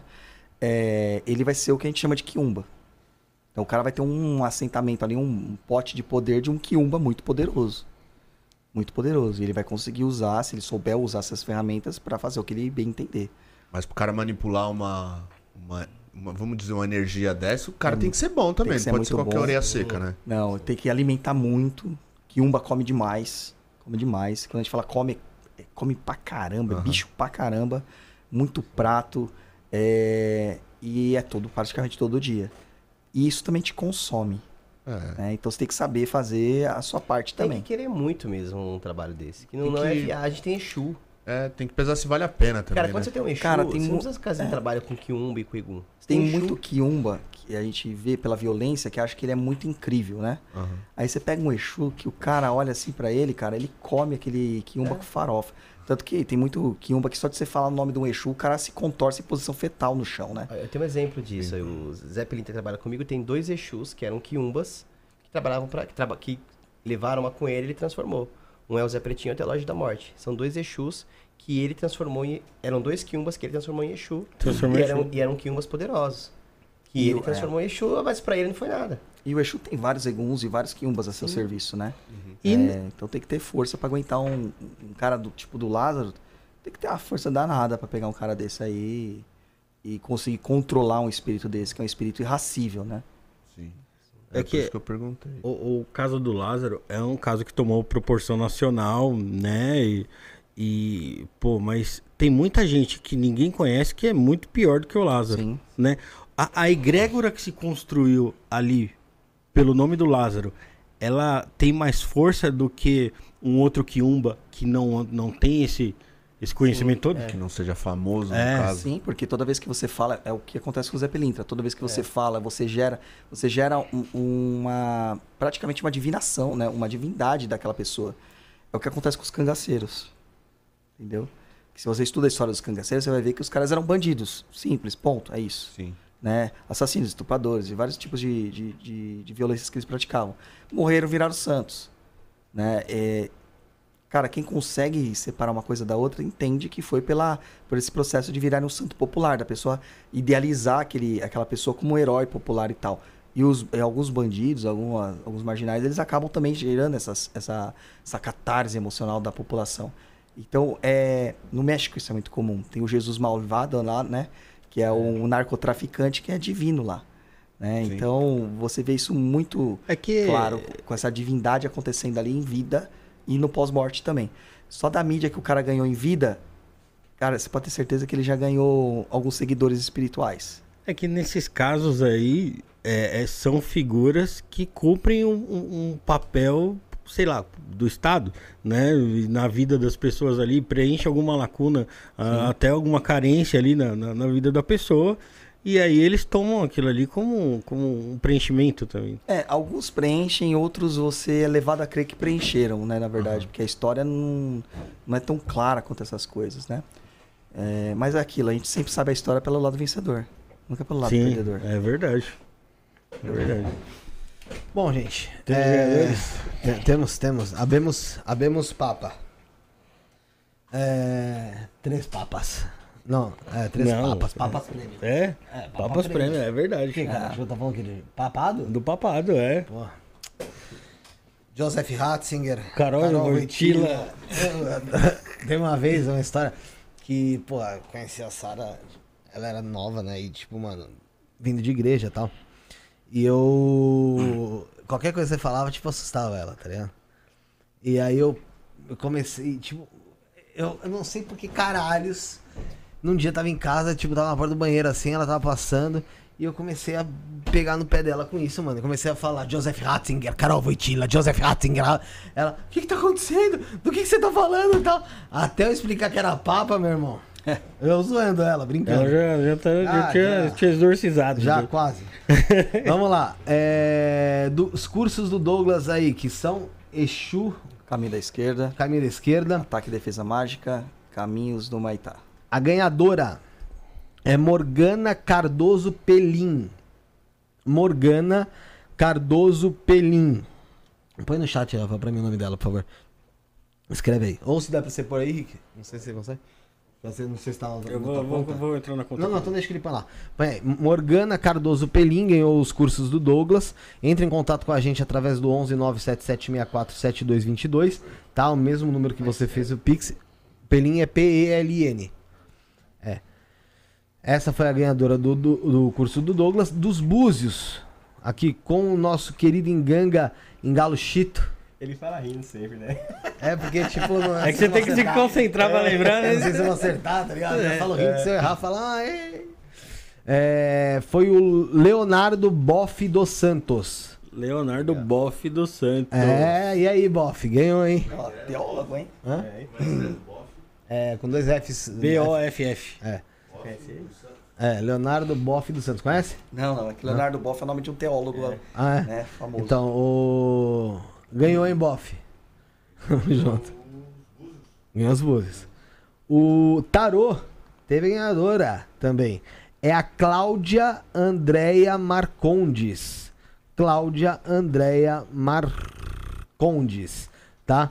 Você tá no, no búzio ou no tarô já? Andréia Marcondes. Marcondes. Esses foram os ganhadores aí do sorteio. Vocês todos aí que ganharam o sorteio podem entrar em contato conosco é, no 11 97764 7222. Você manda lá o seu comprovante bonitinho e a gente vai te encaminhar pro Douglas e também pro Juan, tá bom, gente? É, Deixa eu ver se tem mais alguma pergunta aqui. Tal. Acho que não. Acho que não tem nada aqui. A pessoa tava falando sobre São Cipriano, já é outra história. Enfim. Tem coisa pra cá. Rafael, suas considerações finais pra gente terminar o programa de hoje. Agradecer a todo mundo que esteve aí com a gente aí, interagiu no chat, se inscreveu no canal, comentou.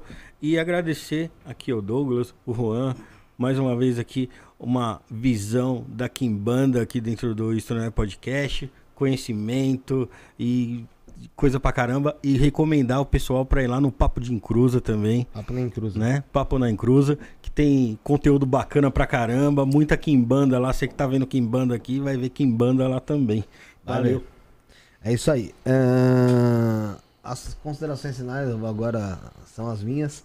Agradecer o Douglas, segunda vez aqui, o Juan, primeira vez aqui conosco.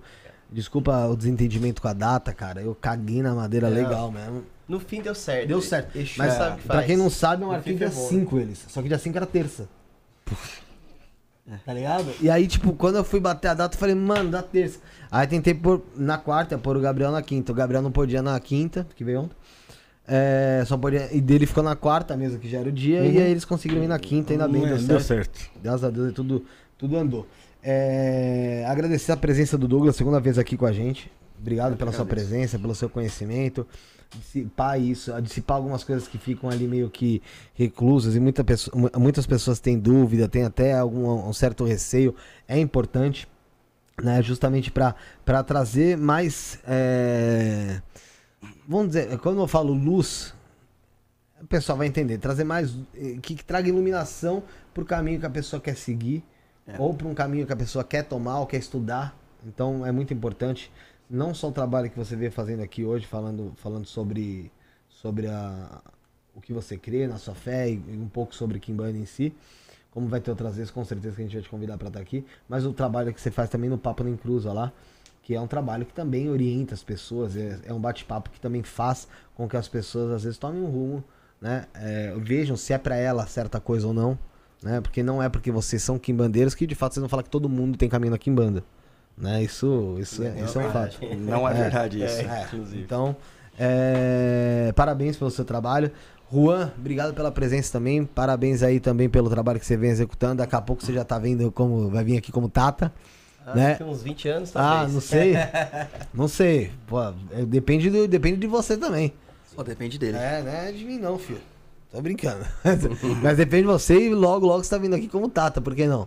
Que é. E parabéns pelo trabalho também executado e pela. Se você tá aqui junto com o Douglas é porque você é uma pessoa também de confiança dele. Ele sabia que você não ia envergonhar a casa dele em momento nenhum, envergonhar né, os iniciados dele.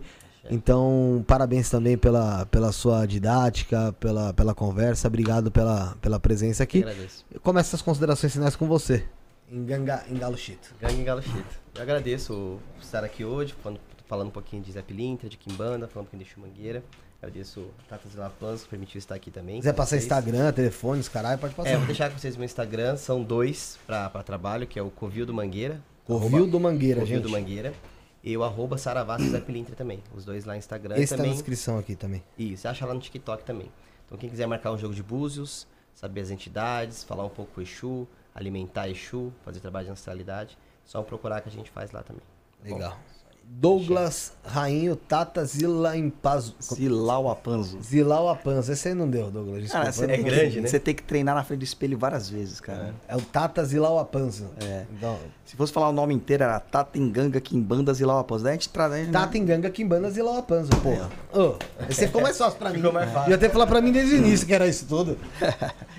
Não, eu agradeço estar aqui de novo. Pode chamar quando vocês quiserem. Sempre que a gente puder, a gente vai estar aqui. É, você falou que não é luz, né? Mas é luz. Não, tô dizendo que não, não, tô dizendo que não é luz no seguinte que pro pessoal não achar que eu tô falando de ah, De anjinho da guarda. É, é. Mas Lúcifer é a iluminação, cara. É a iluminação da- do cérebro humano, da mente humana, para em busca do conhecimento. Né? Então a gente tem que trazer isso também para todo mundo. E é isso é demais. É, agradeço aí a todo mundo que está participando aí com a gente. Que eu sei que a galera às vezes até exagera um pouquinho, né? a pessoa do Papo da Cruz exagera. O pessoal fica. É, e quem quiser saber mais da gente, tem lá meu Instagram, Douglas Rainho 7. O Instagram da Cova de Tiriri também, que é Cova de Tiriri. E o site é www.covadetiriri.com.br onde você marca jogo comigo, onde você vai conhecer mais nossos trabalhos, vai ver sobre linha de iniciação aqui em banda. Quem sabe quem tá ouvindo a gente agora não é alguém que tem que entrar na nossa família, tem que ser iniciado. Tem esses caminhos aí. Eu acho a que é uma coisa que sempre acaba, acaba acontecendo, né? Isso aí, Acontece. você, tipo, acaba falando pra, um, pra uma gama de pessoas e ali no meio tá alguém que, cara, tinha É. que tá ouvindo ali. Tem que estar ouvindo. Achei. Né? Tem que estar ouvindo. Achei, é isso mesmo. Bom, voltaremos sábado, então, às 19h30. Ainda a gente tá estudando aí, eu, tô- eu na verdade, tô vendo aí com, com a Sara, ver com o Rafael, porque eu vi que já sei que o, o José e o Bruno não vão conseguir. Pra, da Mystic Fair, talvez a gente fazer alguma coisa lá.